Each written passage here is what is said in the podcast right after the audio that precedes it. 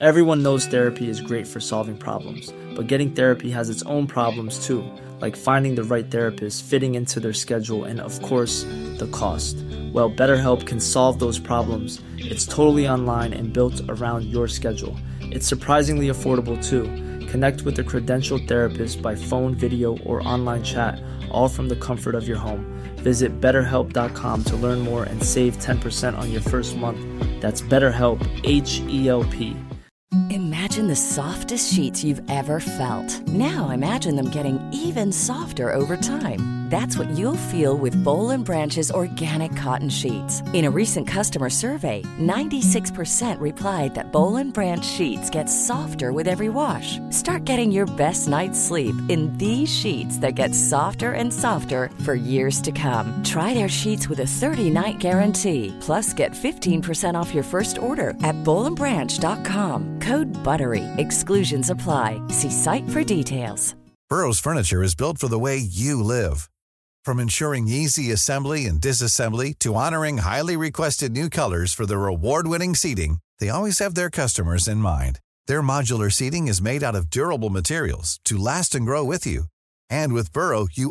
get fast free ship to سکسٹیل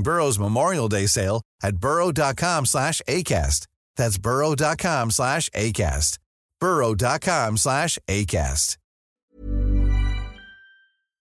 بسم اللہ الرحمن الرحیم قاری جنت گل نے بلوچستان سے پوچھا ہے دینی کاموں کی اجرت لینا کیا جائز ہے کوئی عالم قاری یا مفتی امامت یا تدریس کی تنخواہ لیتا ہے تو کیا یہ جائز ہے یا نہیں دیکھیے کوئی بھی کام جس میں آپ کا ٹائم لگ رہا ہے اس ٹائم کی اجرت لی جاتی ہے امامت کی اجرت اصل میں بیسیکلی اس ٹائم کی اجرت ہے ظاہر نماز کی تو اجرت لینا جائز نہیں ہے تو ایسی عبادتیں جن میں یا تو آپ تعلیم کا عنصر پایا جاتا ہے اس میں یا وہ عبادت ہے اس میں تعلیم کا عنصر نہیں ہے لیکن وہ فرض عبادت ہے تو اس میں اجرت لینا اس کی جائز ہے جیسے فرض نماز ہے کیونکہ اس میں پراپر بہت سخت پابندی کرنی پڑتی ہے امام کو اور اس کو ایک یعنی باؤنڈ ہونا پڑتا ہے تو اگر اس کی تنخواہ نہیں ہوگی تو وہ کیسے گھر کا گزارا کرے گا تو پھر تو ظاہر ہے یہ فرائض ضائع ہونا شروع ہو جائیں گے اسی طرح وہ چیز جس میں تعلیم کا عنصر ہو جیسے کوئی قرآن پڑھا رہا ہے بچوں کو یا یہ کہ وہ مدرسے میں حدیث پڑھا رہا ہے اس میں تعلیم ہے تعلیم اسی طرح کوئی مفتی اگر ٹائم فارغ کرتا ہے اپنا ایک گھنٹہ بھائی میں مسائل کا لوگوں کو جواب دوں گا تو اس کے وہ تنخواہ لیتا ہے لوگوں سے یعنی یا اس کے کوئی انتظامیہ کسی بھی ادارے میں وہ فتویٰ دے رہا ہے وہاں انتظامیہ اس کی تنخواہ طے کر دیتی ہے تو یہ بھی جائز ہے کیونکہ وہ ٹائم نکال کے کیونکہ فتوے میں بھی تعلیم کا عنصر پایا جاتا ہے نا لیکن وہ عبادتیں جو خالص عبادتیں ان میں تعلیم کا عنصر بھی نہیں ہے ایک بات نمبر دو وہ فرض کے درجے میں بھی نہیں ہے تو ان عبادات کی خوب سمجھ لیں کہ پیسے لینا اس پہ جائز نہیں ہے جیسے کوئی آپ سے کہتا ہے کہ آپ قرآن کی تلاوت کریں تو ہم آپ کو اتنے پیسے دیں گے اس کے یہ بالکل حرام اور ناجائز ہے بعض دفعہ یہ ہوتا ہے نا کہ لوگ آپ کو کہتے ہیں آپ یہاں سے یہاں تک قرآن پڑھیں ہم آپ کو اتنے پیسے دیں گے تو یہ جائز نہیں ہے وجہ اس کی ظاہر ہے کہ قرآن کی تلاوت یہ تو تلاوت برائے تلاوت ہے یہ تو ایک نیکی برائے نیکی اس میں تعلیم کا عنصر نہیں پایا جاتا تو آپ کس چیز کے پیسے لے رہے ہیں اسی طرح کسی قاری کو بلایا جاتا ہے کہ آپ خیرات کے پروگرام میں آئیں اور آپ صورت تلاوت کریں ہم آپ کو اتنے پیسے دیں گے تو یہ بھی ناجائز ہے ہاں کسی قاری سے تلاوت کروائی خوش ہو کر اس کو کسی نے گفٹ دے دیا خوشی میں وہ ایک الگ چیز ہے وہ تو گفٹ تو کوئی بھی کسی کو دے سکتا ہے تو تراوی کی اجرت بھی جائز نہیں ہے کیونکہ تراوی فرض نماز فرض میں داخل نہیں ہے اور جو تراوی سنت موقع ہے وہ پورا قرآن پڑھنا بھی اس میں ضروری نہیں ہے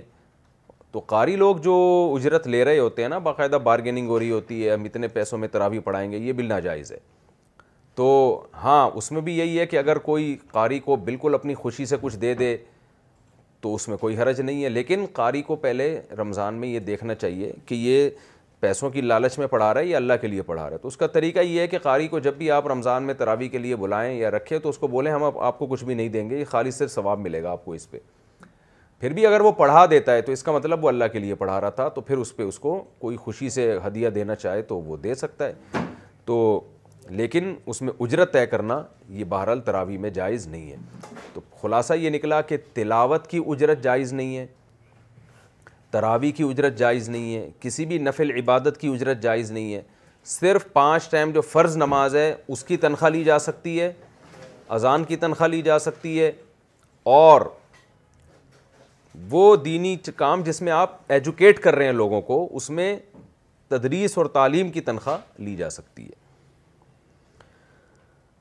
آن لائن پیپر حل کر کے معاوضہ لینا کیسا ہے آج کل آن لائن امتحانات وغیرہ چل رہے ہیں بعض اسٹوڈنٹس دوسروں سے پیپر حل کرواتے ہیں اور اس کی پیمنٹ کرتے ہیں کیا اس طرح کسی کا پیپر حل کر کے اس کا معاوضہ لینا جائز ہوگا یا نہیں ہوگا بعض علماء سے سنا ہے کہ یہ چونکہ اپنی محنت کا معاوضہ ہے اس لیے جائز ہے اس بارے میں رہنمائی فرما دیں عارف اللہ کے پی کے سے محنت کا معاوضہ تو پھر چور کا بھی محنت کا معاوضہ ہے آپ دھوکہ میں اس کے ساتھ شرکت کر رہے ہیں تو معاوضہ کہاں سے جائز ہو گیا بھائی آن لائن پیپر اگر جو ادارہ آپ سے پیپر لے رہا ہے اس کی طرف سے یہ لا ہے قانون ہے کہ پیپر آپ نے ہی حل کرنا ہے تو دوسرا حل کرے گا وہ تو دھوکہ ہو جائے گا تو اس لیے یہ اس کی اجرت ٹھیک نہیں ہے امام اگر جرابوں پر مسا کرتا ہو تو کیا کریں ہماری مسجد میں نئے امام آئے ہیں ان کی داڑھی بھی پوری نہیں ہے اور وہ جرابوں پر مسا کرتے ہیں میں نے قریب کی دوسری مسجد میں جانے کی بھی کوشش کی لیکن وہاں کے امام صاحب بھی اکثر جرابوں پر مسا کرتے ہیں اس صورتحال میں مجھے مسجد میں جا کر نماز پڑھنی چاہیے یا گھر میں ہی نماز پڑھوں ڈاکٹر کاشف حسین سعودی عرب سے ڈاکٹر کاشف حسین اگر آپ کو یقین ہے کہ امام عام سوخت پہ مسا کر رہے ہیں تو پھر ان کے پیچھے نماز نہ پڑھیں آپ یہ بہت یعنی بڑے بڑے فقہا کے رائے کے خلاف ہے یہ اور قرآن و سنت کے بھی خلاف ہے کیونکہ حدیث میں کہیں بھی اس طرح کی جرابوں پر مسا کا تذکرہ نہیں ملتا وہ جو جورب پر مسا کا تذکرہ ملتا ہے تو وہ جورب بھی وہی جو نبی کے دور میں ہوا کرتے تھے جن کے کچھ شرائط تھیں جو بغیر جوتوں کے استعمال ہوا کرتے تھے تو آج بعض حضرات نے اس میں بہت زیادہ گنجائشیں نکال دی ہیں تو یہ ٹھیک نہیں ہے اس پر تفصیلی کلپ ہم کہیں پہلے ریکارڈ کروا چکے ہیں تو لڑیں نہیں کسی سے فتنہ پیدا نہ کریں امام صاحب کو بھی آرام سے محبت سے سمجھا دیں کہ امام صاحب جو پوری امت میں جمہور کی رائے ہے آپ اس پہ عمل کریں امام کو تو احتیاط کرنی چاہیے نا اور زیادہ محتاط ہونا چاہیے امام امام صاحب سے کہیں جب آپ اپنی نماز پڑھیں نا سنتیں پڑھنے ہوں یا انفرادی نماز پڑھ رہے ہوں پھر آپ جیسے چاہیں عمل کریں وہ آپ جانیں اللہ جانے لیکن جب آپ لوگوں کو نماز کرا رہے ہیں تو پھر آپ احتیاط والی رائے پر عمل کریں ایک شاز رائے پر عمل نہ کریں آپ تو وہ احتیاط یہی ہے کہ آپ پاؤں دھو لیا کریں اس میں کیا جا رہا ہے اور اگر آپ نے مسا ہی کرنا ہے تو وہ مسا اس ایسے ساکس پہنے جو جن کے جن کے ہاں کم از کم جمہور کے نزدیک ان پہ مسا جائز ہوتا ہو تاکہ سب کی نمازیں ٹھیک ہو جائیں تو امام صاحب سمجھدار ہوں گے تو بات مان لیں گے سمجھدار نہیں ہوں گے تو نہیں مانیں گے تو پھر ان کو پڑھنے دیں آپ پھر اپنے گھر میں جماعت کرا لیا کریں یا انفرادی ویسے بھی عرب کنٹریز میں تو ڈبل ڈبل جماعتیں بھی ان کے ہاں کوئی اس کو معیوب نہیں سمجھا جاتا اور ان کے علماء کا فتویٰ یہی ہے کہ دوسری جماعت بھی جائز ہے تو آپ ایک اور جماعت کرا لیا کریں اس کے بعد جا کے امام مماتی ہو تو نماز کا حکم میں مماتی حضرات کے پاس کام کرتا ہوں وہاں تمام مسجدوں کے امام بھی مماتی ہیں کیا ان کے پیچھے نماز پڑھ سکتے ہیں جب کہ اگر ان کے ساتھ نماز نہیں پڑھنے پڑھیں تو بعض دفعہ نماز میں تاخیر یا غفلت ہو جاتی ہے مماتی لوگ بھی مسلمان ہیں بھائی اتنے نہیں ہے کہ ان کے پیچھے نماز ہی جائز نہ ہو تو بالکل جائز ہے ان کے پیچھے نماز پڑھنا حضرت عثمان رضی اللہ تعالیٰ عنہ کے گھر محاصرہ کیا تھا باغیوں نے تو جب وہ باغی نماز پڑھاتے تھے تو حضرت عثمان نے لوگوں کو حکم دیا تھا کہ ان کے پیچھے نماز پڑھو تو حالانکہ وہ باغی تھے خلیفہ وقت کو قتل کرنے کے لیے آئے ہوئے تھے تو نماز میں اسلام نے جو حکم دیا ہے کہ مشرق کے پیچھے نماز جائز نہیں ہے کافر کے پیچھے نماز جائز نہیں ہے کوئی بھی مسلمان اس کے پیچھے نماز جائز ہے تو مماتی کم از کم یعنی آپ اختلاف میں اتنا اعتدال سے تجاوز تو نہ کریں نا کہ آپ حدود سے ہی باہر نکل جائیں تو ایک اختلافی مسئلہ ہے ٹھیک ہے ہماری رائے یہی ہے کہ ہم عقیدہ حیات النبی کے قائل ہیں اور اسی تفصیل کے مطابق جو علماء بتاتے ہیں لیکن یہ کہ یہ ان کو بالکل اسلام سے باہر نکال دینا یا ان کے پیچھے نماز کو ناجائز قرار دینا یہ یہ تھوڑا اعتدال سے تجاوز ہے مسجد دور ہو تو دکان میں ہم نماز پڑھ سکتے ہیں یہاں مسلم گھر تقریباً پندرہ بیس ہیں وہ بھی دور دور ہیں اور یہاں سے مسجد تقریباً آٹھ کلومیٹر دور ہے میں بیکری کا کام کرتا ہوں اور اتنی دور نماز کے لیے جانا مشکل ہوتا ہے جمعے کی نماز تو مسجد میں پڑھتا ہوں لیکن دوسری نمازیں یہیں ادا کر لیتا ہوں تو کیا میری نمازیں ہو جائیں گی ہریانہ انڈیا سے آٹھ کلو میٹر جانا تو ضروری نہیں ہے ہر نماز کے لیے ہاں جمعے کے لیے آپ لازمی جائیں لیکن ہر نماز کے لیے جانا ضروری نہیں ہے تو بہتر تو یہ ہے کہ آپ یہاں قریب میں کوئی مسجد بنائیں جو چند مسلمان بھی ہیں تو تھوڑی سی کوئی جگہ لے کے مسجد بنا دی جائے تو مسجد میں یہ ضروری تو نہیں ہے نا کہ اتنی بڑی کنسٹرکشن کی جائے تو تاکہ آپ کے قریب میں آپ کے محلے میں کوئی مسجد ہو یہ جو آپ کی روزانہ مسجد کی جماعت چھوٹ رہی ہے یہ فضیلت سے آپ بہرحال گناہ یعنی گناہ تو نہیں ہو رہا کیونکہ مسجد دور ہے لیکن ایک جماعت کی فضیلت سے تو محروم ہو رہے ہیں نا تو آپ کوشش کریں کہ کوئی گھر کوئی مسلمان دے دے وقف کر دے مسجد کے لیے یا کوئی چھوٹی سی جگہ لے کے اس میں چھوٹی سی مسجد بنا دیں تو اصولی طور پر تو یہ کرنا چاہیے یہ بھی اگر بس میں نہ ہو تو پھر اپنے گھر والوں کے ساتھ جماعت کرا لیا کریں یا کوئی ایک جگہ لے کے دو چار آٹھ دس جتنے بھی مسلمان ہیں وہ نمازوں کا ٹائم متعین کر کے وہاں پانچ ٹائم جماعت سے نمازیں پڑھیں اور یہ بھی ممکن نہ ہو اگر تو پھر مجبوری ہے تو پھر اخپل طریقے سے پڑھ لیں اکیلے نماز پڑھ لیں لیکن اتنے اکیلے تو نہیں ہوں گے نا بیوی بچے تو ہوں گئی گھر میں بہن بھائی تو ہوں گئی تو ان کو جماعت کرا لیں تو یہ اتنے طویل عرصے تک جماعت سے نماز ہی نہ پڑھنا ہر نماز انفرادی پڑھنا یہ بہت بڑی فضیلت سے محرومی کی بات ہے اور جماعت چھوڑنا یہ گناہ بھی ہے ٹھیک ہے مسجد قریب میں نہیں ہے تو مسجد میں جماعت آپ پر واجب نہیں ہے لیکن نفس جماعت تو ہے نا تو وہ اس طرح بھی ہو سکتی ہے گھر میں گھر کے افراد کو کھڑا کر کے جماعت کرا لیں یا دکان میں کوئی ایک آدھ مسلمان ہو آپ کے ساتھ اس کے ساتھ نماز پڑھ لیں جماعت سے سید لوگوں کے لیے کون سے خاص احکام ہیں ایک سید گھرانے کو کس طرح رہنا چاہیے کیا وہ بھی عام لوگوں کی طرح رہیں یا ان پر کچھ اضافی ذمہ داریاں عائد ہوتی ہیں حافظ صفان گجرات انڈیا سے بھائی سید لوگوں کو تھوڑا اور گناہوں سے بچنے کا اہتمام کرنا چاہیے چونکہ وہ نبی صلی اللہ علیہ وسلم کی اولاد میں ہیں تو کل قیامت میں آپ صلی اللہ علیہ وسلم کو کیسے ان نبی اس کا سامنا کریں گے نبی ان سے کہہ سکتے ہیں تم تو میری اولاد میں تھے تمہیں تو زیادہ چلنا چاہیے تھا تاکہ لوگ تمہاری اقتدا کریں تو جتنا مقام بڑا ہوتا ہے تو انسان پر ذمہ داری اتنی ہی زیادہ عائد ہوتی ہے لیکن ہم بعض سادات کو دیکھتے ہیں کہ وہ بہت زیادہ دین سے دور ہوتے ہیں وہ اس زام میں مبتلا ہوتے ہیں کہ ہم چونکہ سید ہیں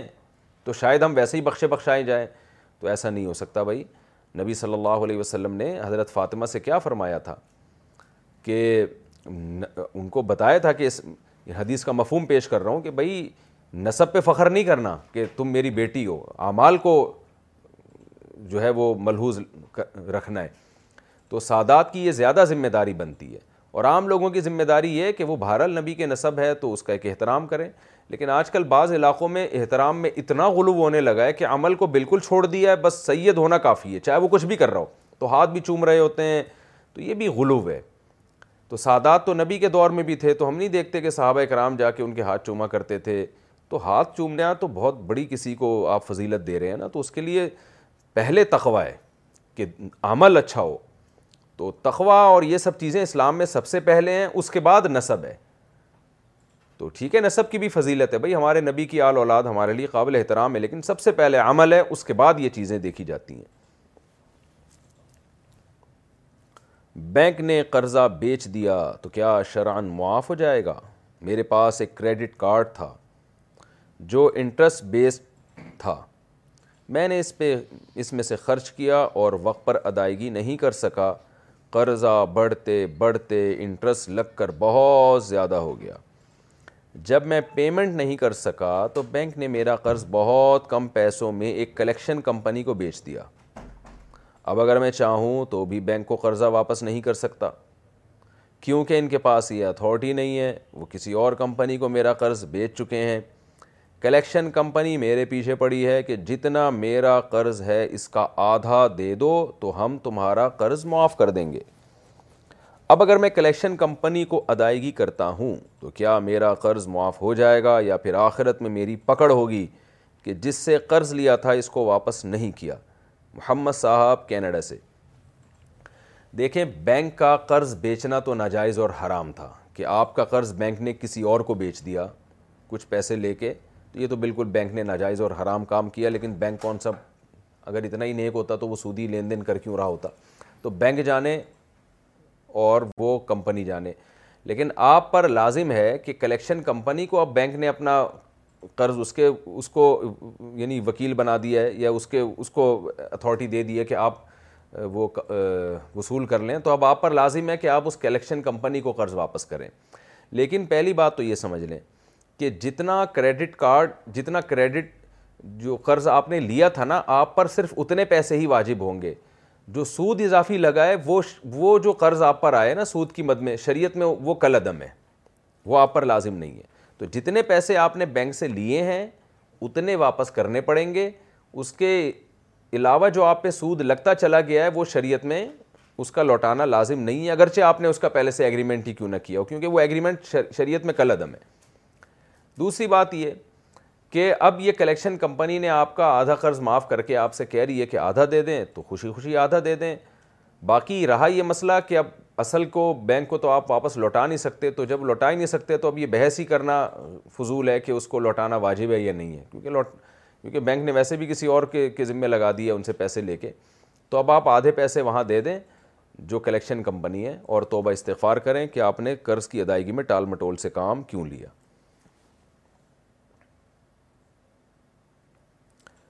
بینک کچھ فیصد لے کر باقی معاف کر دے تو شرعن کیا حکم ہے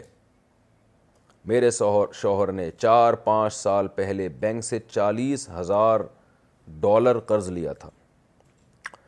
ایک بزنس شروع کیا جو چل نہیں سکا اور اس میں کافی نقصان ہو گیا انہوں نے اپنا دیوالیہ پن ظاہر کر دیا جس کی وجہ سے ان کی پیمنٹ جو باقی رہ گئی تھی وہ وہیں رک گئی اب الحمد ہمارے حالات بہت بہتر ہیں اور ہم اسے واپس کرنا چاہتے ہیں اب اگر ہم بینک سے بات کریں گے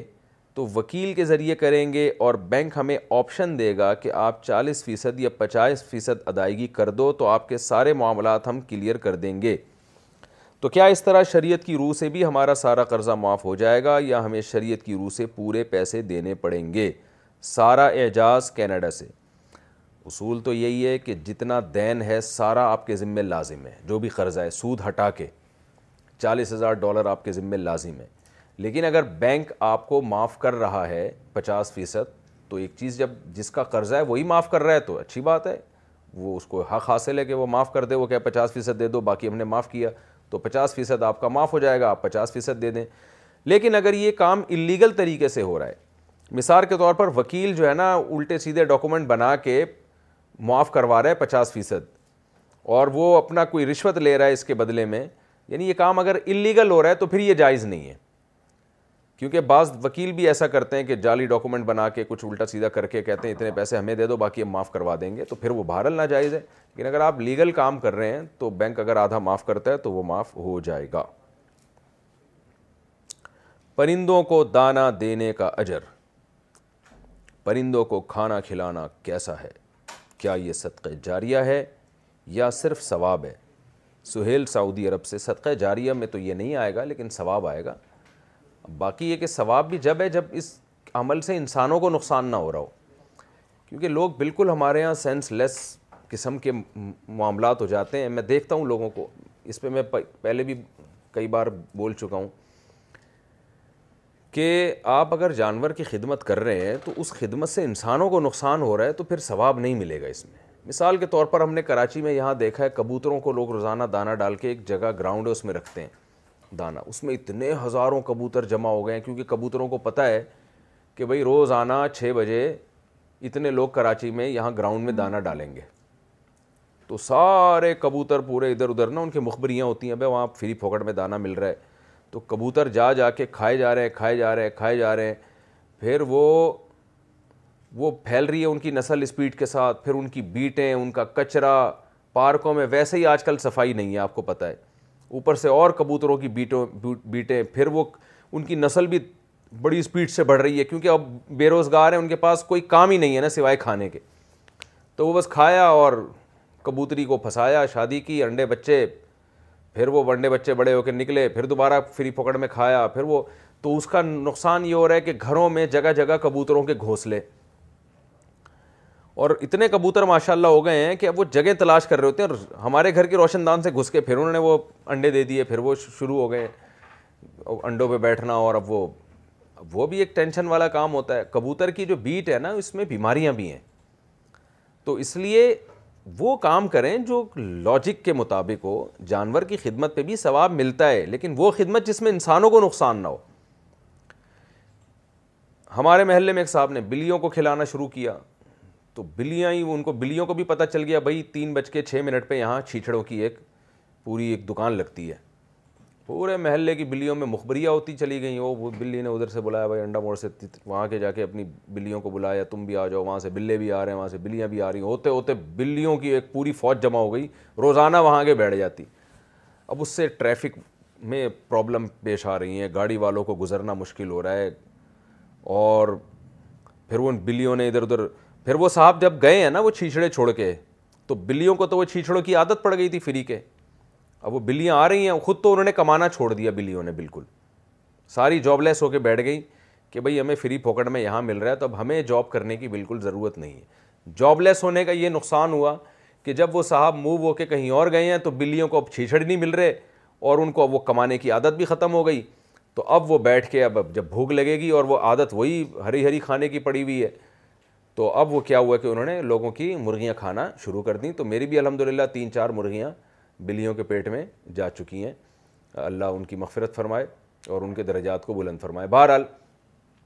تو اب نتیجہ یہ نکلا ہے کہ میں اس نتیجے پہ پہنچا ہوں کہ بھائی جانوروں کی وہ خدمت کرو جس سے انسانوں کو نقصان نہ ہو کم از کم تو یہ ٹھیک ہے نبی صلی اللہ علیہ وسلم نے فرمایا ایک شخص نے پیاسے کتے کو پانی پلایا تو اللہ نے اس کو بخش دیا اسی نیکی پر تو کوئی پیاسا جانور نظر آ جائے کوئی بھوک سے تڑپ رہا ہو تو اس کو تو کھلائیں موت سے بچانے کے لیے لیکن اتنا زیادہ وہ کر دینا کہ جس سے لوگوں کو انسانوں کو نقصان ہونا شروع ہو جائے یہ بہرحال کسی بھی طرح مناسب نہیں ہے ایک بات دوسری بات یہ بعض لوگ جانوروں کی خدمت میں یہ کرتے ہیں کہ پرندوں کو آزاد کرتے ہیں وہ صدر میں ہم نے دیکھا ہے کراچی میں چڑیاں چڑے پنجرے میں بند ہوتے ہیں تو کچھ لوگوں نے منت مانی ہوئی ہوتی ہے یا صدقہ نکالنے صدقہ کرنے کے لیے آئیں گے پنجرے کا دروازہ پنجرہ خرید کے اس پرندوں کو اڑا دیتے ہیں تو یہ بھی کامن سینس کے بالکل خلاف ہے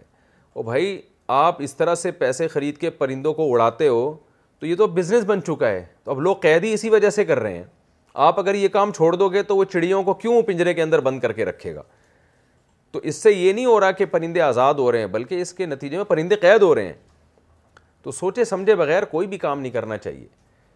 اور ایسے جانوروں کو پالنا جو انسان کے لیے نقصان دہ ہیں جو تھوڑے بھی ہوں تو نقصان پہنچاتے ہیں وہ بھی غلط ہے جیسے چیل ہے اس کی خدمت آپ شروع کر دو تو چیلیں تو بڑھ جائیں گی چیل گوشت نوش کے لے جاتی ہے چیل وہ پرندہ ہے جس کو حرم میں بھی مارنے کی اجازت ہے تو اب حرم میں سے بھی مجھے یاد آیا وہاں کتنے کبوتر ہیں لوگ دانہ ڈال ڈال کے اتنے کبوتر ہو گئے ہیں کہ جب آپ مسجد حرام میں نماز کے لیے جاؤ کبوتروں کا غول اڑتا ہے آدمی سر نیچے کر کے جا رہا ہوتا ہے تو ایسی خدمت کریں جانوروں کی جس میں انسانوں کو میں نہیں کہہ رہا انسانوں کو فائدہ ہو بلکہ انسانوں کو کم از کم نقصان تو نہ ہونا تو اس لیے اس کا خیال کرنا چاہیے باقی دوسری بات یہ کہ اتنی زیادہ انویسٹمنٹ بھی اس خدمت میں نہ ہو کہ انسان پہلے ہے نا مثال کے طور پر آپ کے پاس کچھ پیسے ہیں آپ کسی بھوکے انسان کو کھانا کھلا سکتے ہو اور بھوکے جانور کو بھی کھلا سکتے ہو تو انسان کو پہلے ترجیح دی جائے تو جہاں دونوں میں تعارض ہوگا تو بہرحال انسان کو ترجیح دی جائے گی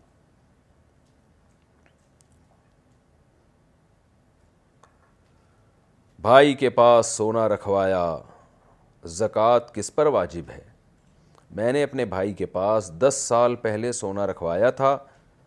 جو تقریباً سات لاکھ کا تھا اب بھائی کہتا ہے کہ سونا چوری ہو گیا ہے کبھی کہتا ہے کہ بیچ دیا ہے اس نے کہا کہ سونے کے پیسے دے دوں گا اب اس کی زکوٰۃ کس پر فرض ہوگی مجھے دینی ہوگی یا بھائی کو دینی ہوگی اگر یہ سونا ملنے کا آپ کو غالب گمان ہے کہ یہ سونا واپس مل جائے گا تو تو آپ کو زکاة دینی ہوگی چونکہ آپ کا سونا ہے اور اگر آپ کا خیال ہے کہ بھائی صاحب پی گئے ہیں سونا اب پتہ نہیں بیچے بکا ہے یا چوری ہوا ہے کیا ہوا ہے آپ کو امید نہیں ہے تو پھر آپ بھی اس کی زکوٰۃ نہیں دیں گے اور بھائی اس لیے نہیں دے گا کہ حرام مال پہ زکوٰۃ ہوتی نہیں ہے کیونکہ بھائی کا سونا تھا نہیں اس نے غصب کر لیا وہ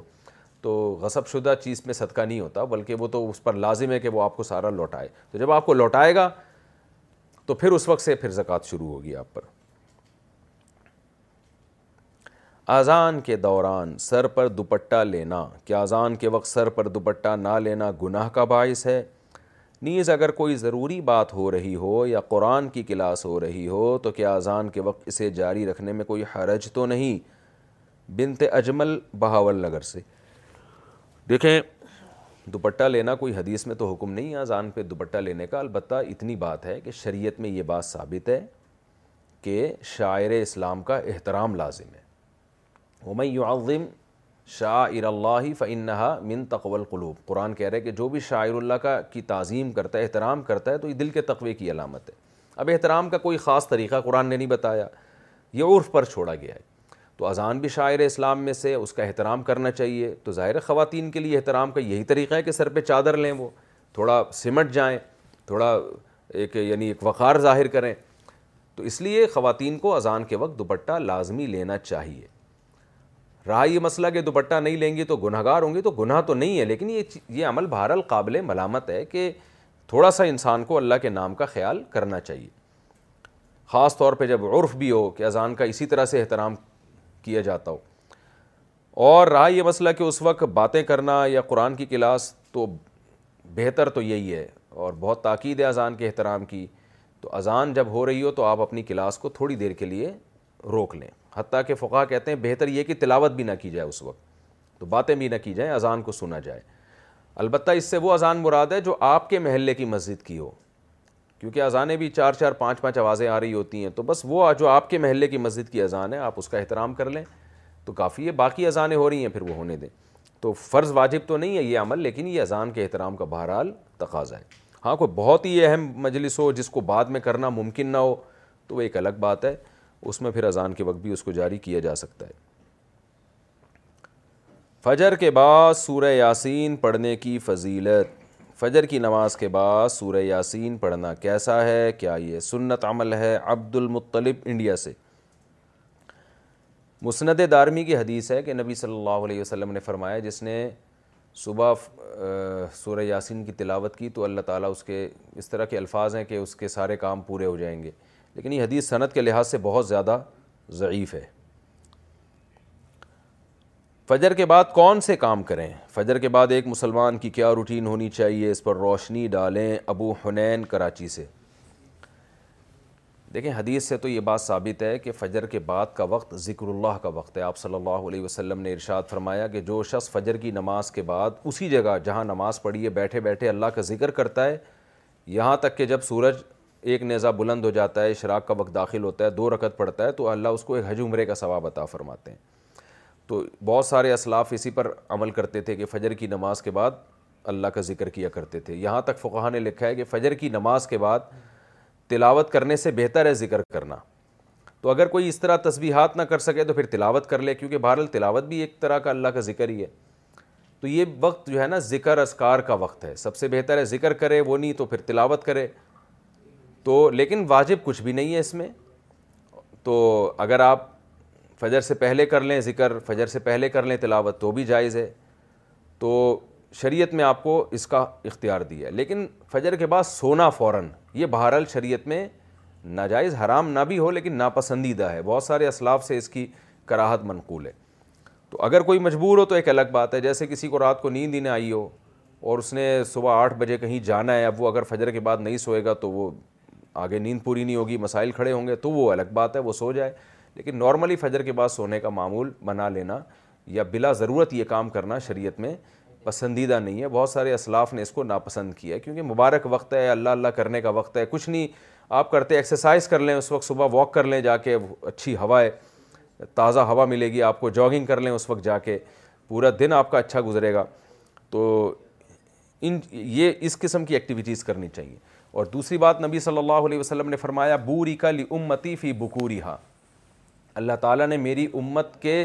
میں کے کاموں میں برکت رکھی ہے صبح کے وقتوں میں تو جتنے بھی کام جو صبح کے وقت میں کیے جائیں اس میں اللہ نے برکت بہت رکھی ہے تو اس میں ایکسرسائز بھی کی جا سکتی ہے اس میں پڑھا بھی جا سکتا ہے کاروبار بھی کیا جا سکتا ہے لوگ کہتے ہیں ہم اس وقت کاروبار کیسے کریں دکانیں بند ہوتی ہیں تو بھائی کاروبار کی پلاننگ کر رہے ہیں اس وقت بیٹھ کے آپ ٹھیک ہے دکان نہ کھولیں کوئی ہے ہی نہیں کسٹمر آپ کو کراچی میں تو آپ صبح اگر بیٹھیں گے دکان کھول کے بندہ بھی نہیں ملے گا لیکن ہمارے ایک دوست نے ایسا کیا جاننے دوست تو نہیں جاننے والے تھے انہوں نے کیا کیا انہوں نے کہا کہ میں فجر کے بعد دکان کھولوں گا تو اعلان کر دیا کہ جو کسٹمر فجر کے بعد آئے گا خصوصی ڈسکاؤنٹ ہوگا ان کے ساتھ تو اس میں لوگ اس بہانے جلدی جلدی جانے لگے تو وہ ان کا اتنا رش ہو گیا کہ ان کا اس طرح سے کاروبار میں جو نقصان ہو سکتا تھا اس کی تلافی اس طرح سے ہو گئی تو بہت سارے طریقے انسان جب کھوپڑی استعمال کرتا ہے تو طریقے سامنے آتے ہیں اور کھوپڑی استعمال بھی فجر کے بعد بہت اچھے طریقے سے ہو جاتی ہے بلکہ سردیوں میں تو فجر سے پہلے آپ کو کھوپڑی استعمال کرنا شروع کر دینی چاہیے کیونکہ سردیوں میں راتیں بہت لمبی ہوتی ہیں تو یہ وقت جو ہے نا انسان کا دماغ بہت فریش ہوتا ہے اور اس وقت بہت اچھا سوچ سکتا ہے پلاننگ بہت اچھی کر سکتا ہے تو یہ کام فجر کے بعد کر یا فجر سے پہلے یا فجر کے بعد یہ کام کرنے چاہیے احساس کمتری کو کیسے دور کریں میں یہی سوچتی رہتی ہوں اور احساس کمتری میں رہتی ہوں کہ مجھے فلاں کی طرح زندگی حاصل نہیں ہے یا مجھے ویسا شوہر نہیں ملا یا مجھے ویسے بچے نہیں ملے وغیرہ وغیرہ اس کا کیا حل ہے رہنمائی فرما دیں آپ یہ سوچا کریں کہ شکر ہے مجھے ویسا والا شوہر نہیں ملا کیونکہ آپ کے میاں سے الٹے میاں بھی تو اور ہوں گے نا یعنی آپ کو اپنے میاں کی جو خامیاں نظر آ رہی ہیں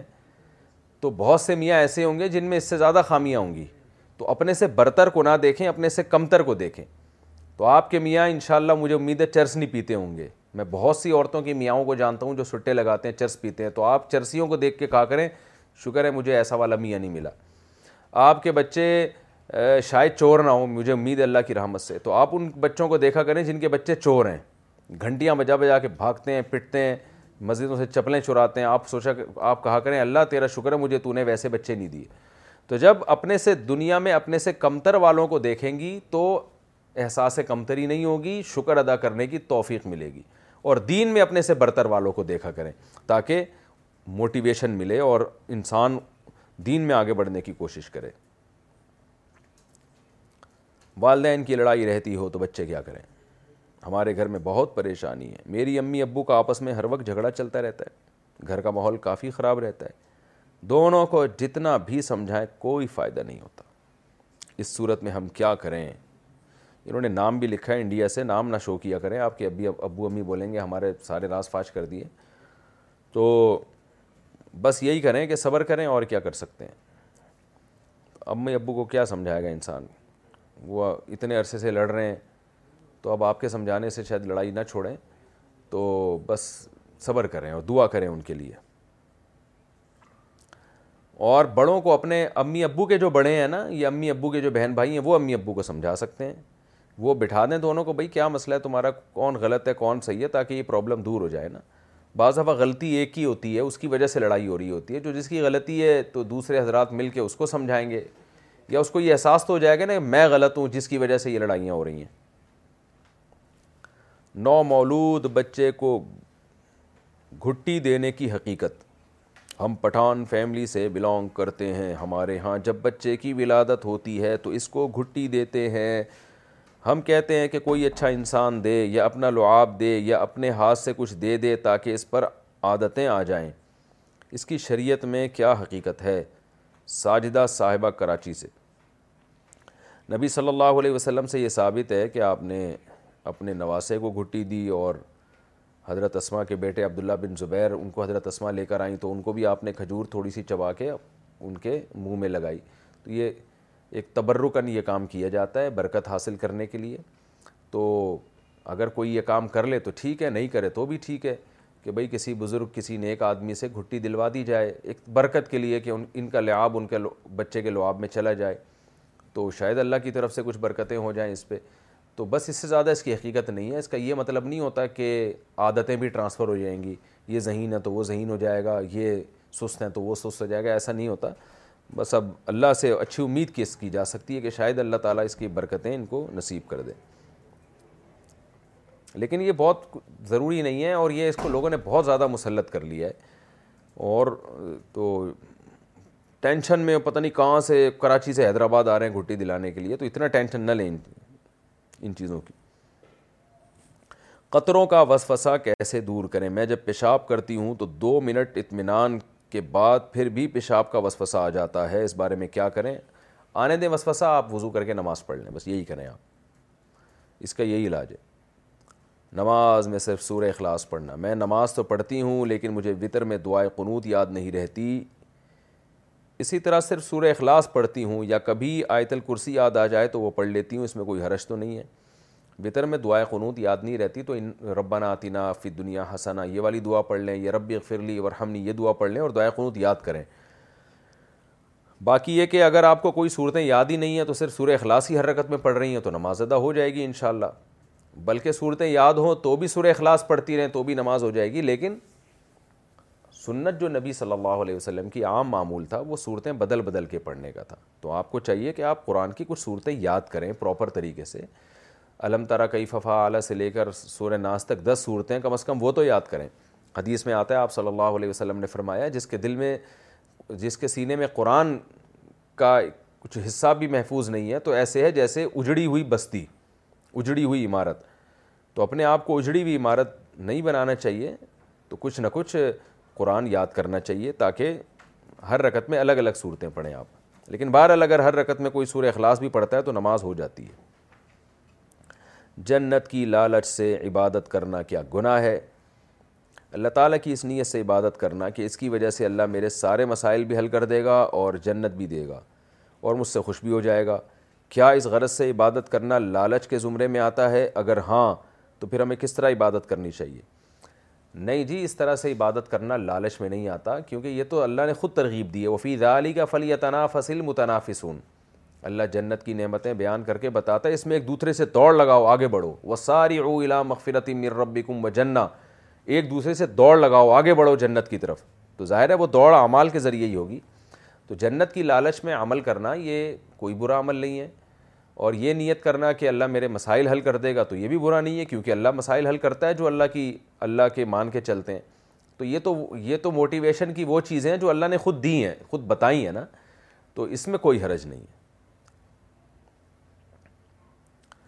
جمعرات کی رات ذکر و درود کی مجلسیں میں نے مفتی صاحب کے بیان میں سنا ہے کہ جمعرات کی رات یا جمعے کو خاص کر کے عبادت کرنا اس حدیث میں منع اسے اس سے حدیث میں منع کیا گیا ہے ہماری مسجد کے امام صاحب ہر جمعرات کو عشاء کی نماز کے بعد پانچ سے سات منٹ کا ذکر کراتے ہیں اور وہ اور درود پاک پڑھتے ہیں اس کے بعد وہ تھوڑی دیر بیان کرتے ہیں اس کے بعد کسی ساتھی کی طرف سے ان کے لیے چاول وغیرہ کا بھی ہوتے ہیں تو کیا خاص جمعرات کو اس طرح عمل کرنا ٹھیک ہے ضیاء الرحمٰن سرگودا سے دیکھیں یہ جو حدیث میں آتا ہے کہ تم میں سے کوئی بھی لا تختصو لیلت الجمعاتی بصلاطن ولا یوم الجمعاتی بصومن او کما قال صلی اللہ علیہ وسلم حدیث کے الفاظ ہیں کہ جمعے کی رات کو نماز کے ساتھ اور جمعہ کے دن کو روزے کے ساتھ خاص مت کرو تو اس کا مطلب یہ نہیں ہے کہ جمعرات کی رات جمعے کی رات کو عبادت کرنا جائز نہیں ہے یا جمعے کو روزہ رکھنا جائز نہیں ہے مطلب یہ کہ اس کو خاص نہ کر دو تو اور بعض علماء اس کی یہ تفسیر بیان کرتے ہیں جو مجھے جو زیادہ صحیح اس حدیث کی تفسیر لگتی ہے کہ آپ کا ارادہ تھا بدھ کو روزہ رکھنے کا فار ایگزامپل لیکن آپ نے کہا نہیں جی میں جمعے کو رکھوں گا کیونکہ اس میں ثواب زیادہ ہے تو یہ غلط ہے بدھ کو ارادہ ہے تو بدھ ہی کو رکھیں آپ اور ارادہ ہی کسی کا جمعے کو روزہ رکھنے کا منع ہے تو جمعے کو رکھ لے وہ اسی طرح کسی کا ارادہ تھا منگل ارادہ تھا منگل کی رات کو آج میں نماز پڑھوں گا تحجد پڑھوں گا لمبی یا پوری رات فار ایگزامپل عبادت کروں گا لیکن اس نے کہا نہیں نہیں میں جمعے کی رات کو کروں گا کیونکہ اس کی فضیلت زیادہ ہے وہ چونکہ جمعے کی رات ہے مقدس ہے تو یہ غلط ہو جائے گا آپ کا اگر ارادہ منگل کی رات کو عبادت کرنے کا تو منگل کی رات کو کریں آپ اس کو ڈیلے نہ کریں لیکن کسی کا ارادہ ہی جمعے کی رات کو عبادت کرنے کا بنا ہے تو وہ جمعے کی رات کو کر لے وہ ہفتے تک ڈیلے نہ کرے اس کو تو پھر اللہ سے امید ہے کہ وہ اس کو اضافی ثواب بھی مل جائے گا بہرحال مبارک رات ہے تو تو ڈیلے نہ کیا جائے خاص کرنے کا یہ مطلب ہے کہ اس کو اضافی ثواب سمجھ کے آپ اس کو ڈیلے کر رہے ہیں آج کی عبادت کو کل یہ ٹھیک نہیں ہے تو اس لیے جمعے کی رات کو کوئی عبادت کرتا ہے اس لیے کہ اس کو سہولت ہے اور وہ پچھلی عبادت کو ڈیلے بھی نہیں کر رہا تو یہ بالکل جائز ہے اس میں کوئی ممانعت نہ صحابہ سے نہ اسلاف سے تعبین سے کہ بھی جمعے کی رات کو سونا ہی ہے عبادت نہیں کرنی ایسا کچھ نہیں ہے اسی طرح کسی کو جمعے کا دن روزہ رکھنے میں سہولت ہوتی ہے تو وہ بھی رکھ سکتا ہے جیسے ہمارے ہاں دینی مدرسوں میں چھٹی جمعے کے دن ہوتی ہے تو جمعے کے دن اس لیے روزہ رکھنے میں ہمیں سہولت ہوتی ہے تو کوئی اس بیس پہ جمعے کے دن روزہ رکھ لے تو بھی ٹھیک ہے تو ہاں اس کو اس کو فضیلت کی رات سمجھ کے عبادت اس دن کے ساتھ خاص کر دینا جیسے ستائیسویں رات کی ایک فضیلت ہے نا اس دن کے تو عبادت اس کے ساتھ خاص ہو چکی ہے کہ ستائیسویں رات آئے گی تو عبادت کرنی ہی کرنی ہے تو اس طرح کی تخصیص جمعرات یا جمعے کے ساتھ نہ کی جائے رہا یہ مسئلہ کہ آپ کے امام صاحب یہ کام کرتے ہیں تو اگر وہ جمعرات کی فضیلت سمجھ کے اسپیشل کہ آج جمعے کی رات ہے تو ہم نے ہر جمعرات کو یہ کام کرنا ہے عبادت کرنی ہے تو وہ تو غلط ہے حدیث کی روح سے لیکن اگر وہ اس نیت سے نہیں کر رہے وہ اس نیت سے کر رہے ہیں کہ جمعرات کی رات کو سہولت ہوتی ہے ان کو ذکر عبادت کرنے میں تو وہ ٹھیک ہے کوئی حرج نہیں ہے اس میں لیکن یہاں دوسرا مسئلہ ایک اور ہے کہ اجتماعی ذکر کروانا تو اس میں جمعہ کی رات کا ہونا اتنا بڑا مسئلہ نہیں ہے مسئلہ یہ ہے کہ اجتماعی ذکر کے لیے محفل سجانا تو اصولی طور پر خوب سمجھ لیں کہ ذکر کے حلقے لگا کر اجتماعی سطح پہ ذکر کروانا یہ فی نفسی ہی ایک ناجائز کام ہے بدعت عمل ہے اور صحابہ سے اس پر اس کی ممانعات ثابت ہے صحابہ کرام اگر کسی کو مسجد میں دیکھتے کہ وہ اجتماعی ذکر کے حلقے لگا کے بیٹھے ہوئے ہیں تو ان کو منع کرتے اور اس پہ سخت غصے کا اظہار کرتے کہ ہم نے نبی کے دور میں اس طرح نہیں دیکھا تو یہ جو حدیث میں آتا ہے نا کہ فرشتے آتے ہیں جہاں ذکر کے حلقے ہوتے ہیں تو وہاں فرشتے ان کی تعریف کرتے ہیں اور ان کے لیے دعا کرتے ہیں تو اس ذکر سے حل ان ذکر کے حلقوں سے وہ مراد ہیں جو تعلیمی حلقے ہوتے ہیں جہاں اللہ رسول کی بات ہو رہی ہوتی ہے جو نبی کے دور میں جس طرح کے حلقے ہوا کرتے تھے مذاکرہ ہوتا تھا علم کا یہ حلقے مراد ہیں اس میں تو اصولی طور پر تو ذکر کے لیے محفل لگانا یہ بدعت ہے لیکن اگر کوئی شیخ و مرشد جو استاذ کے درجے میں ہوتا ہے وہ اپنے شاگردوں کو ذکر کی عادت ڈالنے کے لیے اپنے خاص مریدوں کو جمع کرتا ہے ایک ٹائم بتاتا ہے بھائی اس ٹائم پہ سب جمع ہو کے ذکر کرنا تاکہ ان کو عادت پڑے تو یہ جائز ہے اس کے اس کے ناجائز ہونے کی کوئی دلیل نہیں ہے اس کی مثال بالکل ایسے ہے جیسے قرآن خوانی کرنا یہ ایک بدعت عمل ہے بھائی لوگوں کو جمع کرنا کہ تین بجے سب جمع ہو کے قرآن پڑھے تو جمع کیوں ہے انفرادی عمل ہے سب انفرادی کریں اجتماعی عمل ہے ہی نہیں ہے لیکن اگر آپ اپنے گھر میں بچوں کو کہہ دیتے ہو کہ بھائی سب نے فجر کے بعد اٹھ کے تلاوت کرنی ہے تاکہ ان کو عادت پڑے نا ایک ٹائم پہ سب اٹھیں گے ایک ٹائم پہ جیسے ہم بھی ایسے ہی کیا کرتے تھے ہمارے گھر میں الحمد للہ معمول تھا جو ہمارے بڑے بھائی ہم سب کو قرآن پڑھاتے تھے تو پابندی تھی بھائی فجر کے بعد سب بچوں نے بیٹھ جانا ہے اور قرآن کی تلاوت کرنی ہے تاکہ ان کو عادت پڑے تلاوت کی تو یہ ایک اجتماعی اجتماع کی کیفیت بن جاتی ہے اس میں تدائی نہیں ہے کہ پورے محلے کو اکٹھا کیا جا رہا ہے تو اسی طرح اگر کوئی گھر کا سربراہ یہ کام کرتا ہے تو اس کے لیے جائز ہے تو ایسے ہی کوئی شیخ و مرشد اپنے مریدوں کو ذکر کی عادت ڈالنے کے لیے اپنے مریدوں کو جمع کر لے کہ بھائی سارے افراد آ جاؤ اور بیٹھو چلو اللہ اللہ کرو یہاں بیٹھ کے یہ فلاں تسبیح پڑھو تو یہ بھی ایک اجتماعی حیت بن جاتی ہے اس میں اجتماع مقصود نہیں ہوتا لیکن شیخ تربیت کے لیے نگرانی کے لیے مریدوں کو ایک ٹائم پہ جمع کرتا ہے تو یہ بھی جائز ہے لیکن امام صاحب نے اگر محلے کی سطح پہ یہ کام شروع کیا ہوا ہے تو امام صاحب کو چاہیے کہ وہ یہ کام چھوڑ دیں کیونکہ اس میں وہ تربیت کا عنصر کم ہے اور یہ والا عنصر زیادہ ہے کہ اجتماعی ذکر کی آپ نے محفل لگائی ہوئی ہے تو امام صاحب کو چاہیے لوگوں کو ترغیب دیں کہ بھائی ہر آدمی اپنے طور پر ذکر کیا کرے فجر کے بعد یہ تسبیح ہے عصر کے بعد یہ تسبیح ہے تو اخپل طریقے سے جہاں بھی جو بیٹھا ہے وہیں کر لیا کرے اس کے لیے مسجد میں حلقے نہ لگائیں کیونکہ یہ چیزیں پھر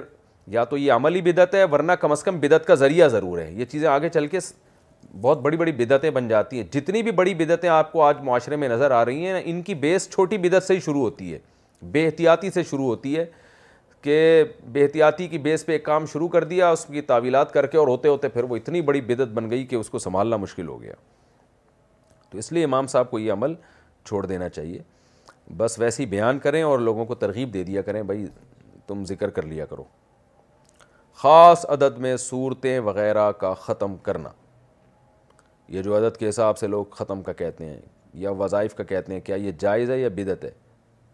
جیسے میرے چچا کا ابھی انتقال ہوا ہے تو ان کی فیملی والے عدد کے حساب سے ختم کرتے ہیں جیسے اتنی تعداد میں سورہ یاسین پڑھنا یا سورہ ملک پڑھنا وغیرہ اس کے بارے میں رہنمائی فرما دیں ان عادات کی کوئی حیثیت نہیں ہے جو بھی عدد قرآن و سنت سے ثابت نہیں ہے اس کی آپ لوگوں کا اپنا ذوق ہے تو اس پر شریعت کا لیبل لگانا ٹھیک نہیں ہے تو چچا کا انتقال ہو گیا تو سب کو کہہ دیا جائے کہ بھئی اپنے طور پر حسب توفیق جو جتنا صدقہ کر سکتا ہے خیرات کر سکتا ہے جتنی تلاوت کر سکتا ہے کر لے گود لی ہوئی بچی کی ولدیت میں کیا نام لکھوائیں مجھے اولاد نہیں ہوتی تو ہم نے ایک بچی ایڈاپ کی ہے میرے شوہر کی بھتیجی ہے اس کی ولدیت کے خانے میں جو نام لکھوانا ہے کیا میں اپنے شوہر کا نام لکھواؤں یا حقیقی والد کا نام لکھواؤں نیز اس بچی کی ماں کا این آئی سی بھی نہیں بن پایا اس میں کچھ مشکلات ہیں تو اگر ہم اس کے والد کا نام لکھواتے ہیں تو آگے اس بچی کے لیے بھی پریشانی ہوگی اس کا این آئی سی بننے میں اور دوسرے کاموں میں تو اگر میں اپنے شوہر کا نام لکھوا دوں تو کیا یہ ٹھیک ہوگا یا نہیں شمع صاحبہ کراچی سے یہ بالکل حرام ناجائز عمل ہے لوگ آج کل ذرا ذرا سی ڈاکومنٹ کی مجبوریوں سے بلدیت چینج کر دیتے ہیں ایک چیز منصوص ہے قرآن میں صاف منع کیا ہے کہ بچے کی بلدیت میں بچے کا نام بچے کے صحیح باپ کا نام ہی آنا چاہیے دوسرا نہیں آنا چاہیے اور یہ باپ کے ساتھ بھی بہت بڑی بے وفائی ہے اور باپ کے لیے اس کی اجازت دینا بہت بڑی بے شرمی ہے کہ وہ اپنی اولاد کے کے بارے میں کسی کو پرمیشن دے دے کہ آپ میرا نام کے بجائے فلاں کا نام لکھوا دو یہ سارے بے شرمی کے کام ہیں مجھے تو یہ سن کے بھی غصہ آتا ہے کہ کیسے کر لیتے ہیں لوگ تو این آئی سی کی جو مشکلات ہیں اس کو حل کرنے کی کوشش کریں لیکن یہ کام نہ کریں آپ کہ بچی کی ہی چینج کر دیں تو اس میں بڑی بات یہ ہے نا کہ بچی کی ماں نے ابھی تک کیوں ہی نہیں این آئی سی بنایا اپنا تو وہ بنائے اپنا این آئی سی جو بھی اس کے لیے جو قانونی تقاضے ہیں وہ پورے کرے تو کچھ ٹینشن لے کے ہی کچھ مسائل حل ہوتے ہیں نا تو لوگ پوری پوری عمر گزر جاتے ہیں این آئی سی نہیں بناتے پھر نتیجہ کیا نکلتا ہے بچوں کی بلدیت وہ چینج کر رہے ہوتے ہیں بیٹھ کے تو بھائی این آئی سی بنائے اس کا کوئی حل ہوگا جائیں نادرا میں جائیں ان سے پوچھیں بھائی اتنی عمر تک این آئی سی نہیں بنایا تو اب کیا کرنا ہے تو وہ جو بھی لیگل طریقہ ہے اس کو اختیار کریں بچے کی بلدیت نہ چینج کریں آج کل یہ کام بہت زیادہ شروع ہو گیا ہے میں جب تو نکاح پڑھاتا ہوں نا تو پتہ چلتا ہے سچی مچی کا باپ کوئی اور ہوتا ہے اور آئی ڈی کارڈ میں کوئی اور ڈالا ہوا ہوتا ہے کتنے گڑبڑ ہو رہی ہے اس میں تو اللہ کا خوف بھی کچھ کرنا چاہیے اللہ سے بھی ڈرنا چاہیے اور میں حیران ہوتا ہوں باپ اجازت پتہ نہیں کیسے دے دیتا ہے اس کی اور بچہ بھی بعض دفعہ اپنے ولدیت میں کسی اور بالغ ہونے کے بعد نام ڈال رہا ہوتا ہے کہیں باہر جانے کے لیے یا کسی اور مسئلے کے لیے یہ بھی بہت غلط ہے یعنی یہ تو بیٹے کے لیے بھی غیرت کے خلاف ہے کہ بیٹے کو تو فخر ہونا چاہیے بھائی جو میرا باپ ہے ہر جگہ وہی باپ ہے میرا چاہے مجھے باہر کا ویزا ملے نہ ملے اسائلم داخل کرنے کے لیے بعض لوگ یہ گڑبڑ کر رہے ہوتے ہیں تو بچے کی غیرت کے بھی خلاف ہے بچے کو چاہیے بھائی ہمارے ابا ہمارے ابا وہی ہیں چاہے جو بھی ہیں چاہے ہمیں ویزا ملے نہ ملے ہم ابا نہیں چینج کر سکتے اپنا نیشنلٹی کے لیے ابا چینج کر دیا جاتا ہے تو بڑی گندگیاں ہو رہی ہیں معاشرے میں اللہ جب وہ رہتا ہے نا کہ غیرت جب ختم ہو جائے حیا ختم ہو جائے تو جو چاہے کرو تو یہ وہیں اصول ثابت ہوتا ہے کہ اس میں انسان کو غیرت دکھانی چاہیے بچے کی بلدیاں چینج نہ کریں اور بچپن سے بچے کو بتائیں کہ یہ آپ کا باپ ہے میرے سامنے ایسے بھی بہت سارے کیس آئے ہیں کہ جی ہم نے تو بتایا ہی نہیں تھا بچے کو اب وہ پچیس سال کا ہو گیا اب ہم اس کو بتائیں گے اس کو تو شوق لگے گا میں جس کو ابا سمجھتا رہا وہ تو میرے ابا ہی نہیں ہے تو میں ان سے کہتا ہوں جو غلطی آپ نے کی ہے اب اس کی آپ کو تلافی کرنی ہے بتانا پڑے گا آپ کو شوق لگے کچھ بھی ہو تو یہ شوق لگنا آپ آپ کی غلطی ہے کہ آپ بچپن سے ہی اس کو بتاتے رہتے تو کیا جا رہا تھا اس میں بھائی یہ تمہارے ابا ہیں پال تمہیں یہ رہے تو اس میں گورنمنٹ کی طرف سے کوئی پابندی تھوڑی ہے کہ دیکھو ہماری نبی صلی اللہ علیہ وسلم کی والدہ حضرت آمنہ تھیں لیکن پالا حضرت حلیمہ نے تو کوئی بات نہیں وہ ماں ہیں اور پالنے والی یہ ہیں تو اس میں کوئی حرج نہیں ہے تو ایسے والد کا بھی ہو سکتا ہے بھائی یہ والد ہیں پالا اس نے تو باپ کا حق اس سے ساخت نہیں ہوتا باپ بہرحال باپ ہی ہوتا ہے اچھا بھائی ویڈیو ایڈیٹنگ کورس کروانے کا شرعی حکم ویڈیو ایڈیٹنگ کورس کروانا کیسا ہے جبکہ ویڈیو ایڈیٹنگ کا اچھا استعمال بھی ہو سکتا ہے جیسے نعتوں میں اور بیانات وغیرہ کے لیے اسی طرح گانوں وغیرہ کے استعمال کے لیے برا استعمال بھی کیا جا سکتا ہے تو میرے لیے ویڈیو ایڈیٹنگ کورس کروانا کیسا ہوگا بنت عبداللہ کراچی سے جائز ہے جی ایڈیٹنگ کورس وہ اس کا اپنا ہیڈک ہے کہ وہ گانوں میں اس کو ایڈیٹنگ کرتا ہے یا وہ کوئی بیانات کی ایڈیٹنگ کرتا ہے تو کورس کروانے میں کوئی حرج نہیں ہے اس کی اجرت لینا بھی جائز ہے شیئرز کی خرید و فروغ کے کیا اصول ہیں کسی کمپنی کے شیئر خریدنے کے کیا اصول ہیں اور کیا آداب ہیں آداب یہ ہیں کہ تمیز سے خریدیں آپ آداب آداب کہہ کے خریدیں کسی کمپنی کے شیئر خریدے جا سکتے ہیں اور کون سے شیئر خریدے جا سکتے ہیں کس کمپنی کے شیئر خریدے جا سکتے ہیں اور کون سے شیئر خریدے جا سکتے ہیں آپ ساؤتھ افریقہ کے شیئر خریدیں تو میرا خیال ہے زیادہ اچھا ہے اس کے علاوہ یہ کیا لکھا ہوا ہے بھائی لون نوٹس یا ڈی بینچر نوٹس کے کے خریدنے کا کیا حکم ہے راشد صاحب کراچی سے دیکھیں شیئر خریدنا یعنی کمپنی کے شیئر خریدنا اس میں اصولی طور پر بیسک شرطیں یہ ہیں سب سے پہلی بات اس کمپنی وہ کمپنی جائز اور حلال کاروبار کر رہی ہو شراب کی کمپنی سودی بینکوں کی کمپنی ان کے شیئر خریدنا بیچنا ناجائز ہے نمبر دو کمپنی کے ایسٹس وجود میں آ چکے ہوں بعض کمپنیاں ابھی نئی نئی ہوتی ہیں ان میں صرف ان کے پاس وہ ہوتے ہیں یعنی سیال رقم ہوتی ہے لیکوڈ فارم میں ہوتی ہے جس کو ان کی اصطلاح میں معیشت کی اصطلاح میں یہ کہا جاتا ہے سیال رقم یعنی ان کے ابھی کمپنی کے ایسٹس کوئی وجود میں نہیں آئے ہوتے تو ایسی صورت میں شیئر اگر خریدا تو پروفٹ کے ساتھ بیچنا جائز نہیں ہے کیونکہ وہ ابھی وہ ایسا ہی ہے کہ اس کے پیچھے پیسہ ہے تو پیسے کے بدلے میں آپ برابر پیسہ تو لے سکتے ہیں کمی بیشی جائز نہیں ہے تیسری شرط یہ ہے کہ شیئر آپ کی ملکیت میں آ چکا ہو آپ کے قبضے میں آ چکا ہو تو قبضے میں حصی قبضہ تو ہوتا نہیں ہے تو اس کا کم سے کم درجہ یہ ہے کہ وہ آپ کے نام ٹرانسفر ہو چکا ہو پہلے تو چند مہینے پہلے تو اس میں کم از کم چوبیس گھنٹے لگتے تھے نام ٹرانسفر ہونے میں آج کل مجھے ہمیں کچھ اطلاعات ملی ہیں کہ فوراً ٹرانسفر ہو جاتا ہے ابھی آپ جانے فوراً ہوتا ہے یا بعد میں ہوتا ہے تو آپ کے نام ٹرانسفر ہو جائے پھر آپ اس کو آگے سیل کر سکتے ہیں تو یہ جائز ہے اس ان شرطوں کے ساتھ اگر آپ شیئرس کی خرید و فروغ کرتے ہیں تو وہ جائز ہوگی اس کے علاوہ جو بھی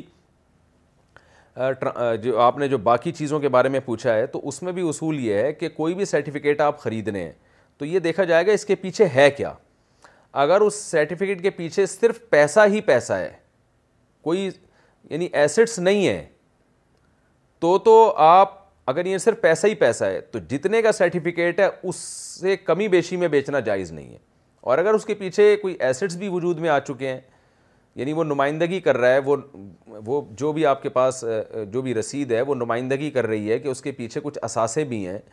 تو پھر آپ اس کو اسی شرط کے ساتھ کہ وہ آپ کے قبضے میں آ جائیں یا آپ کے نام ہو جائے تو پھر آپ اس کو آگے فروغ کر سکتے ہیں کمی بیشی کے ساتھ بھی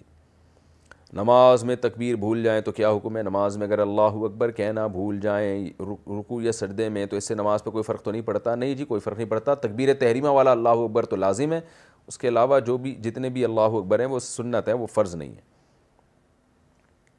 خواب نبوت کا چھیالیسواں حصہ ہونے کا مطلب خواب نبوت کا چھیالیسواں حصہ ہے اس کا کیا مطلب ہے عمر صاحب لاہور سے دیکھیں اس کا مطلب یہ ہے کہ اگر خواب سچا آیا بعض دفعہ سچا خواب بھی آتا ہے تو وہ نبوت کا چھیالیسواں حصہ ہے یعنی خواب میں نبوت تو سو فیصد وہی جو ہے نا نبوت ثمراط وہی ہے وہ تو سو فیصد درست ہوتی ہے لیکن خواب بھی کیا ہوتا ہے کہ آپ وہی کے چھیالیس حصے کر دیں تو ایک حصہ جو صداقت ہے سچائی ہے وہ خواب میں پائی جاتی ہے یعنی اس کو وہی سے کچھ نہ کچھ مناسبت ہے تو اسی وجہ سے خواب سچے بھی نکل آتے ہیں لیکن سو فیصد نہیں ہے کیونکہ سو فیصد ہوتا ہے تو عین وہی بن جاتا نا وہ تو پھر نبی کا خواب بن جاتا تو یعنی ایک ہمیں نا مثال سے سمجھایا گیا ہے کہ جیسے ہم یہ کہیں کہ ایک آدمی کی نے کوئی خب کوئی خبر دی ہے آپ کو تو آپ اس کی خبر کو کہ آپ اس کے چھیالیس حصے کریں گے تو یعنی اس میں ایک چھیالیسواں حصہ جو ہے جیسے چالیسواں حصہ ڈھائی پرسنٹ ہوتا ہے تو چھیالیسواں ڈھائی سے کچھ زیادہ ہے تو گویا ڈھائی پرسنٹ سے کچھ زیادہ اس میں صداقت کا امکان ہے سچا ہونے کا امکان ہے تو یہ مطلب ہے حدیث کا کیا صبح دیکھے جانے والے خواب سچے ہوتے ہیں کہا جاتا ہے کہ صبح کے وقت دیکھے گئے خواب سچے ہوتے ہیں اس کی کیا حقیقت ہے عمر صاحب لاہور سے میرے علم میں کوئی ایسی دلیل نہیں ہے جس کی میں یہ ہو کہ صبح دیکھنے والے خواب سچے ہوتے ہیں البتہ اتنا ضرور ہے کہ انسان جب سوتا ہے نا تو جب جو رات کا پہلا حصہ ہے اس میں نیند گہری نہیں ہوتی تو اس میں زیادہ تر جو خواب آ رہے ہوتے ہیں وہ آپ کے دن بھر کے خیالات ہی ہوتے ہیں تو رات کے آخری حصے میں جو نیند ہوتی ہے وہ گہری ہوتی ہے تو اس میں امکان اس لحاظ سے اس کا زیادہ ہوتا ہے کہ اس وقت جو خواب آئے گا تو اس میں سچائی کا امکان جو پہلے حصے میں خواب آیا اس کی نسبت بڑھ سکتا ہے تو یہ تو ہے لیکن یہ بات قرآن و سنت کی نہیں ہے یہ بات ویسے ہی ایک تجربے کی بات آپ کہہ سکتے ہیں کہ چونکہ آدمی جب سوتا ہے تو اس میں گہری نیند نہیں ہوتی اور اس میں اپنے خیالات کا دخل زیادہ ہوتا ہے اس میں جو جس یعنی وہی جس کی نسبت اللہ کی طرف سے خواب جس کی نسبت اللہ کی طرف سے اس کا امکان نسبتاً کم ہوتا ہے تو اس لحاظ سے یہ بات کسی حد تک درست معلوم ہوتی ہے کہ رات کے آخری حصے میں جب آپ گہری نیند میں ہوتے ہو تو اس وقت جو خواب آتے ہیں اس میں سچائی کا امکان زیادہ ہو سکتا ہے کھانے کے دوران سلام کرنا یا جواب دینا کھانا کھاتے وقت سلام کرنا اور سلام کا جواب دینا کیسا ہے عبد الرحمن صاحب انڈیا سے دیکھیں کھانے کے دوران کوئی بھی ایسا کام کرنا جس سے کھانے والے کی توجہ دوسری طرف بٹے اور وہ کھانے میں خلل واقع ہو تو یہ ٹھیک نہیں ہے لیکن عام طور پہ ایسا ہوتا ہے کہ جب کوئی شخص آتا ہے ملاقات کے لیے لوگ کھانا کھا رہے ہوں تو لوگ خود بخود اس کی طرف متوجہ ہو جاتے ہیں کھاتے ہوئے تو جب متوجہ ہو ہی گئے تو ایسے موقع پھر سلام کرنا یہ ٹھیک ہے اور اگر کھانا کھانے والا آرام سے جواب دے سکتا ہے تو بھی ٹھیک ہے تو اس میں کوئی حرج نہیں ہے کیونکہ وہ بہرحال توجہ تو ہو ہی جاتی ہے جب کوئی نو وارد آتا ہے نا تو توجہ ہو جاتی ہے لیکن اگر وہ اپنی طرف لوگوں کو خام خواہ میں متوجہ کر رہا ہے تو یہ بالکل مناسب نہیں ہے ناپسندیدہ عمل ہے وہ آئے آرام سے کنارے پہ بیٹھ کے کھانا کھائے اور بعد میں لوگوں سے ہلو ہائی ہائے کر لے تو متوجہ لوگوں کو کرنا اپنی طرف یہ مناسب حرکت نہیں ہے غسل میں کان کے چھید میں پانی پہنچانے کا حکم عورتیں کانوں میں بالیاں پہننے کے لیے جو کان چھدواتی ہیں اگر اس سوراخ میں پانی نہ جائے جو کہ کافی مشکل ہوتا ہے تو کیا غسل ہو جائے گا یا نہیں بلقیس بانو انڈیا سے اس سوراخ میں پانی پہنچانا لازم ہے اگر اس میں پانی نہیں پہنچایا تو غسل نہیں ہوگا تو اس کا طریقہ یہ ہے کہ اس بالی کو کان میں جو پڑی ہوئی ہے تھوڑا سا یوں پانی ڈالیں اور اس کو اچھی طرح ہلا دیں دو تین دفعہ ایسا کریں تو پانی اچھی طرح سے اندر پہنچ جاتا ہے سجدہ تلاوت کی تعداد بہت زیادہ ہو تو کیسے ادا کریں میں نے کئی دفعہ سجدے کی آیت پڑھی لیکن یہ سوچ کر چھوڑ دیا کہ بعد میں سجدہ کر لیں گے اس طرح سوچتے سوچتے مجھ پر سو سے زائد سجدے جمع ہو گئے اب ان کو ادا کرنے کی کیا صورت ہوگی اس بارے میں رہبری فرما دیں سعد الرحمن صدیقی حیدر آباد انڈیا سے سو سجدے کرنا کیا مشکل کام ہے پوری زندگی میں حیدر آباد صاحب سوری سعد الرحمن صاحب حیدر حیدرآباد میں شاید ایک سردے پر پیسے لگتے ہوں تو سو سردے کرنا تو بہت آسان ہے شریعت آپ سے یہ تو نہیں کہتی کہ کنٹینیو ایک ایک ہی مجلس میں آپ سو سردے کریں تو پہلے تو میں آپ کو سدا تلاوت کا مسئلہ بتا دوں کہ ایک مجلس میں آپ نے قرآن کی ایک آیت کو جتنی بار بھی پڑھا ہو تو ایک ہی سردہ واجب ہوتا ہے الگ الگ مجلسوں میں الگ الگ سردے واجب ہوتے ہیں تو اگر آپ نے الگ الگ ٹائم پہ یا الگ الگ مجلسوں میں یہ سرد تلاوت والی آیت پڑھی ہے تو آپ پر زیادہ سردے واجب ہیں تو آپ اندازہ لگا لیں سو سردے اگر ہیں تو ہر نماز کے ساتھ چار پانچ پانچ سردے کر لیں گے تو پانچ نمازوں میں پانچ پنجے پچیس ہو جائیں گے اور اگلے دن بھی پچیس تو چار دنوں میں آپ کی یہ تعداد مکمل ہو جائے گی سو سردوں کی تو پانچ سردے ایک ٹائم پہ کرنا کیا مشکل کام ہے یا ایسا کر لیں کسی ٹائم پہ دس سردے کر لیے اگلے دن پھر دس کر لیے پھر اگلے دن دس کر لیے پھر اگلے دن دس کر لیے ایک کنٹینیو تو آپ کے پورے سردے ادا ہو جائیں گے دس دنوں میں سو سردے ہو جائیں گے یہ بھی بہت مشکل لگ رہا ہے تو آپ سو دنوں میں سو کر لیں روزانہ ایک سردہ کر لیں کوئی اتنا مسئلہ ہے نہیں ہے اب آپ کا سردہ مجھے نہیں پتہ ہو سکتا ہے انتہائی خوش و خضو کے ساتھ آپ سردہ کرتے ہیں وہ اللہ کے حضور کہ پھر اس کے بعد اٹھا ہی نہیں جاتا آپ سے یا دوبارہ سردہ مشکل ہو جاتا ہے اتنا طویل سردہ ہوتا ہے پھر وہ آپ کا اللہ کا معاملہ ہے وہ آپ بہتر جانتے ہیں البتہ یہ ذہن میں رکھیں کہ مسجد میں جب آپ نماز سے فارغ ہوں تو اس کے سنتوں کے بعد فوراً سردہ نہ کریں کیونکہ فقہا نے اس عمل کو مکرو لکھا ہے وجہ اس کی یہ ہے کہ لوگوں میں ہم نے بھی دیکھا اس کا بعض لوگوں میں رواج ہو رہا ہے کہ وہ مسجد میں جب فرض نماز پڑھتے ہیں سنتیں پڑھتے ہیں تو اس کے بعد ایک سجدہ کرتے ہیں تو یہ چونکہ دین کا حصہ نہ بن جائے بعد میں لوگ اس کو سنت نہ سمجھنا شروع کر دیں کیونکہ ہم نے دیکھا ایک وقت میں لوگ اس کے بہت زیادہ کرنا شروع ہو گئے تھے تو اس کو نماز کا حصہ یا لوگ اس کو سنتوں کا حصہ نہ سمجھنا شروع کر دیں تو اس لیے ناپسندیدہ ہے کہ سنتوں کے بعد یہ کام نہ کریں تو ویسے آپ یعنی ایسے ٹائم پہ کر لیں جب اس کو لوگ اس کا نماز کا حصہ نہ سمجھیں جیسے آپ وقت سے تھوڑا پہلے مسجد چلے جائیں اذان کے بعد اذان کے بعد آپ دس سردے کر لیں صحیح ہے نا تو پانچ نمازوں میں پچاس سردے ہو جائیں گے تو بہت آرام آرام سے یہ ممکن ہے لیکن مسجد کے اندر سنتوں کے بعد یعنی فرض سے اور سنتوں سے فارغ ہونے کے بعد سردہ نہ کیا جائے تو یہ بہتر ہے گھر میں کر لیں جتنے چاہیں غیر مسلموں کا دیا ہوا پرساد کیا ہم کھا سکتے ہیں دانش صاحب حیدرآباد انڈیا سے میں انجینئر ہوں میں کمپنی میں جاب کرتا ہوں ہمارے غیر مسلم بھائی بھی کمپنی میں ہوتے ہیں اور وہ لوگ پوجا کا پرساد یا اس طرح کی چیزیں جس پر غیر اللہ کا نام دیا ہوا ہو وہ لا کر پیش کرتے ہیں میں وہ کھاتا نہیں ہوں میں ان کی نظروں سے چرا کر اپنے بیگ میں رکھ لیتا ہوں لیکن کچھ دو دوست اسے بد اخلاقی کہتے ہیں اس بارے میں رہنمائی فرمائیں کہ کیا ایسی چیزوں کو کھا سکتے ہیں یا نہیں دانش بھائی آپ ان ہندوؤں کو بہت محبت سے پیار سے سمجھا دیں کہ دیکھیں یہ ہمارے مذہب کا حصہ ہے کہ جو چیز غیر اللہ کے لیے اس کا قرب حاصل کرنے کے لیے وہ قرب تھوڑی گاڑی اردو ہو جائے گی ان کی سمجھ میں نہیں آئے گی ان سے بولیں کہ آپ جو پتھر کے بنے ہوئے بت ہیں ان کے نام پہ ان کو خوش کرنے کے لیے جو بھی مٹھائی یا کوئی بھی کھانا وانا پکاتے ہیں پھر وہ چکر دلاتے ہیں بتوں کے اوپر سے اس کو یا اس کے سامنے رکھ لیتے ہیں تو ہمارے مذہب میں وہ کھانا جائز نہیں ہے کیونکہ ہم توحید پرست ہیں ہم ایک اللہ کو مانتے ہیں تو وہ ٹھیک ہے ان سے الجھے نہیں کہنا آپ کا مذہب ہے تو ہمیں آپ سے نفرت نہیں ہے لیکن چونکہ ہمارے مذہب میں اس پر پابندی ہے تو ظاہر ہے ہر انسان کو اپنے مذہب کو فالو کرنا چاہیے اگر وہ اس کو برحق سمجھتا ہے تو باقی پھر ان کو جو بدخلاقی کا ایک تھوڑا سا عنصر جائے گا تو اس کی تلافی کسی اور طرح سے کر لیں آپ اس ہندو کو اپنی طرف سے کوئی گفٹ دے دیں آپ یا اس سے کہیں یار تم یہ پرساد چھوڑو تم ویسے ہی مجھے اپنے گھر دعوت پہ بلاؤ تو میں آؤں گا تمہارے ساتھ بیٹھ کے کھانا کھاؤں گا یا چلو آؤ تمہارے خرچے پہ آج ہم چائے پیتے ہیں چل کے تاکہ اس کو یہ احساس نہ ہو کہ اس کو میری ذات سے نفرت ہے یا میرا کھانا ہی اس کو کوئی کھانے سے کوئی تکلیف ہوتی ہے یا یہ مجھے کوئی گھٹیا خدا نخواستہ کوئی کمتر سمجھتا ہے تو یہ کانسیپٹ اس کے ذہن سے انشاءاللہ ختم ہو جائے گا تو لہٰذا آپ اس سے کہیں کہ بھائی تم چائے پلاؤ تم مجھے دودھ پلاؤ تم مجھے کھانا کھلاؤ میں کھاؤں گا تو لیکن یہ کہ یہ چونکہ ایک مذہبی رسم ہے اور تم اپنے بتوں کے نام پہ یہ چیزیں نکالتے ہو تو ہمارے قرآن میں صاف لکھا ہوا ہے کہ غیر اللہ کے نام پہ جو کچھ دیا گیا اس کو خوش کرنے کے لیے تو وہ کھانا جائز نہیں ہے ہمارے مذہب میں حرام ہے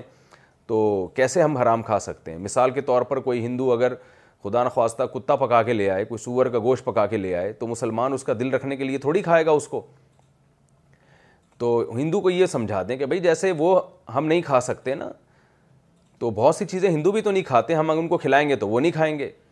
جو ہندوؤں میں مذہبی قسم کے ہندو ہیں آپ ان کو گائے کا گوشت کھلاؤ وہ نہیں کھائیں گے وہ کہیں گے بھائی ہمارے مذہب کا حصہ ہے ہم نہیں کھا سکتے گائے کا گوشت تو اب مسلمان جو فورس کرے گا کہ کھاؤ تو اس کا مطلب وہ مسلمان پھر غلط ہوگا کیوں بھائی کسی پر آپ زبردستی دباؤ ڈال رہے ہیں تو کسی بھی ہندو ہو اس کو آپ یہ بات محبت سے سمجھا دیں کہ یہ چیز ہمارے مذہب میں الاؤ نہیں ہے ہم نہیں کھا سکتے باقی ہمیں آپ سے نفرت نہیں ہے آپ کچھ بھی کھلائیں گے آپ ڈانٹ بھی کھلائیں گے تو ہم وہ بھی کھائیں گے تو لیکن یہ اس پر ہمیں آپ مجبور نہ کریں سنت پڑھنے والے کے پیچھے فرض نماز ہو سکتی ہے میں ملیشیا میں رہتا ہوں یہاں کی اکثریت مالکی مسلک سے تعلق رکھتی ہے ملیشیا میں مالکی مسلک ہاں ملیشیا میں مالکی نہیں شافی ہے چلیں خیر میں چونکہ حنفی ہوں تو یہ لوگ جب کوئی اکیلا نماز پڑھ رہا ہو تو بعد میں آنے والا کوئی بندہ اس کے کندھے پر ہاتھ رکھ دیتا ہے اور جمع شروع کر دیتا ہے کبھی کبھی ہم سنت پڑھ رہے ہوتے ہیں اور اسی دوران کوئی بندہ ہمارے پیچھے جمع شروع کر دیتا ہے کیا ہم اسے جہرن نماز پڑھا سکتے ہیں ہمیں اس وقت کیا کرنا چاہیے محمد اعزاز ملیشیا سے امام ابو حنیفہ رحمہ اللہ تعالیٰ کے نزدیک جو آدمی نفل نماز یا سنت نماز پڑھ رہا ہے اس کے پیچھے فرض نماز والے کی نماز نہیں ہوگی ہاں جو فرض پڑھ رہا ہے اس کے پیچھے نفل کی نیت کی جا سکتی ہے تو چونکہ یہ شافی مسلک کے لوگ ہیں امام شافی کے ہاں یہ عمل جائز ہے تو اگر وہ آپ کے پیچھے نماز پڑھتے ہیں نیت کر لیتے ہیں تو ان کی نماز درست ہو جائے گی ان کے فقہ کے حساب سے آپ پڑھاتے رہیں اپنی نماز پڑھتے رہیں ان کی بھی ہو جائے گی آپ کی بھی ہو جائے گی لیکن آپ خود کسی کے مقتدی ایسی صورت میں نہ بنیں آپ کسی کے پیچھے جماعت اس وقت پڑھیں کہ جب وہ نفل پڑھ رہا ہو تو آپ بھی نفل پڑھ رہے ہوں وہ اگر فرض پڑھ رہا ہو تو پھر آپ بھی وہی والے فرض پڑھ رہے ہوں پھر تو ٹھیک ہے یا وہ فرض پڑھ رہا ہو لیکن آپ اس کے پیچھے نفل پڑھ رہے ہوں لیکن یہ جو کنڈیشن ہے اس میں ان کی نماز ان کے حساب سے ہو جائے گی وہ امام شافی کو فالو کرتے ہیں دلائل دونوں کے پاس ہیں بھی میں دلائل میں جاؤں گا تو بات بہت لمبی ہو جائے گی دونوں طرف دلائل ہیں تو آپ یہ کریں گے کہ آپ اپنی نماز پڑھتے رہیں جہرن تلاوت کرنے کی آپ کو ضرورت نہیں ہے ہاں اگر آپ مغرب میں یا فجر لیکن اس میں بھی مسئلہ ہوگا کہ آپ تو سنتیں پڑھ رہے ہوں گے تو سنتوں میں بھی جہرن تلاوت جائز تو ہے لیکن بہتر نہیں ہے تو آپ اپنی نماز پڑھتے رہیں اسی طرح سرن وہ آپ کے پیچھے اقتدا کی نیت کر لے تو آپ جہرن تلاوت نہ کریں امام رکو کے بعد دعا کرے تو اچھا جہرن تلاوت آپ اس وقت کریں جب آپ فرض نماز پڑھ رہے ہوں مغرب عشاء یا فجر کی تو پھر کوئی آپ کے پیچھے کے کھڑا ہو جاتا ہے نا تو آپ تلاوت جہرن شروع کر دیں اور اس کی امامت کی نیت بھی کر لیں امام رکو کے بعد دعا کرے تو مختدی کے لیے حکم فرض نماز میں آخری رکت میں رکو کرنے کے بعد یہ لوگ کون لوگ بھائی کہہ رہے ہیں یہ لوگ اچھا ملیشیا والے لوگ دعا کے لیے ہاتھ اٹھاتے ہیں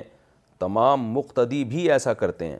کیا اس دوران ہم دعا کے لیے ہاتھ اٹھا سکتے ہیں اور اس دعا پر ہم آمین کہہ سکتے ہیں یا نہیں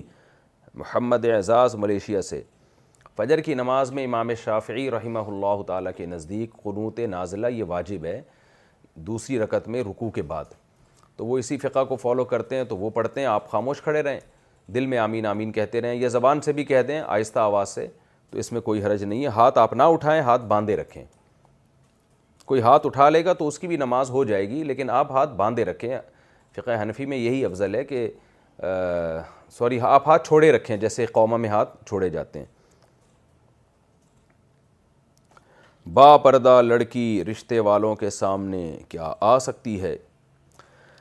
لڑکی شرعی پردہ کرتی ہو اب رشتہ دیکھنے والے آئیں اور ان میں مرد بھی ہوں تو لڑکی کے لیے سامنے آنے یا نہ آنے کا کیا حکم ہوگا بنت ہوا لاہور سے دیکھیں آنے میں مرد بھی ہیں تو وہ کیوں دیکھ رہے ہیں لڑکی کو لڑکی کو نکاح کے لیے دیکھنے کی اجازت صرف اس لڑکے کو ہے جو نکاح کرنا چاہ رہا ہے تو اس کے سامنے آنے کی تو گنجائش ہے کہ جو لڑکا نکاح کرنا چاہ رہا ہے لڑکی اس کے سامنے چہرہ کھول کے آ جائے باقی ایک پردہ کرنے والی لڑکی ہے تو وہ باقی مردوں کے سامنے کیوں آ رہی ہے وہ ٹھیک نہیں ہے جائز نہیں ہے ان کو منع کر دے بھائی ہم جو ہے وہ لڑکے کو تو دیکھنے کا حق ہے تو اس کی والدہ کو بھی حق ہے بعض دفعہ سوسر صاحب کہہ رہے ہوتے ہیں میں دیکھوں گا بہو کو وہ بھائی تم کیوں دیکھو گے یار تمہارے بیٹے کی شادی ہو رہی ہے تم بس معلومات حاصل کر لو اس کے اخلاق کی اور اس کی عادات کی آپ کو آپ دیکھنے کا آپ کو کیا مسئلہ ہے تو عجیب عجیب چیزیں مارکیٹ میں آ رہی ہیں جو سمجھ سے والا تر ہیں پروفیشنل کو چھوڑ کر گھریلو لڑکی پسند کرنا میرے دوست کو ایک لڑکی پسند ہے وہ وہاں نکاح کا پیغام بھجوانا چاہتا ہے اس نے لڑکی کے گھر والوں سے بات کی ہے اور لڑکی بھی اسے پسند کرتی ہے لیکن مسئلہ یہ آ رہا ہے کہ لڑکے کے جو گھر والے ہیں وہ کہتے ہیں کہ ہمیں لڑکی کی شادی لڑکی لڑکے کی شادی کسی ڈاکٹر یا انجینئر لڑکی سے کروانی ہے اچھا چینل کھلوانا ہے میرا خیال ہے انہوں نے کوئی لیکن لڑکا یہ کہتا ہے کہ میری شادی سادہ اور گھریلو لڑکی سے ہو مجھے پروفیشنل لڑکی نہیں چاہیے اس صورت میں اگر لڑکا اپنے گھر والوں کے خلاف جا کر اس لڑکی سے شادی کر لے تو اس میں شریعت کا کیا حکم ہے جبکہ لڑکی والوں کا یہ کہنا ہے کہ لڑکا اپنے گھر والوں کو ایک بار لڑکی کے گھر لے کر آئے شبیر صاحب انڈیا سے ایک تو ہماری قوم کا ایک بہت بڑا المیہ یہ ہے شبیر بھائی یہ شبیر ہی ہیں نا ہاں شبیر بھائی ہیں ہماری قوم کا بہت بڑا المیہ یہ ہے کہ ان کو پتہ ہی نہیں کہ آپ کون سا کام کس لیے کر رہے ہیں مثال کے طور پر دیکھو میں آپ اپنے گھر والوں کو سمجھائیں یہ میرا کلپ سنائیں ان کو کہ ایک آدمی کے گردے میں پتھری ہے وہ یہ شرط اس کے والدین اس کو لے کے جاتے ہیں چل بیٹا وہ ایک بہت زبردست اسپیشلسٹ ہے کڈنی کا اس کے پاس ہم لے کے جاتے ہیں لڑکا کہتا ہے کہ نہیں کڈنی کا میں وہ اسپیشلسٹ سے علاج کراؤں گا جس کے تبلیغی جماعت میں چار مہینے لگے ہوئے ہوں یا اس کی شکل اچھی ہو وہ خوبصورت ڈاکٹر ہو یا اس کی داڑھی ہو ناف تک تو گھر والے ایسے بچے کو کیا بولیں گے کم بخت تو نے کڈنی کا علاج کرانا ہے یا تو نے اپنا ایمان بڑھوانا ہے اس تجھے اس کی شکل سے کیا کیا واسطہ تو یہاں یہی کام گھر والے بچے کے ساتھ کر رہے ہیں جب کسی لڑکی سے کوئی مرد شادی کرتا ہے نا تو سب سے بڑی مسلحت اس نکاح میں گھر بسانا ہوتی ہے کہ گھر چلانے والی کوئی خاتون اس کو چاہیے جس کو ہاؤس وائف کہا جاتا ہے ہوم میکر کہا جاتا ہے گھر داری والی تو مرد کا بڑا مقصد نکاح سے یہ ہوتا ہے تو اگر آپ شادی کر کے کسی لڑکی کو گھر میں لے کر آئے وہ گھر داری ہی نہیں جانتی ہے تو علاج آپ یعنی ڈاکٹر کی شرط لگا رہے ہیں کہ مجھے ڈاکٹر لڑکی چاہیے تو آپ نے علاج کرنا ہے اس سے کیا آپ کو انجینئر لڑکی چاہیے تو کیا مطلب آپ نے کوئی سول انجینئر چاہیے آپ کو یا آپ کو کوئی مکینک کی فیلڈ سے وابستہ چاہیے کوئی تو کرنا کیا ہے آپ نے ایک صاحب اسی طرح مجھے بار بار کہتے رہے میں تو اب رشتے وشتے نہیں کراتا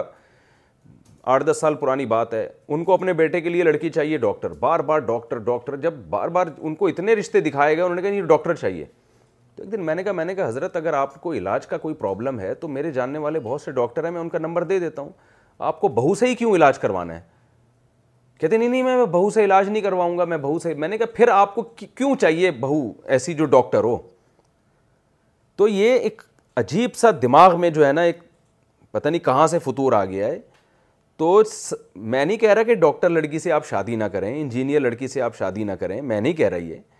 میں آپ سے یہ کہہ رہا ہوں کہ آپ شادی میں اپنا پرپز دیکھیں کہ آپ کا بنیادی مقصد کیا ہے سب سے بہترین اور کامیاب شادی وہ ہے جس میں بھی بیوی آپ کے گھر کو اور آپ کے بچوں کو سنبھال لے وہ آپ سے محبت کرے آپ کی خدمت کرے آپ کے گھر کو سنبھال لے وہ اگر وہ آپ کے گھر کو نہیں سنبھال رہی تو آپ کو اس کی ایجوکیشن کا کخ بھی فائدہ نہیں ہے اللہ یہ کہ آپ لالچی ہیں اور آپ نے اس سے پیسے کمانے تو یا کسی کا مقصد ہی ہے کہ میں کلینک کھلوانا چاہتا ہوں ایک ڈاکٹر اگر ڈاکٹر لڑکی سے شادی کر رہا ہے اور وہ کہہ رہا ہے کہ یار میں نے اب فیوچر میں ہاسپٹل بنانا ہے تو ہاسپٹل میں میں ایک ڈاکٹر لڑکی سے شادی اس لیے کر رہا ہوں کہ میں ہاسپٹل اس کے حوالے کروں گا تو بھی بات سمجھ میں آتی ہے اگرچہ اس کی گھریلو زندگی پھر بھی ڈسٹرب ہوگی یہ ذہن میں رکھیں وہ ہاسپٹل تو اچھا چلوا لے گا اپنی وائف سے لیکن گھر کا معاملہ اس کا ہو جائے گا خراب تو یہ کام بالکل کھوپڑی میں آنے والا نہیں ہے اور بہت ہی ایک عجیب سی حساب کتاب ہے میں کہتا ہوں ڈاکٹر یا انجینئر لڑکی سے شادی وہ کرے جس کا چار شادیوں کا پروگرام ہو کہ چلے گھر کے لیے تو اس کی ایک بیوی گھر میں موجود ہے اس کے بچوں کو سنبھال رہی ہے اور اس کے گھر والوں کو سنبھالا ہوا ہے اور اس کی جو ہے نا جو بھی ایک مرد کی خواہش ہوتی ہے کہ میں جب گھر میں آؤں تو میری بیگم ایسی ہونی چاہیے تو وہ پورا گھر کا سا وہ گھر سفر پہ ہو تو اس کو گھر کی طرف سے مطمئن ہو تو دوسری کر لے چلو یار وہ ایک بیوی تو میری ایسی ہے دوسری میں چونکہ ڈاکٹر ہوں تو میں نے کلینک بھی کھولنی ہے تو میں چاہتا ہوں کہ بارہ گھنٹے میں کلینک میں بیٹھا کروں بارہ گھنٹے میری وائف جیسے کبوتر اور کبوتری کے بارہ بارہ گھنٹے ڈیوٹی لگتی ہے خیر سوری یہ مثال یہاں فٹ نہیں آتی لیکن بارہ گھنٹے میں ہاسپٹل میں بیٹھوں گا تو بارہ گھنٹے میری وائف ہاسپٹل چلائے گی اور یا کیے کہ جیسے کوئی آدمی کالج کھولنا چاہتا ہے تو بہت ایجوکیٹڈ لڑکی سے اس نے شادی کی ہے کہ میں اس کو ایک کالج کا ویمین کالج کھولنا چاہ رہا ہوں اس کا پروفیسر بناؤں گا اس طرح کا کوئی ویژن ہو کسی کا تو پھر دوسری یا تیسری شادی کے لیے ٹھیک ہے بھی ڈاکٹر کر لے انجینئر کر لے کسی پروفیسر سے شادی کر لے کہ جی میں نے گھر ہاؤس جو وائف رکھنی نہیں ہے کیونکہ ہاؤس میں ایک وائف میری آلریڈی موجود ہے تو میں نے اب کسی اور پرپس کے لیے نکاح کرنے جیسے ایک بہت بڑی دینی تنظیم کے ایک سربراہ سے میری بھی ملاقات ہوئی انہوں نے دوسری شادی کی ہے کسی بیوہ سے اور وہ بیوہ کیا ہے کہ وہ ایک بہت ہی موٹیویشنل اسپیکر ہے وہ تو ان کی شادی کا پرپز ہی یہ تھا کہ بھائی یہ گھر کے لیے نہیں ہے یہ میں لڑکیوں کو ٹریننگ دینے کے لیے لڑکیوں کو موٹیویٹ کرنے کے لیے میں نے اس خاتون سے شادی کی ہے تاکہ یہ لڑکیوں کو ورکشاپ کروائے تو یہ ایک اچھا پرپز ہے لیکن جس نے ایک ہی نکاح کرنا ہے تو اس کے لیے تو بھائی سب سے پہلے تو اپنے گھر کو آپ فوکس کریں جو بچے کون پالے گا آپ کے اور بہت اچھا خاصا ٹائم چاہیے لڑکی کو گھر چلانے کے لیے وہ اگر جاب کر رہی ہے وہ گھر نہیں سنبھال سکتی سارا گھر کا نظام ڈسٹرب ہو جاتا ہے آدمی ٹینشن میں جاتا ہے میں ایسے گھروں کو جانتا ہوں میاں بھی صبح نکلتا ہے جاب پہ بیگم صاحبہ بھی صبح جاب پہ نکلتی ہیں رات کو دونوں کی تھکے ہوئے ہوتے ہیں ملاقات ہوتی ہے تو یہ تو ہوٹل ہو گیا نا ہوٹل میں مل رہے ہیں گھر تو وہ ہوتا ہے جس کو پیچھے کوئی سنبھالنے والا ہو اور مرد آ رہا ہو تو بیگم اس کا انتظار کر رہی ہو اس سے پوچھ رہی ہو آپ لیٹ کیوں آ رہے ہیں وہ پہلے آ رہا ہے بیگم صاحبہ اس سے بھی ایک گھنٹہ لیٹ آ رہی ہیں تو ایک یہ غیر فطری سا نظام ہے تو یہ کچھ شریعت میں پسندیدہ نہیں ہے تو سب سے پہلے نکاح میں جس چیز کو ترجیح دینی ہے لڑکی کا خاندان کے اخلاق اچھے ہوں کیونکہ اخلاق اچھے نہیں ہیں تو زندگی آپ کی بہت ہی برباد ہو جائے گی نمبر دو سلیقہ داری پہلے جو خواتین جب نکاح کا پیغام لے کے جاتی تھی نا تو جس لڑکی کے یہاں جاتی ہیں ان کا کچن دیکھتی تھیں اس سے اندازہ لگاتی تھیں ان کا سلیقہ صفائی ہے یا نہیں ہے تو سلیقہ دیکھنا ہے پردہ دیکھنا ہے اس کا نماز دیکھنی ہے دینداری دیکھنی ہے یہ سب جی- چیزیں دیکھنے کے بعد شکل و صورت بھی ایک بہرحال ویلیو رکھتی ہے کوئی اس میں دلچسپی لیتا ہے تو شکل و صورت بھی دیکھ سکتا ہے تو اس کے علاوہ باقی چیزیں یہ دوسرے درجے میں ہیں تو میں آپ کے گھر والوں کو نصیحت ہی کر سکتا ہوں کہ یہ عجیب کام کر رہے ہیں لڑکا وہ چاہ رہا ہے کہ مجھے ایک گھریلو لڑکی چاہیے جو میرا گھر سنبھالے اور آپ ڈاکٹر تلاش کر رہی ہیں تو یہ کچھ کھوپڑی میں آنے والی بات نہیں ہے تو اس کو پہلی شادی آپ کرنے دیں اسی طرح دوسری کے لیے کسی ڈاکٹر سے کرا دیے گا آپ اس کی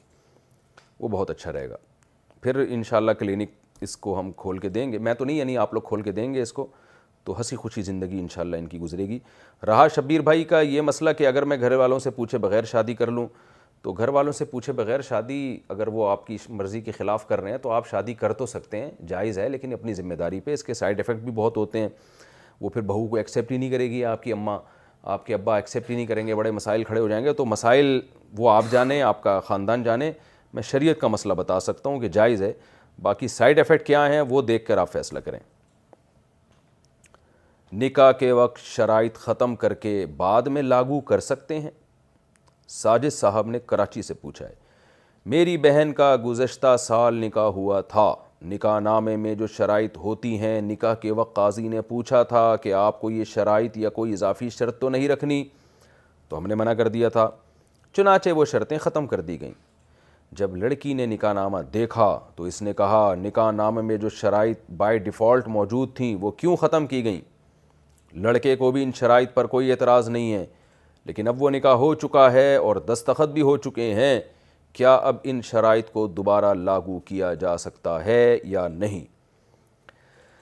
دیکھیں نکاح میں ایک شرط تو وہ ہوتی ہے جس کو مہر کہا جاتا ہے وہ شرط تو میاں بیوی دونوں کی مرضی کے بغیر تبدیل نہیں ہو سکتی اس کے علاوہ جتنی بھی شرطیں نکاح نامے میں لکھی ہوئی ہیں اچھا ایک شرط اس طرح کی ہوتی ہے کہ بیوی کو طلاق کا اختیار دیا گیا ہو وہ نکاح نامے کی شرطوں میں لکھنے سے نہیں ہوگا بلکہ وہ ایجاب و قبول کے وقت قاضی زبان سے یہ کہے گا کہ اس شرط پہ نکاح کیا کہ بیوی کو بھی طلاق کا اختیار ہے ایسی صورت میں بیوی کے پاس طلاق کا اختیار چلا جائے گا وہ اختیار بھی ختم نہیں ہوگا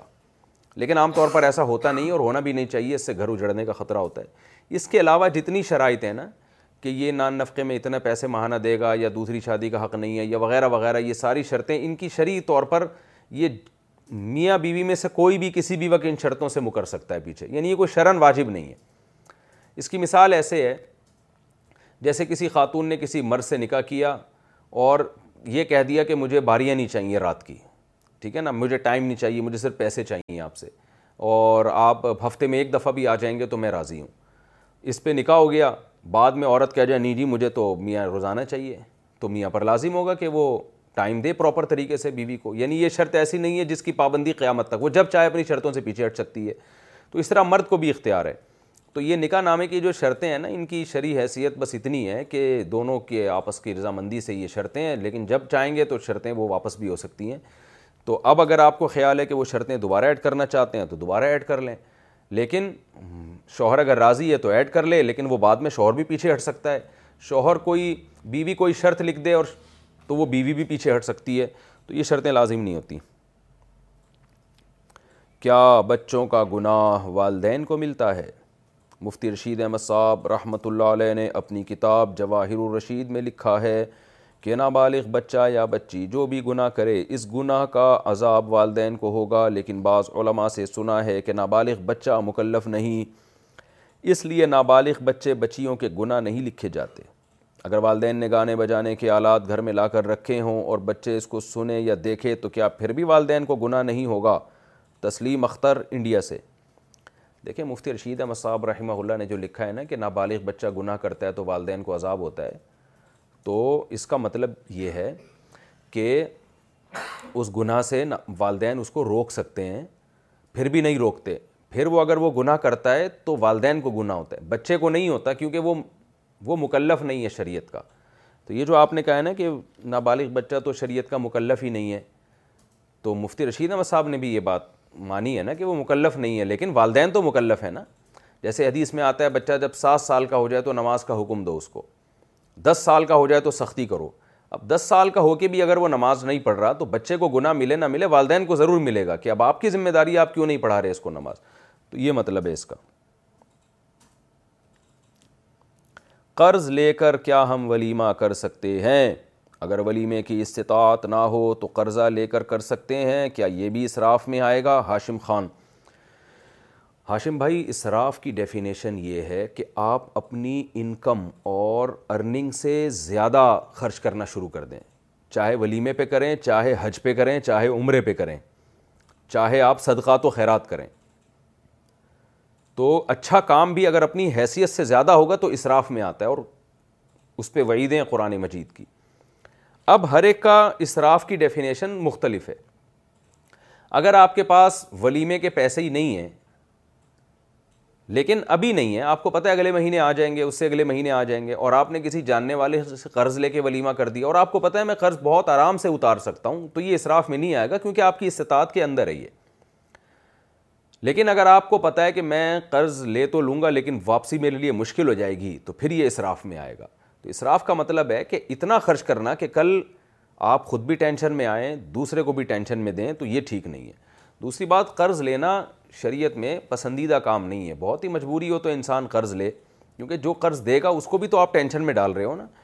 تو ولیمہ جتنی اللہ نے حیثیت دی اس حساب سے کر لیں ولیمہ لیکن بہرحال اس میں ہر آدمی ایک دوسرے سے بے تکلف ہوتا ہے سب کے معاملات مختلف ہوتے ہیں بعض دوست ایسے ہوتے ہیں ان سے قرضہ لے لو ان کو کوئی تکلیف نہیں ہوتی کہتے ہیں لے لے یار ان کے پاس پیسہ بہت ہوتا ہے ان کو یہ بھی پتہ ہوتا ہے کہ یہ واپس لوٹا دے گا لیکن بعض ایسے ہوتے ہیں کہ آپ کو خام خام ایک ضرورت ہے نہیں بڑی چیز کی اور آپ دوسرے سے قرضہ مانگ رہے ہو یہ پھر غلط بات ہے اور اس پہ بھی ٹینشن میں آ رہا ہے وہ بھی تو یہ پھر بھکاری پن میں آ جاتی ہے یہ ناپسندیدہ ہے شریعت میں تو اس لیے شریعت میں استغنا کے ساتھ ہی رہنے کا حکم ہے اور مانگنا چاہے وہ قرضہ ہو یا ویسے پیسے مانگنا یہ شریعت میں پسندیدہ کام بہرحال نہیں ہے ہاں میں نے پھر بتایا کہ بعض دوست بے تکلف ہوتے ہیں ان سے مانگنے میں ذلت محسوس نہیں ہوتی کیونکہ کبھی وہ آپ سے مانگ لیتے ہیں کبھی آپ ان سے مانگ لیتے ہیں تو بے تکلف ہے اور اس کے طبیعت پہ بھی بوجھ نہیں آ رہا تو پھر آپس کے معاملات ہیں پھر حج کے لیے بھی قرضہ لیا جا سکتا ہے اور ولیمے کے لیے بھی کسی بھی کام کے لیے لیا جا سکتا ہے قرضہ پھر شادی کے لیے کتنی آمدن ضروری ہے شادی کرنے کے لیے کتنی مالی استطاعت ہونا ضروری ہے امام ابو حنیفہ رحمہ اللہ تعالیٰ کے وصیت میں ہے کہ پہلے کماؤ پھر شادی کرو اس کا کیا مطلب ہے محمد عاصم دیکھیں شادی کرنے کے لیے جیب میں ایک دھیلے کا بھی ہونا ضروری نہیں ہے شریعت کی نظر میں وجہ اس کی ہے کہ قرآن مجید میں اللہ کا ارشاد ہے کہ تم بے نکاحوں کا نکاح کرا دیا کرو این یقون و فقارا یغنیم اللہ من فضل ہی اگر یہ فقیر ہوں گے تو اللہ اپنے فضل سے ان کو غنی کر دے گا تو پتہ یہ چلا کہ شادی تو خود پیسے کمانے کا ایک ذریعہ ہے آیت کی روشنی میں حضرت عمر رضی اللہ تعالیٰ عنہ فرمایا کرتے تھے جب تغل غنا بغیر نکاح و اللہ یقول این اللہ بن فضلی فرماتے تھے مجھے تعجب ہے اس شخص پر جو نکاح کے علاوہ کسی اور چیز میں پیسہ تلاش کرتا ہے حالانکہ اللہ کا ارشاد ہے کہ تم نکاح کرو فقیر ہوگے تو اللہ غنی کر دے گا اسی طرح صحیح ہے بخاری کی حدیث ہے امام بخاری رحمہ اللہ تعالیٰ نے اس پر باقاعدہ باب باندھا ہے باب و تضویج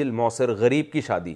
تو نبی صلی اللہ علیہ وسلم نے بخاری کی حدیث کے مطابق ایک ایسے غریب صحابی کی شادی کرائی ہے جن کے پاس ایک لنگوٹے کے علاوہ کچھ بھی نہیں تھا ایک دھیلا نہیں تھا ان کے پاس تو اس لیے اسلام میں یہ نہیں کہ جس کے پاس پیسہ ہے وہ شادی کرے پیسہ نہیں ہے وہ شادی نہ کرے اب سوا ہاں اصل بات جو میں اب کرنا چاہ رہا ہوں وہ یہ ہے کہ اسلام نے آپ کو تو ترغیب دی ہے کہ ایک دھیلا بھی نہیں ہے آپ نکاح کر لیں لیکن لڑکی والوں کو بہر الاسلام نے یہ اجازت دی ہے کہ وہ اپنا اسٹیٹس دیکھ کے آپ کو پیغام آپ کا رشتہ قبول کریں وہ اپنا وہ اپنا معیار دیکھیں مثال کے طور پر آپ کی جیب میں ایک دھیلا بھی نہیں ہے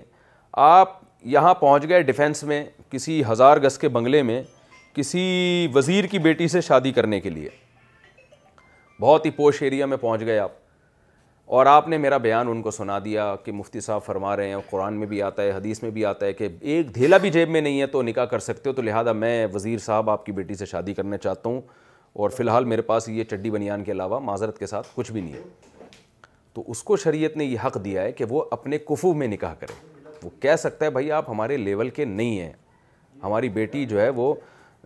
بہت اس کا لگژری لائف اسٹائل ہے تو ہمیں پتہ ہے آپ اس کو وہ لائف اسٹائل نہیں دے سکتے تو آپ پتلی گلی سے نکل جائیں آپ تو ان کو شریعت نے حق دیا ہے کہ لڑکی والوں کو یہ حق دیا ہے کہ وہ اپنے پیرلل میں نکاح کریں اپنے ہمپلہ میں نکاح کریں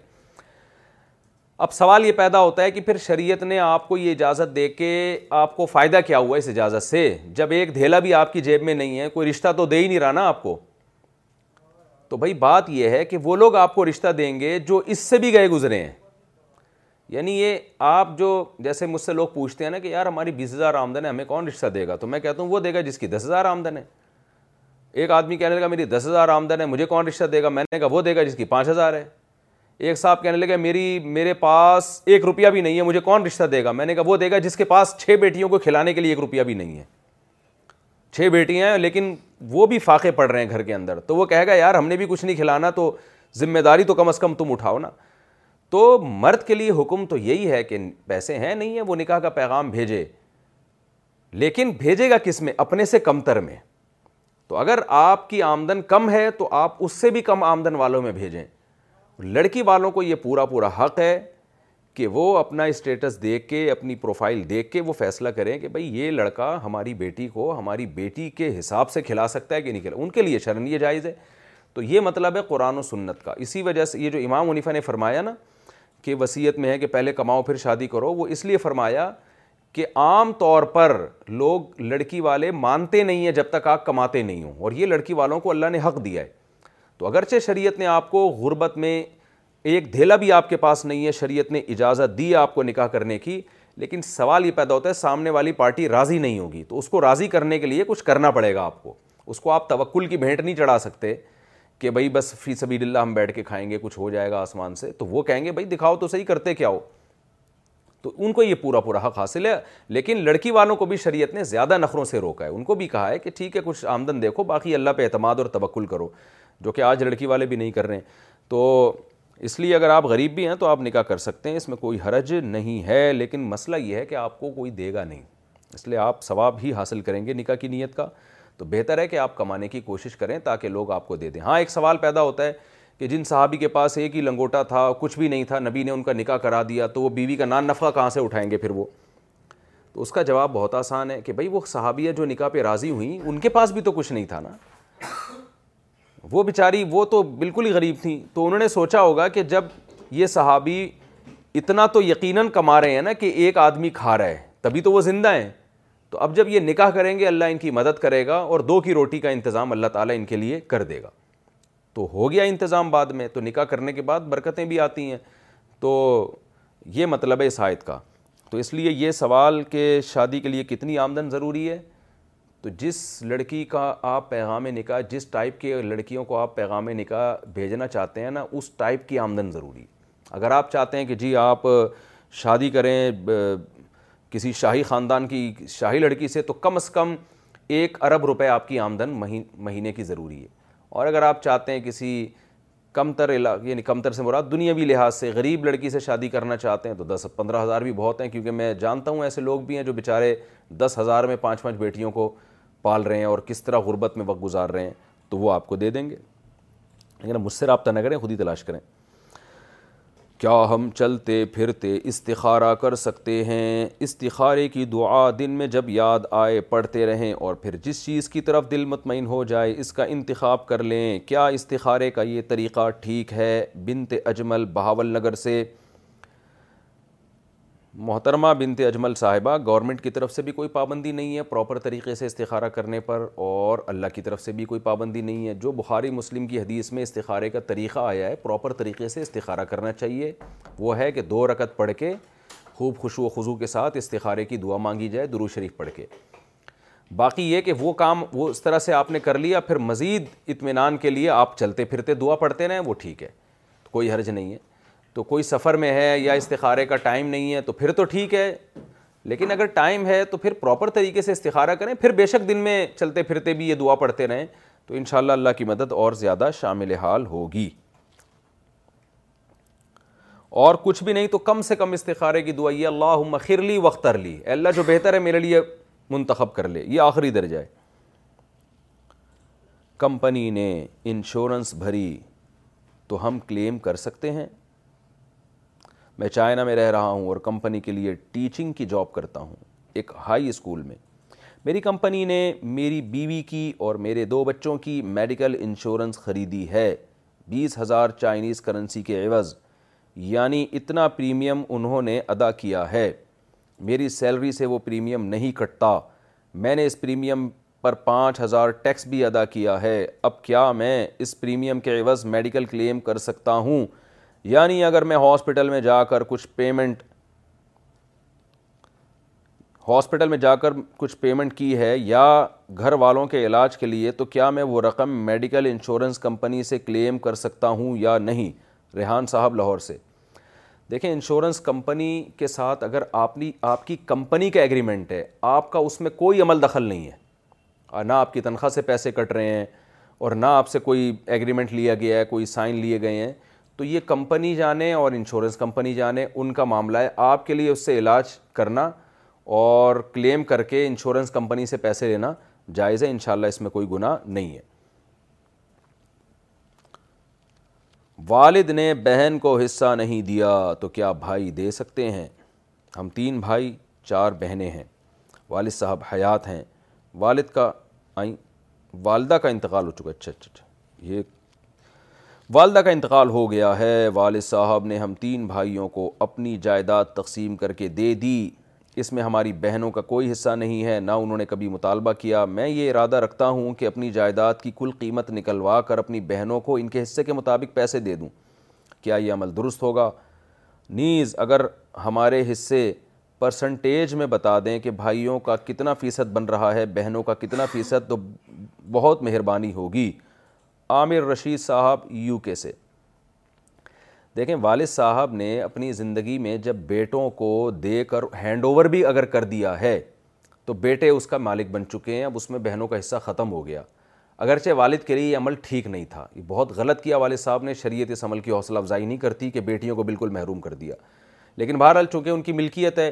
دے دیا اور ہینڈ اوور بھی کر دیا ہو تو اب بیٹے مالک بن چکے ہیں اب بیٹے اگر اپنی خوشی سے اپنی بہنوں کو دینا چاہیں تو وہ تو گفٹ ہے بہت ثواب ملے گا رشتہ داری جوڑنے کا ثواب نبی صلی اللہ علیہ وسلم نے فرمایا کہ صدقہ جب رشتہ داروں کو کیا جاتا ہے تو ڈبل ثواب ملتا ہے ایک رشتہ داری جوڑنے کا اور ایک صدقے کا تو بہت اچھی بات ہے آپ دے دیں آپ کا یہ جذبہ ہے آج کل تو ہم نے کھانے والے دیکھے ہیں کہ بہنوں کا حصہ بھی کھا رہے ہوتے ہیں اور آپ اپنے حصے میں سے بھی ان کو شیئر دے رہے ہیں تو بڑی خوشی کی بات ہے رہا یہ کہ آپ کے والد کی وراثت میں آپ لوگوں کا حصہ کتنا ہوگا تو چونکہ آپ لوگ تین بھائی چار بہنیں والدہ کا پہلے ہی انتقال ہو چکا ہے اگر والد صاحب کے والدین زندہ نہیں ہیں تو اللہ نہ کرے اگر آپ کے والد کا اسی کنڈیشن میں انتقال ہو جاتا ہے تو تین بھائی اور چار بہنوں کا مطلب ہے دس حصوں میں یہ ٹوٹل وراثت آپ کی ڈیوائیڈ ہوگی دس حصوں میں تو دس حصوں میں ڈیوائڈ ہوگی تو ٹین پرسنٹ اس میں بہن کا حصہ ہوگا اور ٹوینٹی پرسنٹ اس میں ایک بھائی کا حصہ ہوگا یعنی آپ ٹوٹل وراثت کو ٹین پہ ڈیوائڈ کریں گے جو جواب آئے گا وہ ایک بہن کا حصہ ہوگا اس کا ڈبل ایک بھائی کا حصہ ہوگا اس طرح سے یہ پرسنٹیج آپ یعنی بیس فیصد بھائی کا اور دس فیصد بہن کا حصہ ہوگا اچھا بھائی انتقال کے بعد چالیس دن تک قرآن پڑھوانا میری امی کا انتقال ہو گیا ہے کیا چالیس دن تک کسی حافظ سے سورہ بقرہ پڑھوانا جائز ہے بنت عبداللہ نہیں یہ بدعت عمل ہے اصال ثواب کے لیے کسی کو رکھنا بندے کو پراپر طریقے سے یہ نہ اسلاف سے کہیں ثابت ہے نہ شریعت میں اس کا کوئی ثبوت ہے بس نیکی کا ثواب میت تک پہنچتا ہے جیسے کہ ایک صحابی نے کہا تھا کہ یا رسول اللہ میں اپنے والد اپنی والدہ کے لیے صدقہ کرنا چاہتا ہوں آپ نے فرمایا کرو تو یہ صدقہ ہے تو تلاوت بھی ایک نیکی ہے تو اپنے طور پر جو جتنا قرآن پڑھ سکتا ہے صدقہ تو خیرات کر سکتا ہے والد صاحب یا والدہ کی ثواب کے لیے کرنا چاہیے پراپر کسی حافظ کو رکھ کے اس سے اتنے دن تک عمل کروانا یہ ٹھیک نہیں ہے بدعت یہ عمل کرائے پر دی ہوئی دکان پر زکوٰۃ کیا ہوگی میں نے اپنی جیلری کو بیچا اور ایک دکان لے لی کہ اس کو کرائے پر دے دوں گی لیکن وہ ایک کمرشل ہب میں ہے اس کی یہ کیا لکھا ہوا ہے اچھا آگے مجھے نہیں پتا کہ انہوں نے کچھ عجیب سا لفظ لکھا ہوا ہے اس سے پہلے وہ دکان ایسے ہی رہے گی یعنی اس میں کوئی انکم نہیں آئے گی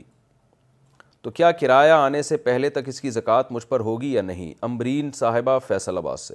دیکھیے جب آپ نے ایک دکان خرید لی ہے تو چونکہ آپ نے بیچنے کے لیے نہیں خریدی تو اب اس پر زکوٰۃ فرض نہیں ہے اور جو کرایہ آئے گا نا وہ کرایہ اگر جس دن آپ زکوٰۃ نکالتی ہیں اس دن آپ کے پاس دیکھا جاؤ دیکھا جائے گا کیش اماؤنٹ ٹوٹل کتنا ہے تو اس کرائے میں جو خرچ ہو گیا وہ تو ہو گیا اس جیسے آپ یکم رمضان کو اگر آپ کا معمول زکوٰۃ نکالنے کا اور یکم رمضان کو آپ حساب کرتی ہیں تو فسٹ رمضان کو پھر آپ دیکھیں گی کہ میرے پاس کرائے کی بچی ہوئی رقم کتنی ہے تو وہ اگر نصاب تک پہنچتی ہے تو اس کا وہ اور باقی چیزیں ملا کے کیش اماؤنٹ نصاب تک پہنچتا ہے تو ٹوٹل کا ڈھائی فیصد دینا پڑے گا تو کرائے کی دکان پر بہرحال زکوٰۃ نہیں ہوتی اس کی ارننگ پر زکوٰۃ ہوتی ہے وہ ارننگ جو کیش کی صورت میں ہو اور زکوٰۃ والی تاریخ تک آپ کے پاس بچ بھی جائے وہ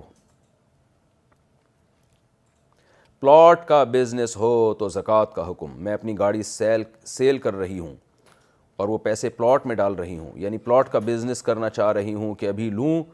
اور کچھ وقت بعد اگر اچھے پیسوں میں بکتا ہے تو بیچ دوں ورنہ تو ایسے ہی پلاٹ پڑا رہے گا اس صورت میں زکوٰۃ کے بارے میں کیا حکم ہوگا امرین صاحبہ فیصل آباد سے جی ایسے پلاٹ کی آپ کو زکوٰۃ دینی پڑے گی اور وہی بات ہے کہ اگر یکم رمضان کو بالفرض آپ کا معمول ہے زکوٰۃ نکالنے کا تو رمضان سے ایک دن پہلے بھی اگر آپ نے یہ پلاٹ خریدا ہوا تو فس رمضان کو آپ کو پورے کی زکوٰۃ دینی پڑے گی اور اگر یکم رمضان کے ایک دن بعد خرید لیا پھر اگلے سال یکم رمضان کو دینی پڑے گی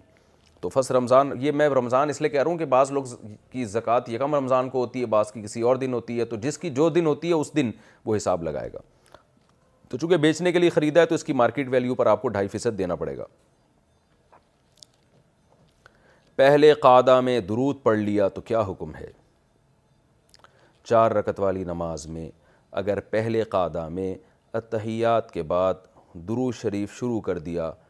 اور آدھا شریف پڑھنے کے بعد یاد آیا تو کیا سدا صحب کرنا واجب ہوگا یا نہیں اقسا صاحبہ راول پنڈی سے دیکھیں اگر چار سنت جو غیر غیرمعقدہ ہیں یا چار رکت نفل پڑھ رہے ہیں تو پھر اتحیات کے بعد پورا درو شریف بھی پڑھ لیں دعا بھی پڑھ لیں تو بھی سدا سہ واجب نہیں ہوتا لیکن اگر چار سنتیں معقدہ پڑھی جا رہی ہیں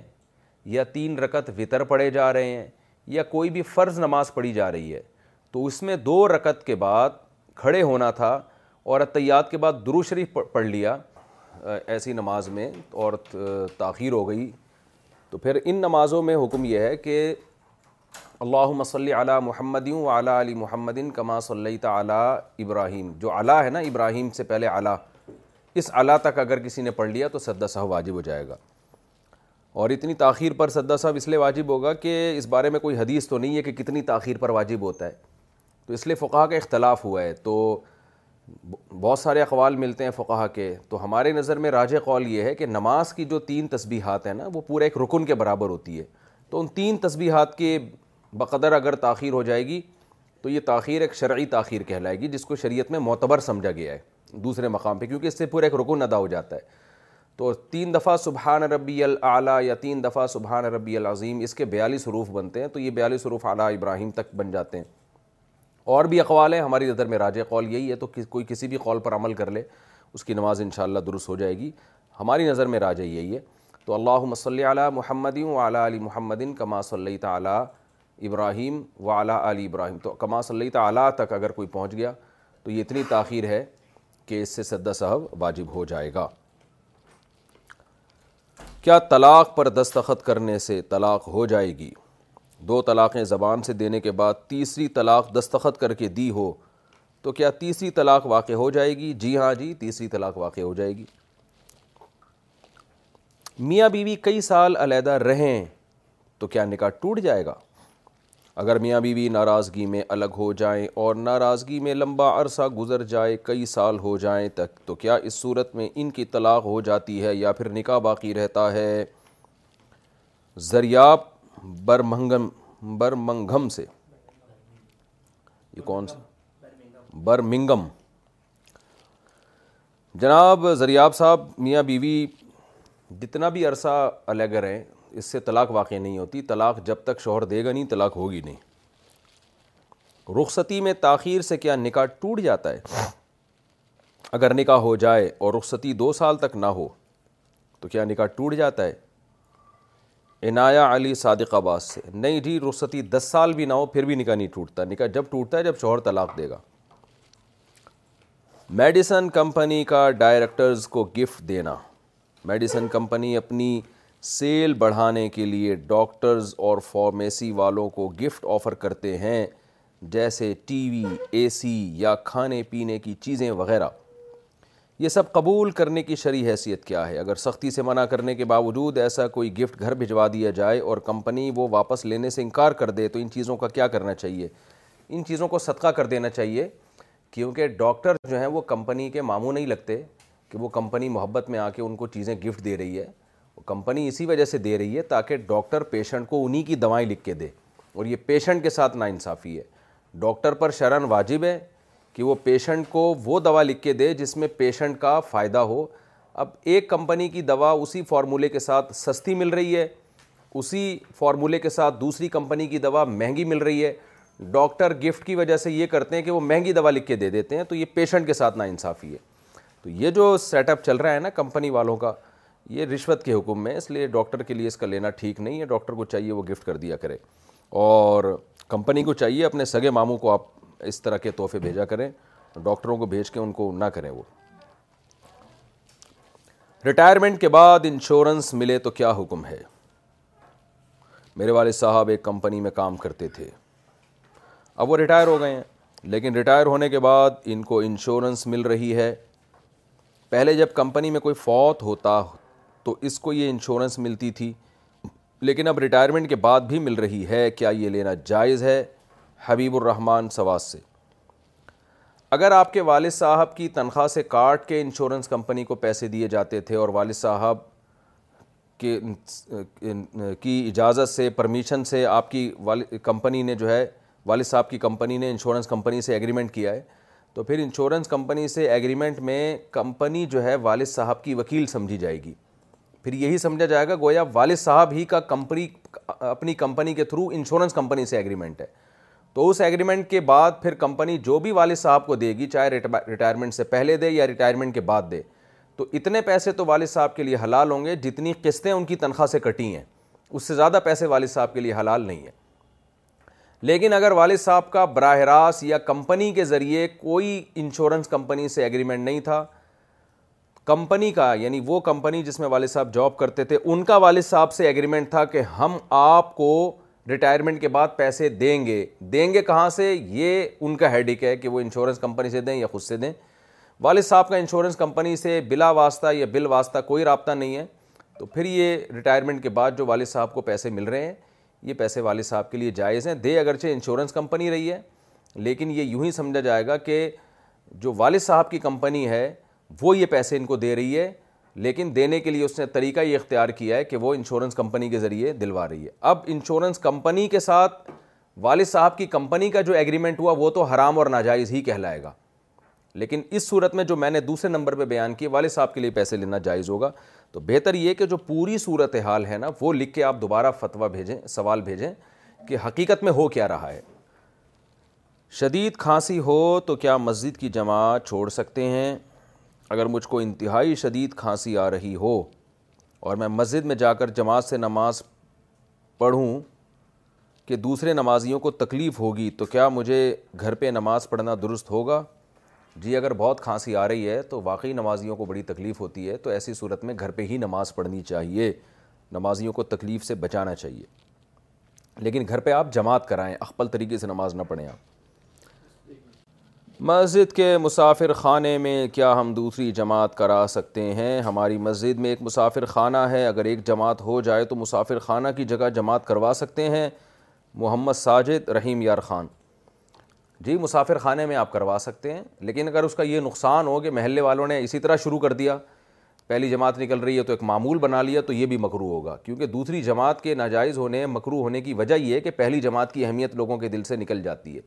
تو اگر ایسا نہیں ہے تو پھر مسافر خانے میں آپ جماعت کرا سکتے ہیں اگر کبھی جماعت رہ جائے مسجد کی مقروض کے گھر کیا ہم دعوت کھا سکتے ہیں کیا مقروض کے گھر دعوت کھانا درست ہے سہیل یو پی سے سہیل صدیقی یو پی سے جی کھا سکتے ہیں وہ کوئی حرج نہیں ہے اس میں بھابھی یا سالی کے ساتھ ڈرائیونگ کرنا بھابھی کو یا سالی کو گاڑی میں بٹھانا کیسا ہے سعد علی سیالکوٹ سے بھائی اگر آپ جوان ہیں اور بھابھی یا سالی بھی جوان ہیں تو اکیلے ان کے ساتھ سفر کرنا گاڑی میں بٹھانا بہرحال یہ نامناسب ہے حرام ناجائز میں نہیں کہہ رہا حرام ناجائز وہاں ہوگا جہاں فتنے کا اندیشہ ہوگا تو لیکن بہرحال یہ شریعت کے مزاج کے خلاف ہے کہ عورت کو چاہیے کہ وہ اپنے محرم ہی کے ساتھ سفر کرے اور رسول اللہ صلی اللہ علیہ وسلم نے دیور کے بارے میں کیا فرمایا الحم و موت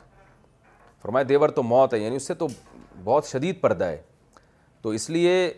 ایسے کلچر کو معاشرے میں فروغ دینا چاہیے نا جو احتیاط پر مبنی ہو میں نہیں کہہ رہا کہ آپ بھابھی یا سالی کو بٹھا کے کہیں گاڑی میں جاتے ہیں تو یہ حرام کام کر رہے ہیں ناجائز کر رہے ہیں لیکن یہ چیزیں ناجائز کی طرف بالآخر انسان کو لے کے جاتی ہیں اور شریعت کے مزاج کے بہرحال یہ چیزیں خلاف ہیں تو اس لیے شدید مجبوری کے بغیر ایسا نہیں کرنا چاہیے کبھی مجبوری ہو سکتی ہے کوئی ایمرجنسی ہو گئی تو ایک الگ بات ہے لیکن نارملی اس یہ کام ٹھیک نہیں ہے لاوارس بچے کو گود لینے کے احکامات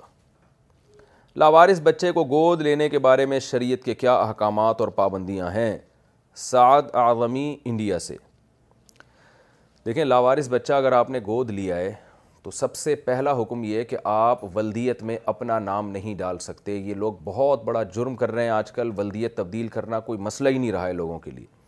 ولدیت میں اس کے اصل ابا کا نام آئے گا اصل ابا کا نہیں پتہ ہے تو آپ سرپرست میں اپنا نام ڈال دیں لیکن ولدیت میں نہیں ڈال سکتے دوسرا حکم یہ ہے کہ اگر وہ لڑکا ہے تو بالغ ہونے کے بعد دس سال کے بعد آپ کی وائف اس سے پردہ کرے گی اور اگر وہ لڑکی ہے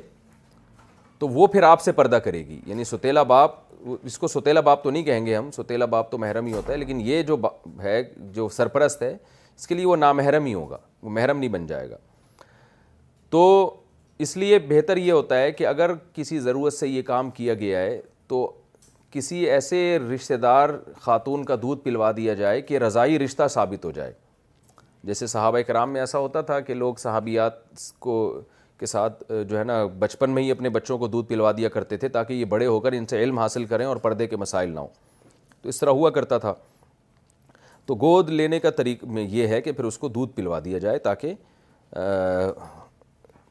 یعنی پردے کے مسائل شریعت میں جو رضائی رشتہ ثابت ہو جائے تیسری بات یہ کہ لیکن اگر وہ نہیں بھی پلواتے تو کوئی گناہ نہیں ہے لیکن پھر پردے کا خیال کرنا پڑے گا اور تیسرا حکم یہ ہے شریعت میں کہ اس کا وراثت میں کوئی حصہ نہیں ہوتا کیونکہ وراثت تو وارثین ہی کو ملتی ہے ہاں زندگی میں آپ اس کو کچھ دینا چاہیں اور ہینڈ اوور کر دیں تو پھر وہ اس کا مالک بن جائے گا لیکن مرنے کے بعد وارثین جو حقیقی وارثین ہیں انہیں کو وراثت ملے گی کیا امام کے ساتھ تکبیر کو دہرائیں گے جماعت سے نماز پڑھنے کے دوران امام جو تکبیر کہتا ہے کیا وہ تکبیر ہمیں دہرانی چاہیے یا نہیں عبد الرحیم کشمیر سے جی دہرانی چاہیے جناب بیٹے کا نام یا بچے کا نام محمد رکھنا کیسا ہے بچے کا نام محمد رکھنا کیسا ہے جائز ہے یا ناجائز محمد مسلم انڈیا سے جائز ہے جی میرے بیٹے کا نام بھی الحمدللہ صرف محمد ہے تو محمد نام رکھنا تو بڑی فضیلت کی بات ہے کوئی حرج نہیں ہے بہت سارے محدثین یہ امام بخاری کا نام محمد ہی تو تھا محمد ابن اسماعیل ابن ابراہیم تو بہت سارے محدثین ایسے گزرے ہیں جن کا نام محمد تھا بن بلائے شادی میں کھانا کھا لیا تو کیا کفارہ ہے میں کسی شادی کسی کی شادی پر بن بلائے گیا تھا اور وہاں کھانا بھی کھایا اب اس کا کیا کفارہ ہوگا انس صاحب کے پی کے سے دیکھیں انہوں نے آپ کو دیکھ لیا اور ان کو پتہ تھا بن بلائے ان کو بلایا ہے لیکن آ گئے تو انہوں نے چشم پوچھی سے کام لیا چلو ایک غریبی چلتی ہے تو پھر تو ٹھیک ہے لیکن اگر آپ کا خیال ہے کہ ان کو پتہ چلے گا تو وہ ناراض ہوں گے تو پھر یہ آپ نے ناجائز کھایا تو اصولی طور پر تو ہونا یہ چاہیے کہ آپ اتنے جتنا کھایا اس کے پیسے آپ میزبان کو لوٹا دیں لیکن ظاہر ہے یہ بھی اب بہت مشکل ہوتا ہے تو بہتر یہ کوئی گفٹ کی صورت میں یہ معاوضہ آپ ان تک پہنچا دیں جنہوں نے کھانا کھلایا ہے نا ان کو کوئی گفٹ دے دیں اور یا پیسے لفافے میں گفٹ کے نام پہ دے دیں یا کوئی بھی تحفہ ایسا دے دیں جو آپ سمجھتے ہو کہ کھانے کی تلافی اس سے ہو جائے گی لیول اس پہ تحفے اور گفٹ کا لگائیں آپ سورہ توبہ کے شروع میں بسم اللہ کیوں نہیں سورہ توبہ کے شروع میں بسم اللہ کیوں نہیں ہے تنویر صاحب کشمیر سے سورہ توبہ کے شروع میں بسم اللہ اس لیے نہیں ہے کہ صحابی رسول جو قرآن لکھا کرتے تھے ان کا بیان ہے کہ جب سورہ انفال نازل ہوئی ہے اور سورہ توبہ نازل ہوئی ہے سورہ توبہ کی آیتیں تو رسول اللہ صلی اللہ علیہ وسلم نے سورہ توبہ کی آیتوں کے بارے میں حکم دیا کہ ان کو سورہ انفال کے بعد لکھو یعنی بعد رکھو یعنی ترتیب دینے میں تو صحابی رسول کہتے ہیں کہ مجھے نہیں پتا تھا کہ یہ نئی صورت ہے یا سورہ انفال ہی کا بقیہ حصہ ہے تو اس کنفیوژن میں میں نے بسم اللہ نہیں لکھی کیونکہ وہ کنفیوز تھے کہ یہ نئی صورت ہے تو بسم اللہ لکھ دیتا ہوں اور اگر سورہ انفال ہی کا حصہ ہے تو نہیں لکھتا تو اسی طرح انہوں نے سورہ انفال کے بعد سورہ توبہ کو لکھ دیا اس کنفیوژن میں کہ پتہ نہیں یہ نئی صورت ہے یا اسی صورت کا حصہ ہے تو انہوں نے لکھ دیا بعد میں یہ بات ثابت ہو گئی کہ یہ سورہ توبہ ایک الگ صورت ہے سورہ انفال کا حصہ نہیں ہے لیکن چونکہ ان صحابی نے بسم اللہ نہیں لکھی تھی تو اس وقت سے آج تک کسی کی یہ مجال نہیں ہوئی کہ اس میں بسم اللہ ڈال دے وہ تو یہ اصل وجہ ہے تو اس میں قرآن کی حفاظت کی طرف بھی اشارہ ہے کہ دیکھو جو کام نبی کے دور میں نہیں ہوا نا قرآن میں ایک بسم اللہ بھی کسی نے اپنی طرف سے اس میں کبھی اضافہ نہیں کیا ہے تو یہ شاید اللہ تعالیٰ قرآن کا معجزہ تھا جو دنیا کو دکھانا چاہتے تھے بعض چیزیں ایسی ہوتی ہیں نا جو ایک واقعہ ہوتی ہیں لیکن اس کے پیچھے بڑی حکمتیں ہوتی ہیں تو اس یہ وجہ ہے جس کی وجہ سے بسم اللہ نہیں لکھی گئی باقی اس میں حکمتیں کیا تھیں اللہ نے صحابی کو بھلا کیوں دیا اور یہ ہوا کیوں اس میں حکمتیں بہت ساری بیان کی جاتی ہیں کہ شاید اللہ نے یہ اس لیے کروا دیا ہو یہ عمل کہ سورہ توبہ میں جنگ و جدال کا تذکرہ بہت زیادہ ہے جہاد کا بہت زیادہ تذکرہ ہے تو بسم اللہ الرحمن الرحیم میں چونکہ اللہ کی رحمت والی صفت نمایاں ہوتی ہے تو اس میں جنگ و جدال اور اسلام دشمنوں پر قہر اور غضب کے احکامات زیادہ ہیں تو اس حکمت سے یہ بسم اللہ یعنی اللہ تعالیٰ نے یہ واقعہ کروا دیا ہو جس کی وجہ سے بسم اللہ نہ لکھی گئی ہو لیکن وجہ اصل میں یہی ہے کہ صحابی کنفیوز تھے کہ یہ پہلی صورت کا سورہ انفال کا بقیہ ہے یا نئی صورت ہے اس وجہ سے انہوں نے احتیاطاً نہیں لکھی بسم اللہ کہ بھئی بعد میں ہم اگر نئی صورت ہوئی تو لکھ دیں گے تو بعد میں یہ ثابت ہو گیا لیکن پھر کسی نے نہیں لکھی کیونکہ نبی کے دور میں جب بسم اللہ نہیں لکھی گئی تو کسی میں یہ جرت آج تک نہیں ہوئی کہ وہ اپنی طرف سے اس میں ایڈ کر دے اسلام میں موسیقی کیوں حرام ہے اسلام میں موسیقی کے حرام ہونے کی کیا وجہ ہے اس کی حکمتیں بیان کر دیں رضوان اسلام آباد سے دیکھیں حکمتیں تو اللہ ہی بہتر جانتے ہیں نا شریعت میں کا مدار حکمتوں پر تھوڑی ہوتا ہے وہ تو ان احکامات پر ہوتا ہے جو اللہ نے ہمیں آرڈرز دیے باقی آج بھی ماہرین بتاتے ہیں ایک سرسری غور سے بھی ایک چیز پتہ چلتی ہے کہ یہ سب چیزیں نشے کے زمرے میں آتی ہیں اسلام میں شراب کیوں حرام ہے چسکے ہیں ان چیزوں کے آدمی ہر چیز سے غافل ہو جاتا ہے اور پھر نہ ملے تو اور پریشان ہوتا ہے تو جو موسیقی کے رسیالے لوگ ہوتے ہیں نا موسیقی میں بڑا مزہ آتا ہے لطف آتا ہے لیکن یہ وقتی ہے تو ایسے لوگوں کو پھر بار بار چاہیے بار بار چاہیے بار بار چاہیے تو لوگ کہتے ہیں میں موسیقی سن کے سکون ملتا ہے یہ نہیں دیکھتے کہ جو موسیقی کے عادی نہیں ہوتے وہ بغیر موسیقی کے سکون میں ہوتے ہیں پھر یہ چیزیں انسان کو گناہ کی طرف لے کے جاتی ہیں تو موسیقی میں آپ دیکھیں کہ لوگ ناچنا شروع کر دیتے ہیں شراب کباب اس کا حصہ بنتا چلا جاتا ہے تو جو لوگ شروع میں سادہ موسیقی پھر اس سے زیادہ ایڈوانس پھر ایڈوانس پھر ایک شراب کباب تک آ جاتے ہیں تو اسلام گناہ کو جڑ سے ہی ختم کرنا چاہتا ہے تو اس لیے یہ جو عام طور پہ موسیقی گانے بجانے میں استعمال ہو رہی ہے اور جو جو بھی ایک چل رہا ہے آج کل رواج اس سے بہت زیادہ اجتناب ضروری ہے اور لوگوں کی باتوں میں نہیں آنا چاہیے لوگ کہتے ہیں انٹرٹینمنٹ سے خالی دنیا میں کیا فائدہ تو زیادہ انٹرٹینمنٹ میں وہ لوگ ہوتے ہیں زیادہ خوش وہ لوگ ہوتے ہیں جو موسیقی اور ان چیزوں سے بچے ہوئے ہوتے ہیں اس کی مثال ایسے ہے کہ چرسی اگر آپ سے کہے یا ہیروئن چی جی کہے کہ یار تم ہیروئن کے بغیر کیسے زندگی گزارتے ہو ہیروئن میں اتنا مزہ ہے تو آپ اسے کہہ سکتے ہیں کہ ہم نے ہیروئنچیوں کی حالت دیکھی ہے جو ہیروئن سے بچتے ہیں وہ زیادہ سکون میں ہوتے ہیں جو ہیروئن پیتے ہیں وہ وقتی سکون تو ہے لیکن اس کے بعد جو ان کی زندگی برباد ہوتی ہے وہ ہیروئن جی ہی جانتا ہے کہ کیسی زندگی کو تباہ کرتا ہے تو اسی طرح جو موسیقی کے رسیالے ہوتے ہیں نا زیادہ تر خودکشیاں بھی وہ کرتے ہیں زیادہ تر ڈپریشن کے مریض بھی وہ ہوتے ہیں اور جو موسیقی سے اپنے آپ کو بچا کے رکھتے ہیں تلاوت میں نماز میں ذکر اسکار میں دل لگاتے ہیں وہ سکون والی زندگی میں ہوتے ہیں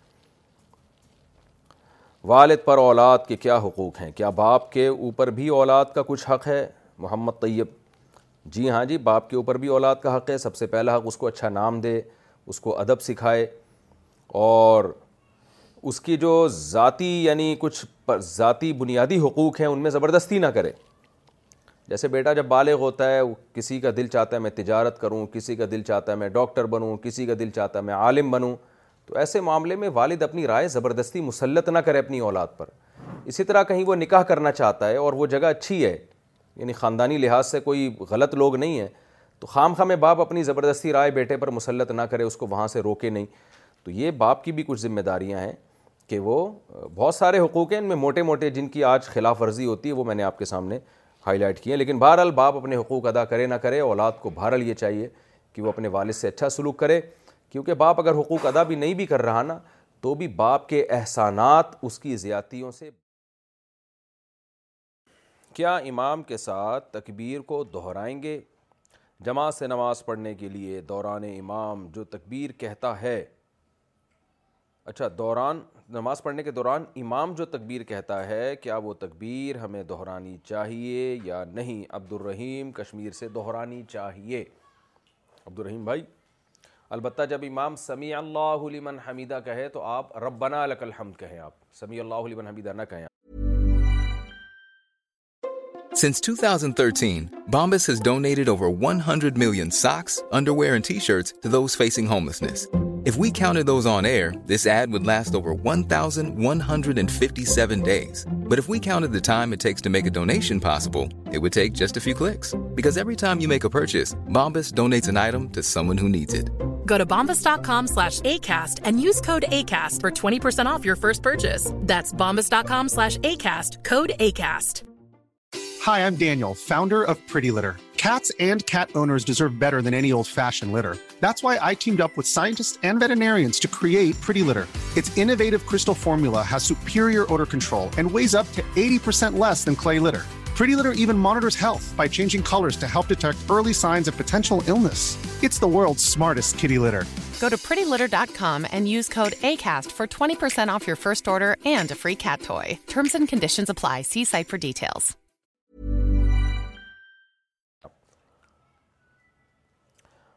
یہ تو ہو چکا تھا بچے کا نام محمد رکھنا یہ تو میں بتا چکا ہوں بالکل جائز ہے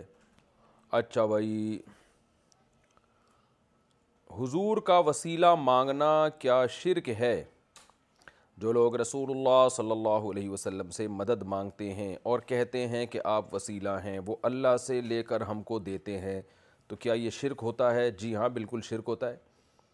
ڈائریکٹ اللہ سے مانگیں آپ یہ تو پھر ہندو بھی بھگوان بتوں کے بارے میں کہتے ہیں ہم بتوں سے مانگتے ہیں اور یہ بت پھر اللہ سے مانگ کے ہم کو دیں گے تو یعنی یہ اللہ نے ان کو اختیارات دے رکھے ہیں تو قرآن کے الفاظ صاف ہیں دعا صرف اور صرف اللہ سے ای کا نابد و ای کا نستعین اے اللہ ہم تیری ہی عبادت کرتے ہیں اور تجھ ہی سے مدد مانگتے ہیں یہی وجہ ہے کہ نبی صلی اللہ علیہ وسلم کی حیات طیبہ میں جو بھی صحابی آپ کے پاس آتے تھے وہ آپ سے کبھی دعا نہیں مانگتے تھے آپ سے دعا کی درخواست کرتے تھے کہ آپ اللہ سے مانگیں کبھی یہ نہیں کہتے تھے یا رسول اللہ آپ میرا یہ کام کر دیں بلکہ آپ اللہ سے دعا کریں کہ اللہ میرا یہ کام کر دے تو اس لیے نبی سے بھی مانگنا جائز نہیں البتہ اس کو یہ کہنا حضور کا وسیلہ یہ وسیلے کا مطلب یہاں نہیں فٹ بیٹھتا وسیلے کا تو الگ ہی مطلب ہوتا ہے کہ نبی کا واسطہ دے کے دعا مانگنا تو وسیلہ واسطے کو کہتے ہیں تو یہ واسطہ دے کے دعا مانگنا اس کی پھر بہت ساری قسمیں اگر واسطے کا مطلب یہ کہ میں نبی کو واسطہ بنا رہے ہیں نبی ہماری یہاں بیٹھ کے آپ نبی کو پکار رہے ہیں اور نبی آپ کی یہ پکار اللہ تک پہنچا دیں گے یہ تو شرک ہے بالکل لیکن واسطے کا مطلب اگر یہ ہے کہ اللہ کو نبی کا واسطہ دینا اور مطلب یہ ہو کہ اللہ میں نبی کا امتی ہوں اور نبی تیرے محبوب ہیں تو اس امتی ہونے کا گویا واسطہ دیا جا رہا ہے یعنی یہاں مجاز بحث مضاف ہے نبی کا واسطہ یعنی نبی کے امتی ہونے کا واسطہ پھر یہ جائز ہے تو وسیلے سے جو دعا مانگتا ہے اس سے اس کا مطلب پوچھا جائے گا کہ آپ کی نیت کیا ہے آپ کا مطلب کیا ہے کرسمس کے موقع پر ملنے والے تحائف کا حکم یہاں میں آسٹریلیا میں آسٹریلین ایمبیسی میں جاب کر رہا ہوں ابھی کرسمس آ رہا ہے اس موقع پر ایمبیسی والے ہمیں کھانا پینا بھی دیں گے اور کچھ پیسے بھی دیں گے کیا یہ لینا ہمارے لیے حلال ہوگا یا نہیں مصدق شاہ بزہبی سے لے کے آپ بس کسی اور کو کھلا دیں اور کیا ہے اس میں کیونکہ ایسے کوئی چیز آپ کو گفٹ دے رہا اور آپ واپس کر دیں تو یہ ایک بدتمیزی بد اخلاقی بد تہذیبی سمجھی جاتی ہے یہ چیز البتہ غیر مسلموں کے مذہبی تہواروں میں کسی بھی طرح شرکت جائز نہیں ہے تو خود سے آگے بڑھ بڑھ کر نہ کریں بعض غیر مسلم اس پہ اعتراض کرتے ہیں کہ بھئی یہ ہم تو تمہاری عیدوں میں شریک ہوتے ہیں تم کیوں نہیں ہوتے تو بھئی آپ کا مذہب نہیں روکتا ہمارا مذہب روکتا ہے اب اگر کوئی ہندو مسجد میں آنا شروع ہو جائے تو ہم تھوڑی مندروں میں جا کے عبادت کرنا شروع کر دیں گے تو بھائی ان کے مذہب میں جائز ہے ہمارے مذہب میں ہر آدمی اپنے مذہب کو فالو کرے ہاں ہم نگیٹیوٹی نہیں پھیلاتے ہم یہ نہیں کہتے کہ عیسائی غل یعنی عیسائیوں کو بد اخلاقی سے پیش آئیں یا ہندوؤں سے بد اخلاقی سے پیش آئیں تو اسلام کی ایک باؤنڈری ہے اسلام نے دوسرے لوگوں کے دوسرے مذہبوں کے مذہبی تہواروں کو سیلیبریٹ کرنے کا بالکل آپ کو اجازت نہیں دی ہے کیونکہ اسلام اسلام کے علاوہ کسی مذہب کو درست نہیں مانتا اسلام کا دعویٰ ہے اور اس پہ اسلام کے دلائل ہیں تو مذہبی رسومات میں بہرحال شرکت جائز نہیں کیونکہ اس اس میں آپ ان کے مذہب کی تائید کر رہے ہو جو کہ اسلام کے بالکل اگینسٹ ہے اسلام نہیں مانتا اسلام کہتے ہیں وہ میں یہ بتاؤں غیر الاسلام دین ان فلاں اقبال ہو اور ان دین اللہ الاسلام دین اللہ کی نظر میں صرف اسلام ہے البتہ اسلام اس بات کو زبردستی مسلط نہیں کرتا جو یہ دعویٰ مانتا ہے ٹھیک ہے مانے نہیں مانتا تو اسلام کبھی یہ نہیں کہتا کہ آپ اپنا دعویٰ زبردستی کسی پہ ٹھوسیں یا منوائیں مانے ٹھیک ہے نہیں مانے تو بھی ٹھیک ہے یہی وجہ ہے کہ جہاں بھی مسلمانوں کی حکومتیں رہی ہیں جیسے ہندوستان میں ہزار سال مسلمانوں نے حکومت کی ہے مگر کبھی کسی ہندو کو زبردستی مسلمان نہیں بنایا ہندو سکھ عیسائی مسلمان بہت محبت سے رہے ہیں ہزار سال ہاں جو سرداروں کی جنگیں ہونا وہ تو ہر دور میں ہوتی رہی ہیں جو حکمرانوں کی آپس کی جنگیں لیکن جہاں مسلمانوں نے حکومت کی ہے وہاں عوام میں یہ فرق مسلمانوں نے کبھی بھی نہیں کیا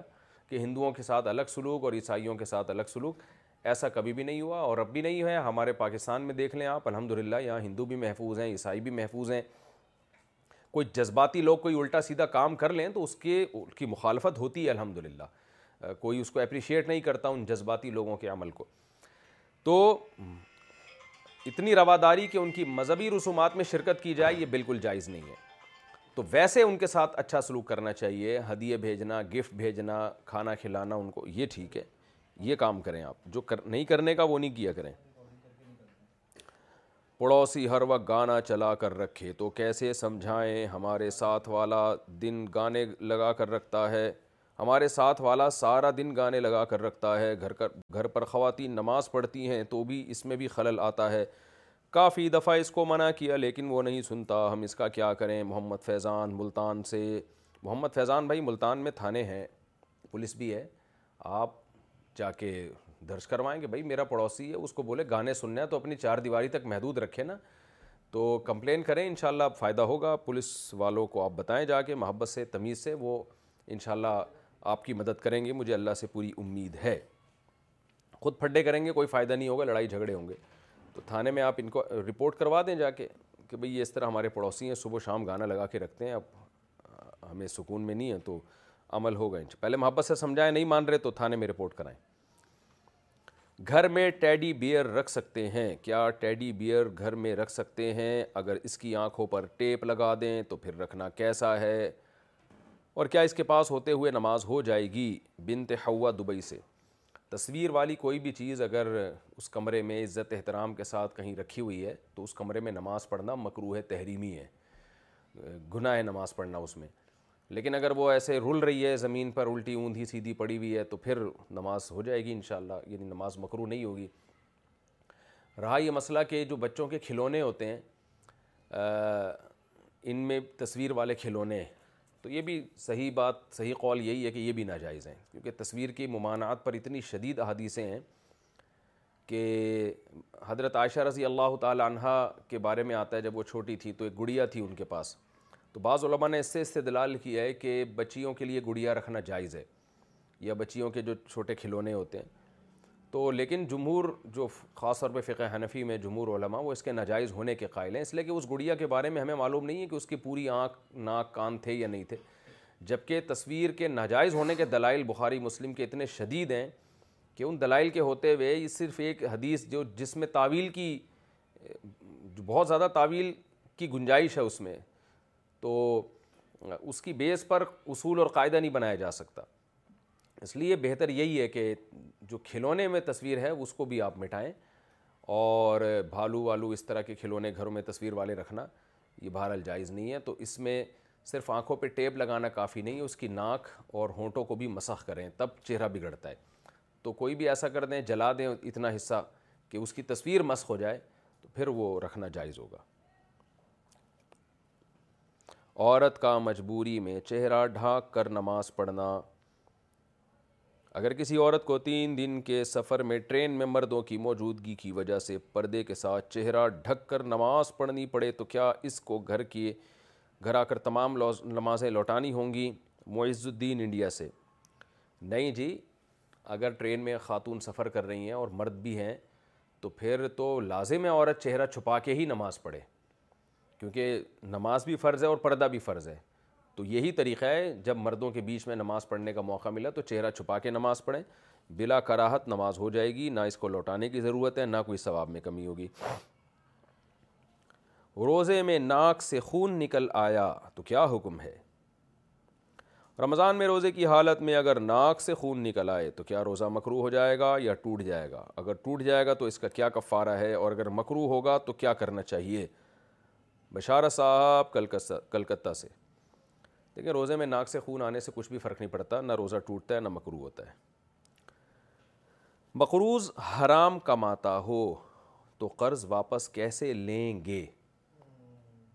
میں نے کسی کو پیسے ادھار دیے تھے اس وقت وہ حلال کماتا تھا اب وہ حرام کماتا ہے تو کیا میں اس سے پیسے واپس لے سکتا ہوں یا نہیں عبداللہ صاحب کویت سے دیکھیں جو حرام کماتا ہے اگر ٹوٹلی آمدن اس کی حرام ہے تو تو وہ اگر حرام سے آپ کا قرضہ واپس کرے گا تو آپ کے لیے وہ رقم استعمال کرنا جائز نہیں ہوگا تو آپ اس کو مجبور کریں کہ ظاہر ہے جو بھی حرام کما رہے ہے کچھ نہ کچھ حلال بھی ہوتا ہے اس کے پاس اتنے بھی نالائق نہیں ہوتے لوگ تو اس کو مجبور کریں کہ بھائی وہ آپ کو حلال سے پیسے دے کہیں ہدیہ آ گیا اس کے پاس یا کہیں کسی بیٹے کی آمدن حلال ہو سکتا ہے ہو اس کو آپ مجبور کریں پھر جب وہ آپ کو پیسے دے اور وہ یہ کہے کہ میں یہ حلال سے دے رہا ہوں جو حرام کماتا ہوں اس سے نہیں دے رہا تو پھر آپ بس اس کی زبان پر اعتماد کر لیں پھر آپ کے لیے تفتیش کرنا کہ گھسنا کہ سچ کہہ رہا ہے جھوٹ کہہ رہا ہے شریعت نے اس کا آپ کو مکلف نہیں بنایا بس وہ زبان سے کہہ دے کہ بھئی میں حلال سے دے رہا ہوں تو آپ آپ اس پر یقین کر لیں آپ کے لیے وہ پیسے پھر انشاءاللہ حلال ہوں گے آپ کو انشاءاللہ گناہ نہیں ہوگا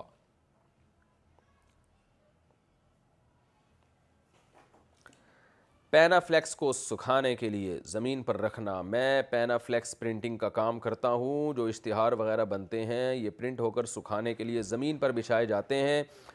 جب کہ اس پر بسا اوقات قرآن آیات بھی لکھی ہوئی ہوتی ہیں تو اس کا کوئی گناہ تو نہیں ہوگا مجبوری میں جائز ہے لیکن کوشش یہ کریں کہ آیتیں زمین کے اوپر ہوں الٹی کر کے زمین پہ نہ بچھی ہوئی ہوں تو زمین صاف ستھری ہو پاک زمین ہو اور اس کے اوپر یعنی آیتیں پینا فلیس کے اوپر والی سائڈ پر ہوں تو پھر انشاءاللہ کوئی حرج نہیں ہے اس میں جبکہ ضرورت بھی ہے اس کی سورہ یاسین کو صبح و شام پڑھنے کی فضیلت شہزان نسیم کشمیر سے سورہ یاسین کے بارے میں فضائل اعمال میں لکھا ہے کہ جو شخص اس کو صبح پڑھے گا شام تک اس کی تمام ضرورتیں پوری ہو جائیں گی اور جو رات کو پڑھے گا تو رات سے صبح تک اللہ کی پناہ میں ہوگا کیا یہ فضائل درست ہیں اس بارے میں رہنمائی فرما دیں سورہ یاسین کے بارے میں جو حدیثیں ہیں نا صبح پڑھنے کی یا رات پڑھنے کی یہ ضعیف اور صنعت کے لحاظ سے بہت کمزور احادیث ہیں اب بعض علماء کی رائے چونکہ یہ تھی کہ ضعیف احادیث بھی فضیلت میں بیان کرنے میں اور کوئی حرج نہیں ہے تو شیخ الحدیث حضرت مولانا زکری رحمۃ اللہ علیہ کا یہی موقف تھا تو وہ اس لیے انہوں نے فضائل اعمال میں بہت ساری صحیح حدیثیں بھی ہیں تو بہت سی ضعیف حدیثیں بھی لائے ہیں چونکہ یہ ایک اختلافی مسئلہ ہے کہ کس درجے کی ضعیف حدیث کس بات کو ثابت کرنے کے لیے بیان کی جا سکتی ہے لیکن بعض علماء کا موقف یہ ہے کہ آپ کے پاس صحیح احادیث اتنی ہیں کہ انہی پر جب ان پر اگر آپ عمل کریں گے تو ضعیف تک جانے کا آپ کے پاس ٹائم ہی نہیں بچے گا تو بہتر یہی ہے کہ فضائل کے باب میں بھی جو صحیح حادیث ہیں انہی کو فالو کر لیا جائے تو وہ زیادہ بہتر ہے مسلسل سفر میں رہتے ہوں تو نماز کیسے پڑھیں میں جس کمپنی میں کام کرتا ہوں وہاں مسلسل ٹریولنگ ہوتی ہے جہاں میں نماز پڑھ سکتا ہوں مثلا مسجد میں یا کمرے میں تو وہاں نماز پڑھ لیتا ہوں لیکن زیادہ تر اس کا ٹائم نہیں ملتا اور میں نماز گاڑی میں سیٹ کے اوپر پڑھتا ہوں قبلے کا کوئی تعین نہیں ہوتا وہ کسی بھی طرف ہو سکتا ہے کیا اس طرح نماز ہو جائے گی محمد اعجاز دبئی جی نہیں محمد اعجاز بھائی فرض نماز زمین پہ اتر کے پڑھنی پڑے گی آپ کو آپ اپنا اسکیجول ایسا بنائیں کہ فرض نماز قضا نہ ہو یہ بہت بڑا گناہ ہے اسلام میں یوں سمجھیں کہ شرک کے بعد نماز قضا کرنے سے بڑا گناہ نہیں ہے کوئی تو آپ اس کے اہتمام کریں پھر بھی اگر ناممکن ہو جائے جیسے بس والا روکتا ہی نہیں ہے گاڑی والا روکتا ہی نہیں ہے تو اول وقت میں نماز پڑھ کے نکل آئیں میرا خیال ہے اتنا ٹائم ہوتا ہے نمازوں کا کہ ایسا کیسے ہو سکتا ہے کہ مسلسل گاڑی چلاتا رہے تو آپ اس کا اہتمام کریں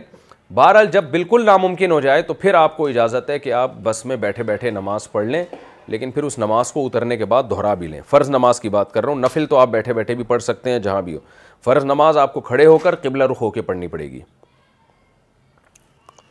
تقسیم میراث سے پہلے بھائی فوت ہو گیا تو اس کا حصہ کسے ملے گا میرے والد صاحب کا انتقال دو ہزار تین میں ہوا ان کی پہلی بیوی کا انتقال ان سے پہلے ہو چکا تھا پہلی بیوی سے ایک بیٹا تھا جس کا انتقال چند مہینے پہلے ہوا ہے میں دوسری زوجہ سے ہوں ہم جس گھر میں رہتے ہیں یہ ہمارے ابا کا گھر ہے اگر ہم اس گھر کو بیچنا چاہیں تو کیا اس گھر کا حصہ پہلی بیوی کا جو بیٹا ہے اس کے بچوں کو بھی ملے گا کہ نہیں اگر ملے گا تو کتنا ملے گا جب کہ ہم نے اس گھر پر کنسٹرکشن بھی بہت کی ہے حیدر زمان رحیم یار خان سے دیکھیں آپ کے والد صاحب کی جو پہلی بیوی وہ فوت ہو گئیں والد صاحب کی حیات میں تو پہلی بیوی کا حصہ تو ختم ہو گیا البتہ پہلی بیوی کا بیٹا تھا جس کا انتقال چند مہینے پہلے ہوا ہے تو بیٹے کا انتقال اگر آپ کے ابا کے انتقال سے پہلے ہو گیا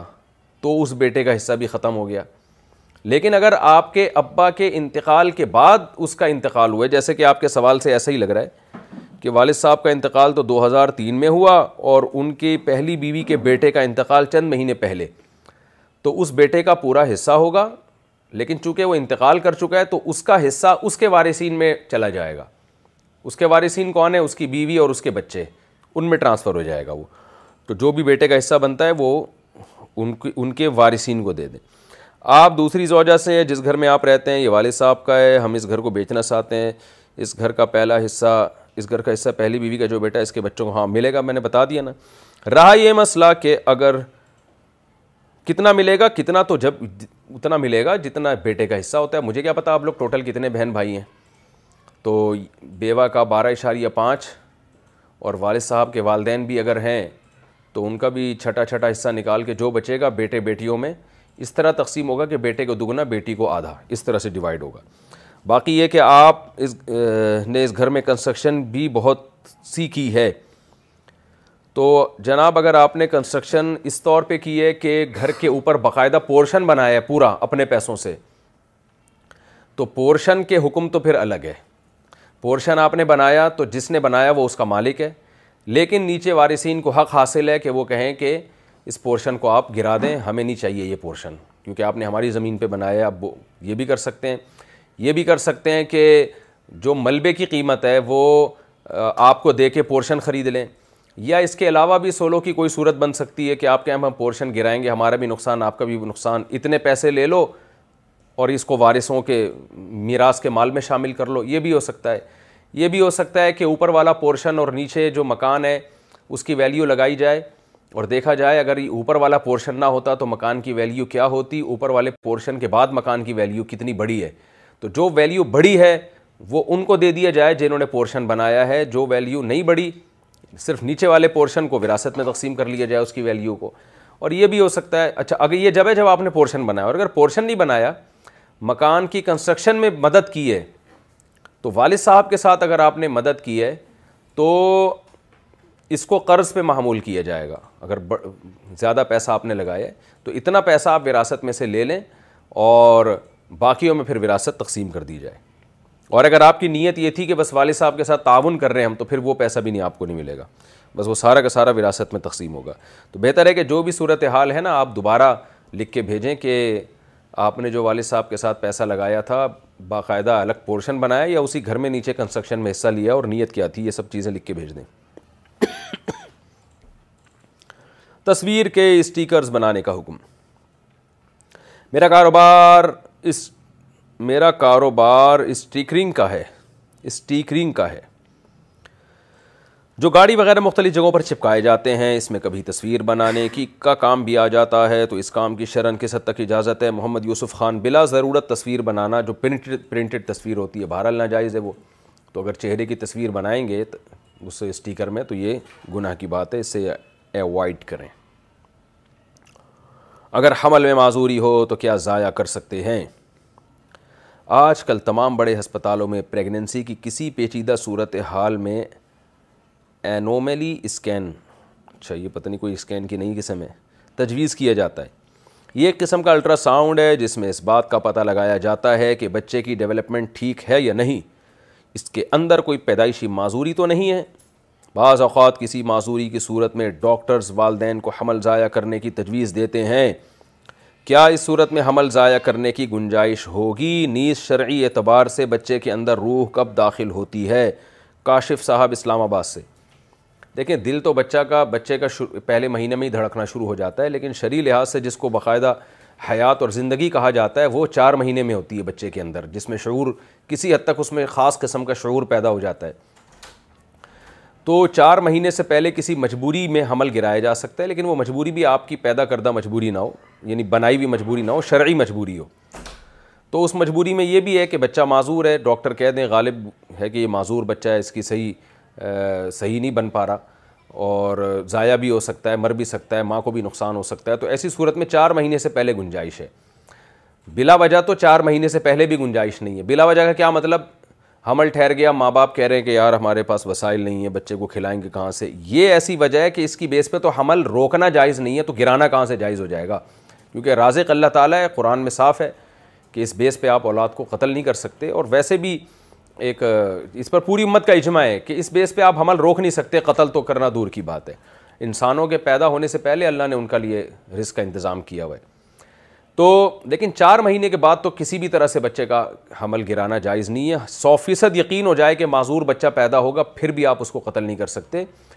اس لیے کہ وہ حیات ہے زندگی ہے اس میں بچہ پیدا ہونے کے بعد اگر معذور ہو تو تھوڑی قتل کرنا جائز ہے تو پیدا ہونے سے پہلے بھی قتل کرنا اس کا جائز نہیں ہے اس میں والدین کو چاہیے اللہ پر اعتماد کریں توکل کریں ہو سکتا ہے یہی بچہ کل قیامت کے دن آپ کی بخشش کا ذریعہ اور سبب بن جائے اور ایسے واقعات بھی ہیں ڈاکٹروں نے کہا تھا بچہ معذور ہے لیکن بچہ بالکل صحیح سالم پیدا ہوا ایسے بھی بہت سارے واقعات ہیں تو اس میں اللہ پہ اعتماد کریں قتل کر دیا تو قتل کا گناہ ہوگا اور قیامت کے دن یہ بہت بڑی حسرت اور نقصان کا ذریعہ بنے گا وہ بچہ باپ سے مطالبہ کرے گا کہ مجھے مجھے کیوں ماں کے پیٹ میں قتل کروایا ماں سے مطالبہ کرے گا وہ یہ جو قرآن میں آتا ہے نا وہ عید المعود سعیلت بھی ائی دم بن قطلت جس دن زندہ دفن کی ہوئی بچی سے پوچھا جائے گا بچا بتا تجھے کس جرم میں قتل کیا گیا تو علماء نے لکھا ہے کہ اس میں علامہ بنِ کثیر رحمۃ اللہ نے لکھا ہے کہ اس میں ماں کے پیٹ میں اگر حمل ضائع کیا جائے نا وہ بھی اسی آیت میں داخل ہے سافٹ ویئر کے ذریعے اچھا یہ تو ہو گیا گھر میں تین شادیاں ایک ساتھ کرنا میرے گھر میں میرے بڑے بھائی میری اور میری چھوٹی بہن کی شادی ہونے والی ہے میں نے لوگوں کو یہ کہتے ہوئے سنا ہے کہ اگر کسی گھر میں تین لوگوں کی ایک ساتھ شادی ہوتی ہے تو ان میں کسی نہ کسی کے نکاح میں پریشانی ہوتی ہے یعنی وہ پریشان رہتا ہے کیا یہ بات ٹھیک ہے اس کی وضاحت فرما دیں شاہ رخ خان انڈیا سے دیکھیں پریشانی کا تعلق شان کو پرے کرنے سے ہے آپ شان پرے کر دیں پریشانی دور ہو جائے گی آپ کی یعنی شان کا مطلب اپنی عزت اور اپنے ہر وقت ناکو بنا کے رکھنا باقی تین شادیاں ایک ساتھ کرنے کا اس سے کوئی تعلق نہیں پریشانی سے شریع لحاظ سے بھی کوئی قباحت نہیں ہے البتہ یہ ضرور ہے کہ دو بھائیوں کی جب ایک ساتھ شادی ہوتی ہے نا اور دو بہوئیں ایک ساتھ گھر میں آتی ہیں تو لوگوں کے تبصرے بہت ہوتے ہیں کیونکہ کمپٹیشن ہوتا ہے نا یہ والی یہ شکل کی اچھی ظاہر ہے دونوں بالکل ہر ہر چیز میں ایک جیسی نہیں ہو سکتی تو اس طرح کی باتیں بنتی ہیں دونوں کام کاج میں ایک جیسی نہیں ہوں گی اخلاق میں ایک جیسی نہیں ہوں گی تو بہت فوراً اور آئی بھی دونوں ایک ساتھ ہی ہیں تو لوگوں کے تبصرے بہت ہوتے ہیں خواتین کے بھی یہ والی زیادہ خوبصورت لگ رہی ہے وہ تھوڑی دیکھو ناک اس کی ٹیڑھی ہے یہ اس کا رنگ ہو رہا ہے اس کا دیکھو رنگ دبا ہوا ہے یہ اتنی محنتی ہے تو ان چیزوں سے فسادات بہرحال ہوتے ہیں اور دونوں سو فیصد ایک جیسی ہو نہیں سکتی تو جو زیادہ اچھی ہوتی ہے اس کی تعریفیں شروع ہو جاتی ہیں جس میں ذرا کم لو لیول کی ہے اس کی برائیاں شروع ہو جاتی ہیں اس سے پھڈے ہوتے ہیں تو اس لیے ایک تجربے کے بعد ماہرین کا یہ کہنا ہے کہ بھائی دو بھائیوں کی شادی ایک ساتھ نہ کرو کرنے یعنی تھوڑا تھوڑا وقفہ کر کے کر لیں یہ تجربے کی بیس پہ کوئی شرعی حکم نہیں ہے اور ہر جگہ ہر حالات ایک جیسے بھی نہیں ہوتے تو تجربے کی بیس پہ کہتے ہیں بھائی دو بہویں گھر میں آئیں تو تھوڑا تھوڑا فاصلے سے آ جائیں تاکہ وہ پرانی والی تھوڑی نظروں سے اوجھل ہوگی پھر نئی کی طرف لوگوں کی توجہ جائے گی دونوں ایک ساتھ آئیں گی تو تبصرے بہت ہوتے ہیں اس میں اس سے فسادات کا خطرہ ہوتا ہے اسی طرح دو بہنیں ایک ساتھ رخصت ہوتی ہیں نا تو ان میں بھی داماد ایک جیسے آتے ہیں تو ان میں بھی پھر کمپٹیشن شروع ہو جاتا ہے تو اس بات کا خطرہ ہوتا ہے باقی ہر جگہ نہیں ہوتا ہاں ہاں طلاق نامے پر زبردستی دستخط کرنے سے کیا طلاق ہو جاتی ہے میرے والدین اور میرے سسرال والوں کے درمیان کچھ باتوں کی وجہ سے جھگڑا ہو گیا تھا جس کی وجہ سے میرے والدین مجھے اپنے گھر لے آئے تھے اس وقت شوہر گھر پر نہیں تھے شوہر نے مجھ سے رابطہ کرنے کی کوشش کی لیکن نہ ہو سکا کچھ روز بعد میرے شوہر کی طرف سے کاغذات بھیجے گئے جس پر تین طلاقیں لکھی گئی تھیں اگلے روز میرے شوہر کا کہنا تھا کہ یہ طلاق نامہ نہ میں نے بنوایا ہے نہ ہی میں نے پڑھا ہے اور نہ ہی زبان سے اقرار کیا ہے مجھے والدین نے زبردستی دستخط کروائے ہیں میں نے طلاق نہیں دی اس کے بعد میرے سسرال والوں نے بھی اس بات کا اقرار کیا کہ انہوں نے زبردستی دستخط کروائے ہیں کسی عالم نے کہا کہ زبردستی کی طلاق واقع نہیں ہوتی البتہ اس کے علم میں تھا کہ یہ طلاق کے کاغذات ہیں تو ایک طلاق واقع ہو جائے گی اس کے بارے میں آپ کی رہنمائی درکار ہے دیکھیں زبان سے جب طلاق دی جائے تو زبردستی ہو یا بغیر زبردستی طلاق بہرحال واقع ہوتی ہے لیکن لکھی ہوئی طلاق جب جبراً دلوائی جائے تو طلاق واقع اصل مسئلہ تو یہی ہے کہ نہیں ہوتی کہ اگر ریٹن میں کسی نے سائن کر دیے یا لکھ دیا اور جبراً زبردستی کروایا گیا یہ کام تو طلاق واقع نہیں ہوتی لیکن یہاں زبردستی تھی یا نہیں تھی اس کا فیصلہ اس لیے میں نہیں کر سکتا کہ انہوں نے نہیں بتایا کہ والدین نے کیا ان پہ زبردستی ڈالی تھی والدین بیچارے کہاں اولاد پہ آج کل زبردستی کر سکتے ہیں تو یہ کون کس نوعیت کی زبردستی تھی تو یہ جب تک اس زبردستی کو ڈیفائن نہیں کریں گے تو اس سے پھر ہم سمجھیں گے کہ واقعی زبردستی تھی بھی یا نہیں تھی بعض دفعہ ایسے ہی ایک آدمی کہتا ہے لکھ دیا وہ آدمی کہتا ہے میں نے لکھ دی تو میں یعنی بہت سے لوگ طلاق لکھ کے کہتے ہیں ہم ہماری نیت نہیں تھی یا ہمیں دباؤ تھا تو کس نوعیت کا دباؤ تھا تو اس نوعیت کا دباؤ تھا جس سے جبر کا تحقق ہو جاتا ہے اور رضا کے معدوم ہونے کا تحقق ہو جاتا ہے یعنی اس کا تحقق ہو جاتا ہے کہ واقعی یہ راضی نہیں تھا تو وہ خاص نوعیت کا جبر ہوگا تو اس لیے بہتر یہی ہے کہ یہ سوال آپ دارالفتہ جامعۃ الرشید احسن آباد کراچی اس ایڈریس پہ ٹی سی ایس کر دیں نام اور فون نمبر لکھ کے تاکہ پھر میرے پاس آیا یا کسی بھی مفتی کے پاس آ گیا تو وہ آپ کو کال کر کے جبر کی جو بھی تفصیل جتنا جبر ہوا تھا اس سوال کا حصہ بنا کے پھر اس کے حساب سے جواب لکھ دیا جائے گا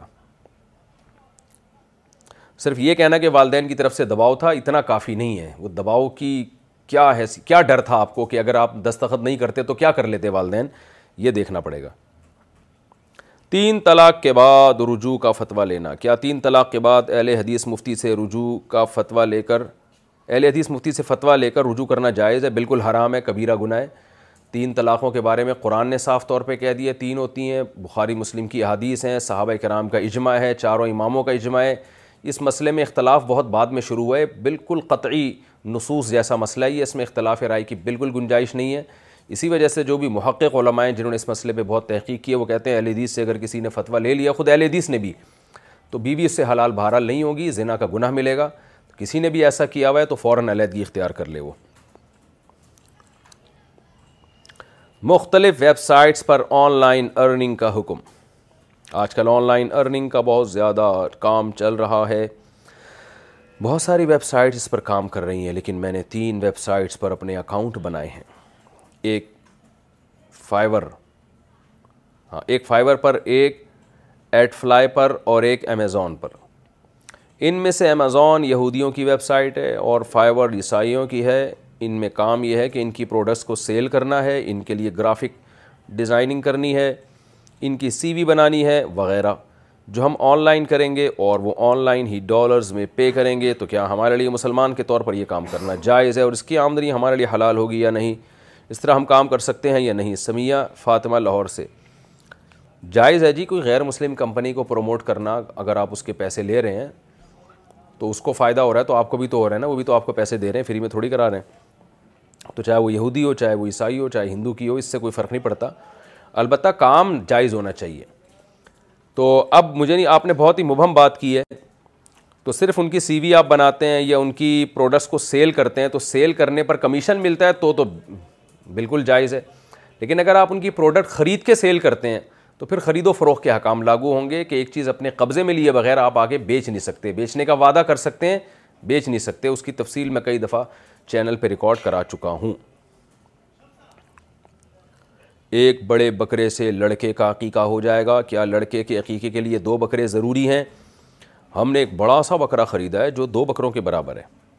کیا اس سے عقیقہ ہو جائے گا یا نہیں حافظ حماد اللہ سجاول سے حافظ بھائی یہ بکرا آپ میرے پاس بھجوا دیں میں بریڈنگ کے لیے بہت اونچے بکرے کی تلاش میں ہوں تو آج مجھے پتہ چلا کہ سجاول میں ایسے بکرے ہیں جو ایک بکرا دو بکروں کے برابر ہے تو آپ پلیز مجھ سے رابطہ کریں مجھے ایسا خاندانی بریڈر چاہیے اور مجھے دمبا بھی چاہیے پیسوں کا فری میں نہیں ایک خاندانی قسم کا جو کجلے ہوتے ہیں نا بہت ہی ٹائٹ قسم کے بریڈر چاہیے مجھے دمبی کے لیے تو ایسا ایسا دمبا بھی آپ تلاش کریں جو ایک دمبا چار دمبوں کے برابر ہو بہتر تو یہ نہیں تو کم از کم چلو دو کے برابر بھی ہو تو چلے گا تو فری میں نہیں چاہیے پیسوں کا خریدوں گا انشاءاللہ باقی مسئلہ جو آپ نے پوچھا ہے کہ یہ تو میں نے اس لیے کہ آپ کے پاس اسٹرائپ کے بکرے ہیں جو دو دو کے برابر ہیں ماشاء اللہ باقی دو بکرے ایک بچے کی طرف سے کافی نہیں ہوں گے بکرا الگ الگ چھوٹے چھوٹے پدے پدے سے دو ہو جائیں بے شک تو عقیقے میں جو سنت عمل ہے وہ یہی ہے کہ لڑکے کے لیے دو بکرے لڑکی کے لیے ایک باقی یہ کہ حضرت مفتی رشید احمد صاحب رحمہ اللہ تعالیٰ کی رائے یہ تھی کہ اگر دو کر نہیں سکتا تو ایک بھی اللہ قبول کر لے گا تو اگر آپ کے پاس گنجائش نہیں ہے تو پھر ایک کر لیں لیکن عام طریقہ جو سنت سے ثابت ہے وہ دو ہی ہے بیٹی والدین سے پہلے فوت ہو گئی تو نواسوں کو کیا میراث ملے گی اگر بیٹی ماں سے پہلے فوت ہو جائے تو ماں باپ کی جائیداد سے بیٹی کے ورثہ یعنی اولاد کو حصہ ملے گا یا نہیں نادر خان اٹک سے جی بیٹی اگر نہ ہو تو بیٹی سوری بیٹی کی بیٹیاں تو وراثت میں شامل نہیں ہوتی ان کا حصہ نہیں ہے اس میں تو بیٹیوں کی بیٹیوں کو ملے گا بعض بہت نادر کنڈیشن میں ملتا ہے تو مجھے نہیں پتا اب آپ کے جب تک پورے وارثوں کی تفصیل نہیں بتائیں گی یا بتائیں گے جو ہیں یہ انہوں نے بتائیں گی نہیں پوچھا یہ بتائیں گے نہیں پوچھا اچھا یہ بتائیں گے نہیں ہے نادر خان اٹک سے تو جب تک آپ مجھے پوری وارثوں کی تفصیل نہیں بتائیں گے تو میں نہیں کہا میں یہ مسئلہ بیان نہیں سکتا نارملی عام طور پر نواسیوں کا حصہ نہیں ہے نواسیوں کو اپنے ددیال سے ملتا ہے ننیال سے نہیں ملتا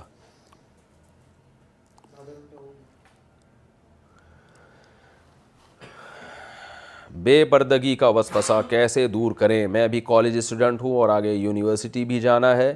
ابھی تک الحمد للہ میں نے پردہ کیا ہے لیکن اب بہت مشکل ہو رہی ہے میرے دل میں فیشن کے بارے میں بہت وسوسے آتے ہیں جب دوسری لڑکیوں کو فیشن کرتے ہوئے دیکھتی ہوں تو اپنے ارادے پر ثابت قدم نہیں رہ پاتی براہ کرم کوئی حل بتا دیں کہ جب میں کوئی فیشنیبل یا بے پردہ خاتون کو دیکھوں تو میرے دل میں برے وسوسے نہ آئیں پاکیزہ انجم آپ کا تو نام پاکیزہ ہے ماشاء اللہ تو آپ اللہ آپ کو جیسا نام ہے ایسا ہی بنائے دیکھیں اللہ تعالیٰ نے قرآن مجید میں حضرت مریم کا بھی تذکرہ کیا فرعون کی زوجہ آسیہ کا بھی تذکرہ کیا ماحول فرعون کے ساتھ تھا لیکن آسیہ نے حضرت آسیہ نے فرعون کے محل میں لاکھوں کروڑوں روپے کی دولت اور حکومت دیکھتے ہوئے بھی حضرت موسیٰ کو فالو کیا ہے فرعون کو فالو نہیں کیا تو دنیا میں آزمائشیں آئیں یہاں تک کہ فرعون نے قتل کر دیا ان کو لیکن کیسا بڑا مقام اللہ نے ان کو دیا کہ قرآن میں اللہ ان کا تذکرہ کر رہا ہے اسی طرح قرآن ان دو باحیا لڑکیوں کا تذکرہ کر رہا ہے جو موسیٰ علیہ السلام جن کے گھر گئے بکریاں چرائیں اور ان میں سے ایک کا موسیٰ علیہ السلام سے نکاح ہوا اور قرآن ان لڑکیوں کے بارے میں کہہ رہا ہے وجاعت ہو اہدا ہما تمشی الست حیا ان میں سے ایک موسا کے پاس آئی حیا سے چلتی ہوئی تو اللہ کو لڑکی کی حیا اتنی پسند ہے کہ قرآن میں اللہ اس حیا کو ہائی لائٹ کر رہے ہیں نمایاں کر رہے ہیں تو ان لڑکیوں کو نہ دیکھیں ان کا بڑھاپے کا سوچا کریں کہ کیسا بڑھاپا گزرے گا ان کا ان کی گھریلو لائف برباد ہو جاتی ہے تو آپ کو اللہ استقامت عطا فرمائے ماحول سے متاثر نہ ہوں اپنی خبر کو سامنے رکھیں آخرت کو سامنے رکھیں اصل عزت وہ ہے جو اللہ کی نظر میں بنے دنیا کی نظر میں عزت سے کچھ بھی نہیں ہوتا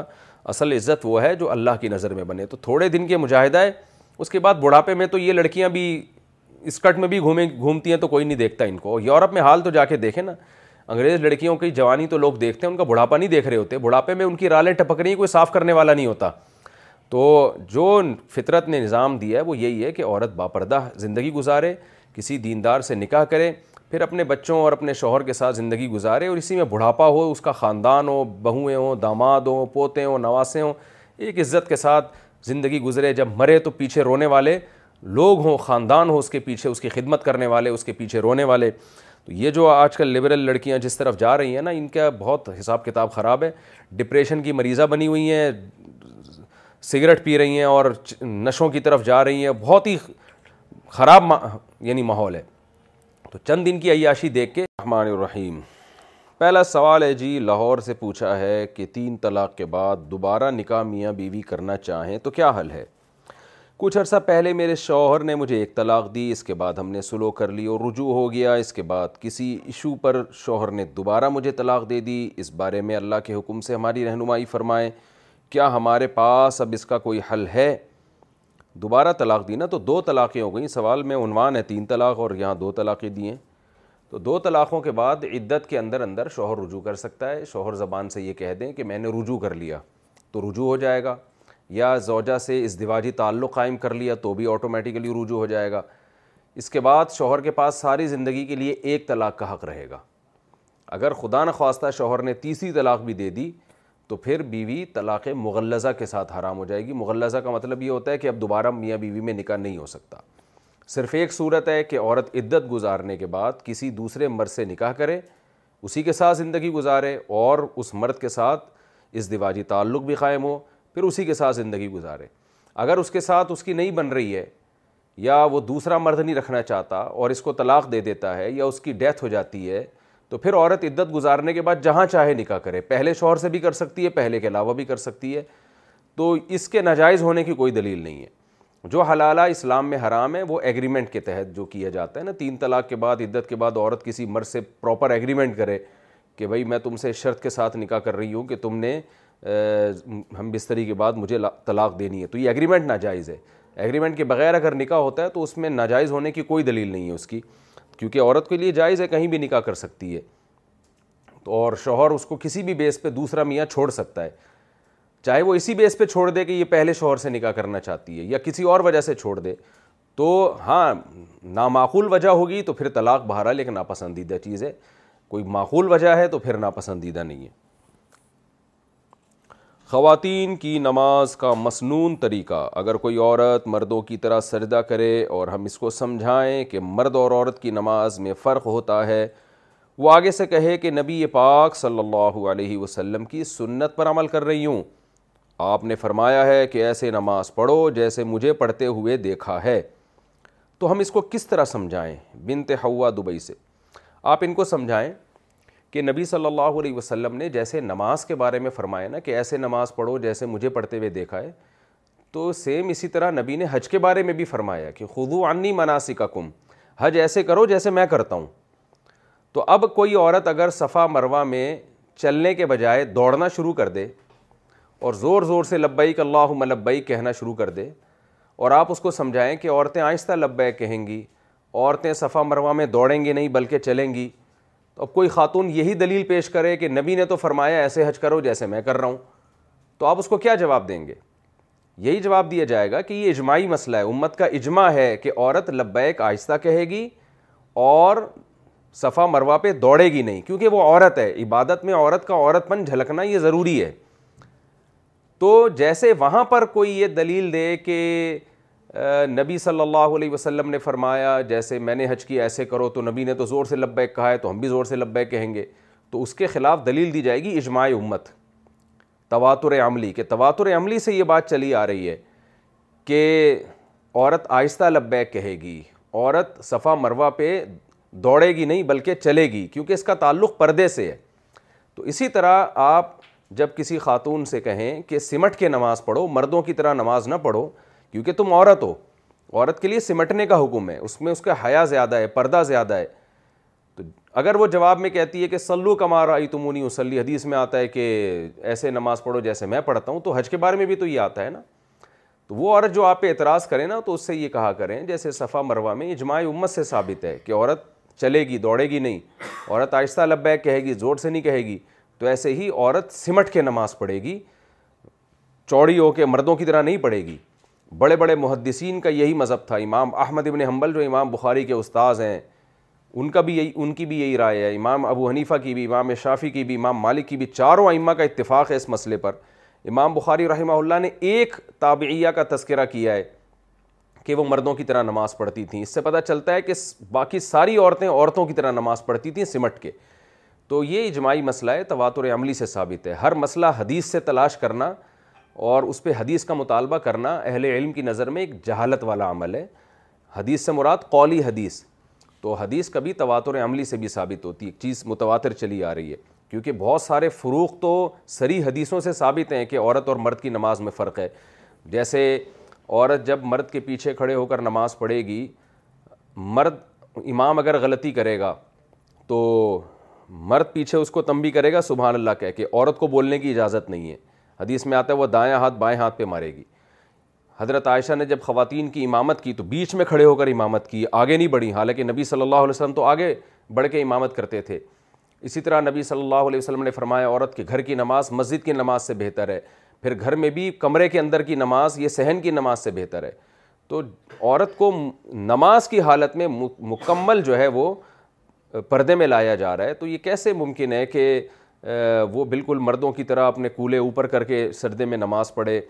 اور بالکل ہی مردوں کی طرح پھیل کے نماز پڑھے تو اجماع امت سے یہ بات ثابت ہے چاروں آئمہ کا اس پر اجماع ہے اور یہ چاروں ائمہ بڑے بڑے مشتحدین تھے امام مالک تو طب تابعین میں سے ہیں امام ابو حنیفہ تابعین میں سے ہیں پھر امام احمد بن حنبل امام شافی یہ سب ایک دوسرے کے شاگردوں میں سے ہیں اور بڑے بڑے اعمہ مشتحدین ہیں یہ یہ وہ حدیث جانتے تھے جن جس میں آتا ہے کہ سلو کمار عی تمونی و سلی نبی نے فرمایا ایسے نماز پڑھو جیسے میں نماز پڑھتا ہوں امام احمد بن حمبل تو اس حدیث کو نقل کر رہے ہیں پھر بھی فتویٰ یہ دے رہے ہیں کہ عورت سمٹ کے نماز پڑھے گی کیونکہ انہوں نے اپنے زمانے میں اپنے مشائق کو سب کو یہی دیکھا تھا تو ان ائمہ مشتحدین کا زمانہ نبی کے زمانے کے بہت قریب تھا تو ان کے فتوے کی زیادہ ویلیو ہے بہ نسبت آج سعودی عرب کے جو شیخ بن باز رحمہ اللہ یا شیخ صالح علیہ سیمین رحمہ اللہ ان کے فتوے سے تو یہ ان دو بزرگوں نے فتویٰ دیا ہے کہ عورت مردوں کی طرح نماز پڑھے گی اس کے بعد پھر یہ فتویٰ دنیا میں زیادہ رائج ہوا ہے ورنہ اس سے پہلے جتنے بھی حنبلی علماء ہیں وہ سب یہی فتویٰ دیتے تھے عورت سمٹ کے نماز پڑھے گی تو ان کا ایک تفرد ہے ان کا ایک شاز خول ہے جو سب نے لے لیا یہاں تک کہ ہندوستان میں جو اہل حدیث ہیں جو قدیم اہل حدیث ہیں ڈیڑھ سو سال پرانے وہ بھی یہی فتویٰ دیتے تھے کہ عورت ان کی جو پرانی اردو فتویٰ کی کتابیں ہیں اس میں سب میں یہی لکھا ہوا ہے کہ عورت سمٹ کے نماز پڑھے گی تو یہ اجماعی تواتر عملی سے اجماع امت سے چلا آ رہا تھا اب جا کے اس میں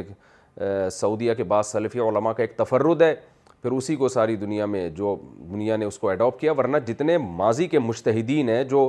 شیخ بن باز رحمہ اللہ شیخ صالح السیمین رحمہ اللہ سے کئی گنا بڑے بڑے علامے ہیں ان سب کا یہی فتویٰ تھا کہ عورت سمٹ کے نماز پڑھے گی اور اس فتوے کی بیس اجماع امت اور تواتر عملی ہے جو صدیوں سے چلا آ رہا ہے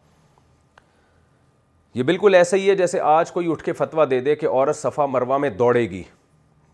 اور دلیل یہ دے دے کہ جی حدیث میں آتا ہے جیسے حج میں نے کی ایسے کرو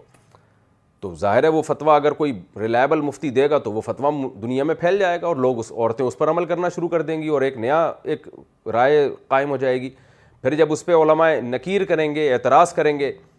تو لوگ وہاں بھی یہی دلیل لیں گے کہ حدیث میں حدیث دکھاؤ تو کون حدیث دکھا سکتا ہے اس بارے میں تو تواتر عملی ہے خاتون کا اپنی نند اور شوہر کے بھانجے کے ساتھ عمرے پر جانا کیا میری بہن اپنے شوہر کی بہن یعنی نند اور شوہر کے بھانجے جس کی عمر دس بارہ سال ہے کیا ان کے ساتھ عمرہ کرنے جا سکتی ہے محمد جواد پٹنہ سے بالکل نہیں جا سکتی ناجائز ہے اتنے طویل عرصے کے لیے اتنا لمبا سفر غیر محرم کے بغیر جائز نہیں ہے شوہر کا بھانجا عورت کا محرم نہیں ہوتا اور نند تو ویسی خاتون ہے وہ تو محرم مرد ہونا چاہیے ساتھ میں عامل سے جادو کا پتہ چلانا کیا کسی اچھے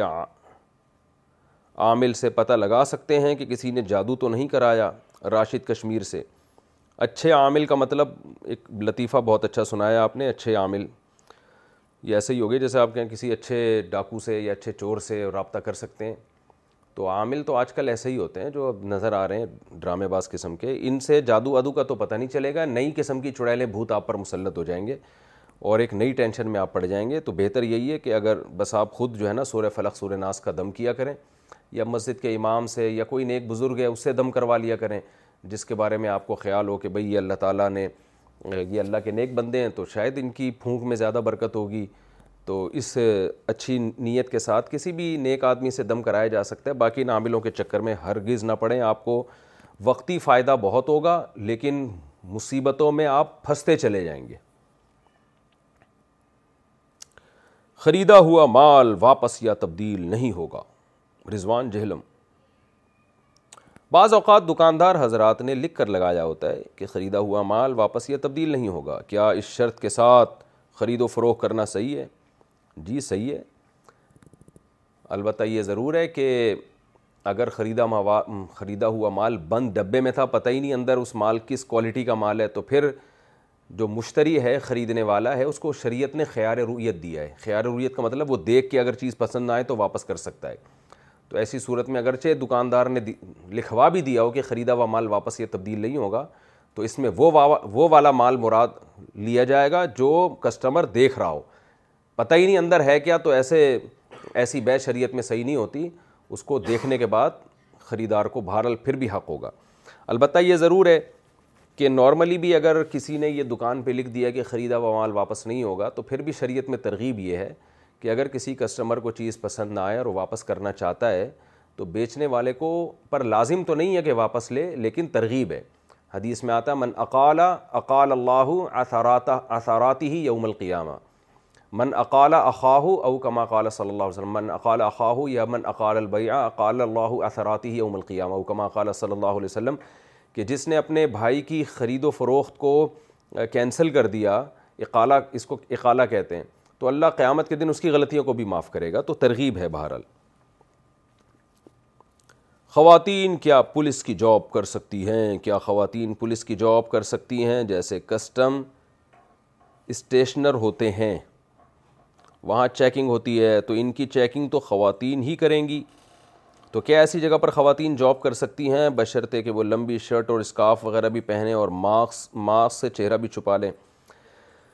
دیکھیں عورت کے لیے شریعت کا اصل حکم یہ ہے کہ وہ گھر کی چار دیواری کو سنبھالے ہم لوگ ہر چیز میں یورپ کو اور گوروں کو فالو کر رہے ہیں اور ان کی ترقی کو دیکھ کے ہم متاثر ہو رہے ہیں کہ وہاں مرد بھی کام کرتے ہیں عورتیں بھی کام کرتی ہیں ایک چیز کو دیکھا جا رہا ہے کہ دونوں نے کام کر کر کے کتنا پیسہ کما لیا یہ نہیں دیکھا جا رہا ہے کہ فیملی سسٹم کا بیڑا غرق ہو گیا ہے ہمارے جو لبرل طبقہ ہے نا وہ ایک چیز کو تو فوکس کر رہا ہے کہ عورت بھی گھر سے باہر مرد کی بھی گھر سے باہر تو وہ گھر بنانے کی ضرورت کیا ہے روڈ پہ ملاقات کر لیتے پھر شام کو کہیں بھی چھپڑ میں چھپڑے میں مل جایا کریں وہ دونوں گھر کی ڈیفینیشن ہی یہی ہے کہ اس میں کوئی ہو اس میں افراد ہوں اس میں آپ کے بچے ہوں ان کو پالنے والی کوئی خاتون ہوں وہ گھر داری ہو اور باہر مرد سنبھالے یہ نیچرل لائف ہے جو صدیوں سے چلی آ رہی ہے یہ فطرت کا بنایا ہوا نظام ہے اور اسلام چونکہ دین فطرت ہے اس لیے قرآن کہتا ہے وقرنا فی بیوتی کننا عورتوں کو کہہ رہے اصل حکم یہ ہے کہ عورت گھر کی چار دیواری میں رہے کسی ضرورت سے باہر جا سکتی ہے وہ تو عورت کا اصل جو وظیفہ اسی میں عورت کا سکون بھی ہے مردوں پہ کمانے کی ذمہ داری ڈالی ہے مرد کے ذمہ ہے کہ وہ کما کے لائے گا کھلائے گا اور عورت کے ذمہ وہ گھر کو سنبھالے گی جن قوموں نے اس نظام پہ عمل نہیں کیا وہ برباد ہو گئے ہیں ان کا فیملی سسٹم تباہ و برباد ہو گیا ان کے ہاں محبتیں ختم ہو گئیں فرانس میں دیکھ لیں جرمنی میں دیکھ لیں کتے بلیے پا بلیے پالے ہوئے ہیں لوگوں نے گھروں کے اندر جانور پالنے کا رواج ان کے ماہرین یہ کہتے ہیں کہ جب سے ہمارا خاندانی نظام تباہ ہوا ہے جانور پالنے کا رواج بڑھ گیا کیونکہ بچے پالنے کے لیے ہیں ہی نہیں بچے ہوتے ہی نہیں ہیں تو پالیں گے کہاں سے ان کو دل بہلانے کے لیے اولادیں نہیں ہیں تو کتے بلی ہیں دل بہلانے کے لیے تو اس لیے اسلام اس کلچر کو بہرحال پسند نہیں کرتا کہ عورتیں جاب کریں عورتیں گھروں سے باہر جائیں یہ ہمارا لبرل طبقہ عورت کی آزادی کے نام سے ہمارے خاندان نظام کو تباہ کرنا چاہتا ہے لیکن بہرحال کچھ شعبے ایسے ہوتے ہیں جہاں عورت ہی رہ ظاہر ہے گائنی کی ڈاکٹرس تو عورت ہی ہوگی وہ مرد تو نہیں ہو سکتے تو اسی طرح یہ جو ایسی سیکیورٹی کی جگہوں پر خواتین کی چیکنگ کے لیے ظاہر خواتین ہی ہوں گی تو ایسی جگہوں پر چونکہ ضرورت ہے خواتین کی تو وہاں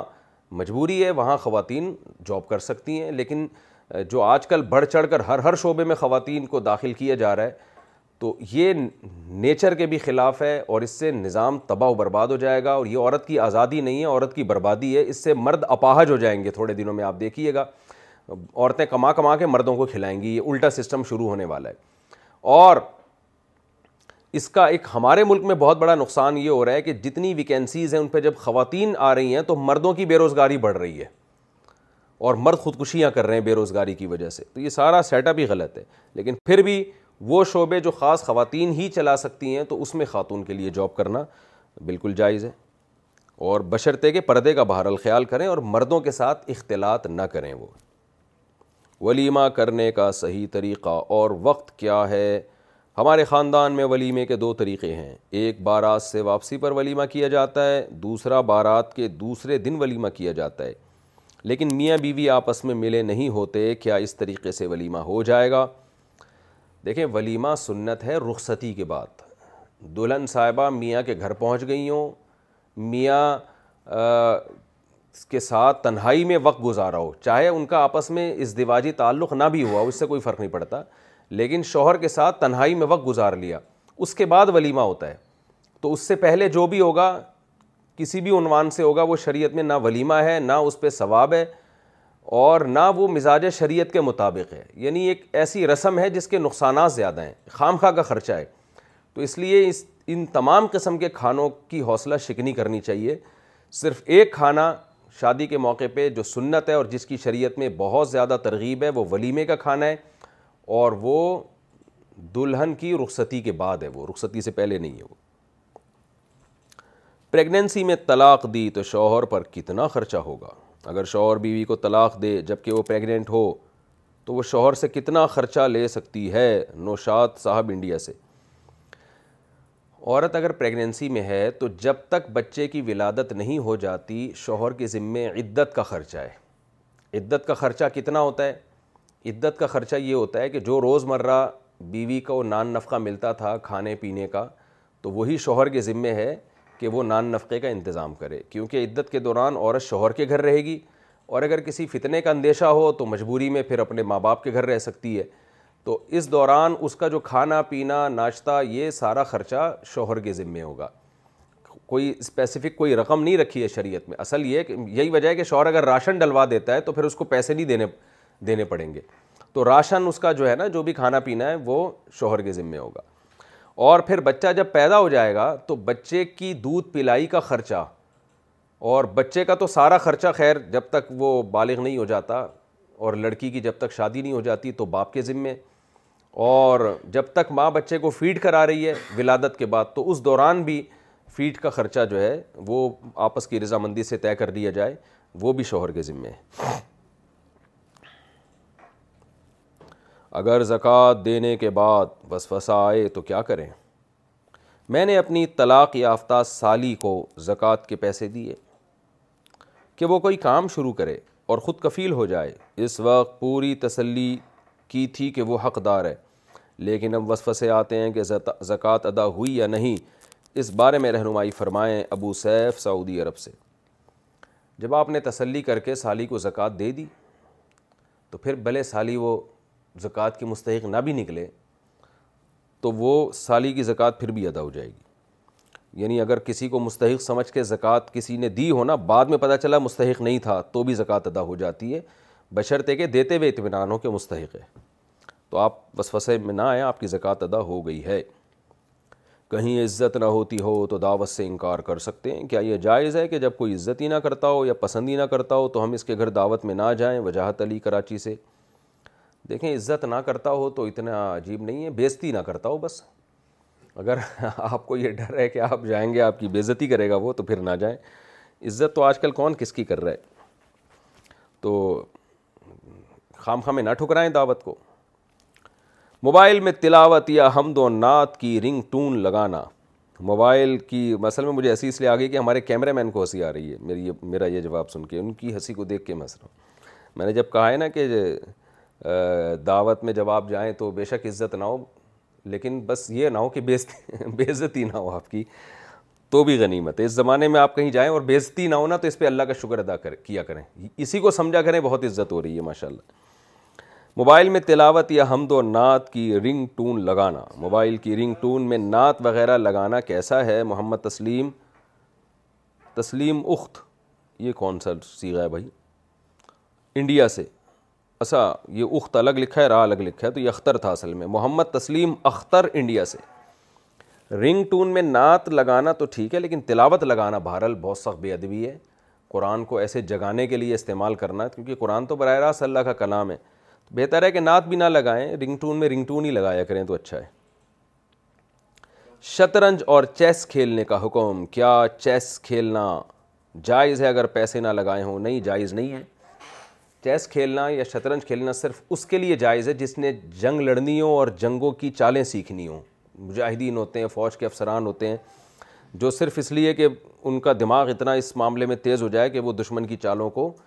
سمجھ سکیں اگر کسی کو اس طرح فائدہ ہو سکتا ہے تو اس کے لیے تو جائز ہے باقی نارملی لوگوں کے لیے جائز نہیں ہے وجہ اس کی یہ ہے کہ کھیل کا بنیادی مقصد ہے دماغ کو فریش کرنا تو یہ جسمانی کھیلوں میں ہوتا ہے دماغی کھیلوں میں نہیں ہوتا دماغی کھیلوں میں آپ کا دماغ تھکتا ہے تو دماغ جب یعنی مقصد تو کھیل کا یہ تھا کہ آپ جسم کو تھکائیں دماغ فریش ہوگا تاکہ دماغ کو مفید کاموں میں استعمال کریں لیکن آپ نے دماغی شطرنج میں تھکا دیا تو دماغ تو کسی کام کا رہا نہیں پھر وہ تو یہ اس لیے ایک فضور اور انتہائی لغف چیز میں اپنے دماغ جیسی مفید چیز کو کی صلاحیتوں کو برباد کرنا ہے اور ٹائم بھی بہت زیادہ ویسٹ ہوتا ہے اس لیے یہ نے کے نزدیک اس پہ فتویٰ جو صدیوں سے چلا آ رہا ہے وہ یہی ہے کہ یہ جائز نہیں ہے اور اس پہ بعض صحابہ سے آثار بھی منقول ہیں اس کے ناجائز ہونے کے اچھے کھیل کھیلا کریں بھاگنے دوڑنے والے اور اس ٹائپ کے ہاں لوڈو وغیرہ کھیل سکتے ہیں اس لیے کہ اس میں دماغ کی تھکتا نہیں ہے بلکہ دماغ کی تفریح ہوتی ہے کیونکہ دماغ اس میں بہت استعمال نہیں ہوتا تو دماغ استعمال ان کاموں میں کریں جس کا آؤٹ پٹ کوئی اچھا ہو جس کا کوئی رزلٹ نکلنے والا ہو جیسے کوئی زبان سیکھ لیں انگلش سیکھ لیں چائنیز سیکھ لیں عربک سیکھ لیں ان چیزوں میں دماغ استعمال کریں گے نا تو کوئی کام آئے گا یہ اور اس شطرنج کھیلنے میں ہی کھپا دیں گے دماغ کو تو کیا فائدہ تو زندگی کے ایام بہت قیمتی ہیں اس طرح سے جان کر اس کو برباد کرنا یہ تو بہت بری حرکت ہے بیٹی کا نام محمد رکھنا عجیب سوال ہے جی ماشاء اللہ میری دو بیٹیاں ہیں ہم اللہ سے امید کرتے ہیں کہ وہ ہمیں تیسرا بچہ دے تاکہ ہم اس کا نام محمد رکھیں اب اللہ ہمیں لڑکی بھی دے سکتا ہے اور لڑکا بھی دے سکتا ہے لیکن ہم یہ چاہ رہے ہیں کہ اللہ ہمیں لڑکا دے دل سے ہے جی اچھا کہنے لڑکا دے یا لڑکی دے ہم اس کا نام محمد ہی رکھیں گے ہاں جی۔ یہ ہماری بہت آرزو ہے تو کیا میں بیٹی کی صورت میں بھی اس کا نام محمد رکھ سکتی ہوں جی نہیں محمد نام لڑکوں کا ہے عربی گرامر کے لحاظ سے بھی یہ لڑکیوں پہ نہیں فٹ بیٹھتا یہ ایسے ہی گیا جیسے وسیم بھائی نام رکھ لیا آپ نے کسی بیٹی کا تو دنیا بھی پاگل کہے گی آپ کو ستار نام رکھ لیا غفار نام رکھ لیا ساری زندگی کی ایک ٹینشن ہے آپ کیا لوگوں کو بتائیں گی جی غفار آئی ہے ملاقات کے لیے تو لوگ سمجھیں گے شاید اردو آپ غلط بول رہی ہیں تو ایسے ہی محمد نام لڑکے کا ہے لڑکیوں میں یہ نام استعمال نہیں ہوتا تو یہ غلط حرکت ہے اس سے اجتناب کریں لڑکا ہو اس کا نام محمد رکھیں دل سے دعائے اللہ تعالیٰ آپ کو نیک سال لڑکا دے اور اگر لڑکی ہو جائے تو وہ بھی اللہ کی رحمت ہے اس کا نام کچھ اور رکھ دیں آپ پھر کسی صحابیہ کے نام پہ رکھ دیں کیا نامحرم سے صرف میسج چیٹنگ کر سکتے ہیں اگر صرف میسج کے ذریعے نا محرم سے گفتگو کی جائے تو کیا یہ بھی گناہ ہے کیوں گفتگو کر رہے ہیں بھائی محرم دنیا میں ختم ہو گئے ہیں کیا گفتگو کرنے کے لیے تو بلا وجہ نامحرم سے میسج بازیاں کرنا یہ جائز نہیں ہے اس میں فتنے کا اندیشہ ہے نمازی سامنے سے گزرنے والوں کو کیسے روکے اگر کوئی نماز کے دوران آگے سے گزر رہا ہو تو کیا اسے نمازی ہاتھ سے روک سکتا ہے نیز اگر اس نے روک لیا تو نماز کا کیا حکم ہوگا بلال صاحب روکنا چاہیے حدیث میں آتا ہے اس کو زبردستی روکو تو کوئی بھی نمازی کے آگے سے گزر ہو تو نمازی کو چاہیے ہاتھ سے ایسے کر کے اس کو روک دے سختی کے ساتھ ایسے تین جمعہ چھوڑنے سے کیا آدمی کافر ہو جاتا ہے کیا کوئی شخص مسلسل تین جمعہ چھوڑنے سے کافر ہو جاتا ہے حافظ سعید انڈیا سے جی یہ حدیث میں آتا ہے لیکن حدیث میں آتا ہے کہ تین جمعہ چھوڑنے سے کافر ہو جاتے ہیں لیکن اس حدیث کا مطلب یہ نہیں کہ اسلام سے نکل گیا نکاح ٹوٹ گیا بلکہ کفر کے قریب ہو گیا ویسے تو حدیث میں آتا ہے جو ایک فرض نماز بھی جان کر چھوڑے گا وہ کافر ہو جائے گا تو تین جمعے چھوڑنا تو کبیرہ در کبیرہ در کبیرہ ہے بہت ہی بڑا جرم ہے تو اس بہت بڑے جرم کو تعبیر کرنے کے لیے ایسا کہا گیا ہے تو گویا کفر کے قریب پہنچ گیا بہت زیادہ اس لیے انسان کو چاہیے کہ ایک جمعہ بھی نہ چھوڑے تو یہ اصل میں ان لوگوں کے لیے وعید ہے جو کوئی نماز جمعے کی پڑھتے ہی نہیں ہیں کیا نظر ماننا بے فائدہ عمل ہے کیا ایسی کوئی حدیث ہے کہ منت ماننے سے کچھ نہیں ہوتا جو تقدیر میں لکھا ہوتا ہے وہی ہوتا ہے اگر ہے تو پھر منت پوری ہو جانے کے بعد وہ کام کرنا واجب کیوں ہو جاتا ہے عمر صاحب لاہور سے جی حدیث میں آتا ہے کہ منت اور نظر جو ہے نا یہ اللہ کی تقدیر کو نہیں ٹالتی لیکن یستخرجو بھی من البخیل کنجوس آدمی کیا کا پیسہ نکلوایا جاتا ہے اس کے ذریعے یعنی کنجوس آدمی ویسے صدقہ کرتا نہیں تو اللہ اس کو بیماریاں دے دیتا ہے تو وہ منتیں مانتا ہے اللہ اگر میں ٹھیک ہو گیا تو میں اتنے پیسے صدقہ کروں گا میرا یہ کام ہو گیا تو میں اتنے پیسے صدقہ کروں گا تو تو تقدیر میں جو لکھا ہوتا ہے وہی ہوتا ہے لیکن اللہ ایسا اس لیے کرتے ہیں کہ منت ویسے کنجوس لوگ پیسے نہیں خرچ کرتے تو اللہ یہ اس کے ذریعے خرچ کروا دیتے ہیں ان سے تو منت جب کوئی مانگ لے گا تو اس کو پورا کرنا واجب اس لیے ہے کہ اس نے اللہ سے ایک ایگریمنٹ کیا ہے تو جب ایگریمنٹ کیا وہ ایگریمنٹ بہرحال پورا کرنا ضروری ہے تو منت کے بارے میں حکم یہ ہے کہ منت ہوتی ہے زبان سے ایک بات سمجھ لیں دل سے منت نہیں ہوتی کہ دل میں ارادہ کر لیا تھا زبان سے الفاظ ہوں کہ اگر میرا اللہ نے یہ کام کر دیا تو میں اتنے پیسے صدقہ کروں گا یا کروں گی یا اتنی نمازیں پڑھوں گا یا نمازیں پڑھوں گی وغیرہ وغیرہ تو جو عبادت کی منت مانی ہے وہ وہ لازم ہو جائے گا قرآن میں آتا ہے یوفون نبی نظری نیک لوگ منت کو پورا کرتے ہیں باقی حدیث میں اس کی حوصلہ شکنی کی گئی ہے منت ماننے کی وجہ اس کی ہے کہ یہ ابدیت کے خلاف ہے بھائی اللہ کی راہ میں ویسے ہی صدقہ کر دے منت مانے بغیر یہ تو گویا اللہ تعالیٰ سے کوئی بارگیننگ ہو رہی ہے کہ اللہ تو میں تیرے میں پیسے جب دوں گا جب بندہ ٹھیک ہو جائے وہاں پہ گویا اللہ سے جو ہے نا ایک سودے بازی ہو رہی ہے تو غلام کا کام ہوتا ہے کہ وہ سودے بازی نہ کرے بس وہ اللہ سے ویسے ہی کہہ دے اللہ تو میرے اس مریض کو ٹھیک کر دے اور صدقہ ویسے ہی کر دے اللہ کی راہ میں اور جب مریض ٹھیک ہو جائے تو شکر کے طور پہ صدقہ کر دے تو منت کو اس لیے پسند نہیں کیا گیا جائز ہے لیکن پسند اس لیے نہیں کیا گیا کہ اللہ تعالیٰ کے ساتھ ایک قسم کی یہ گویا آپ خرید و فروغ کا معاملہ کر رہے ہیں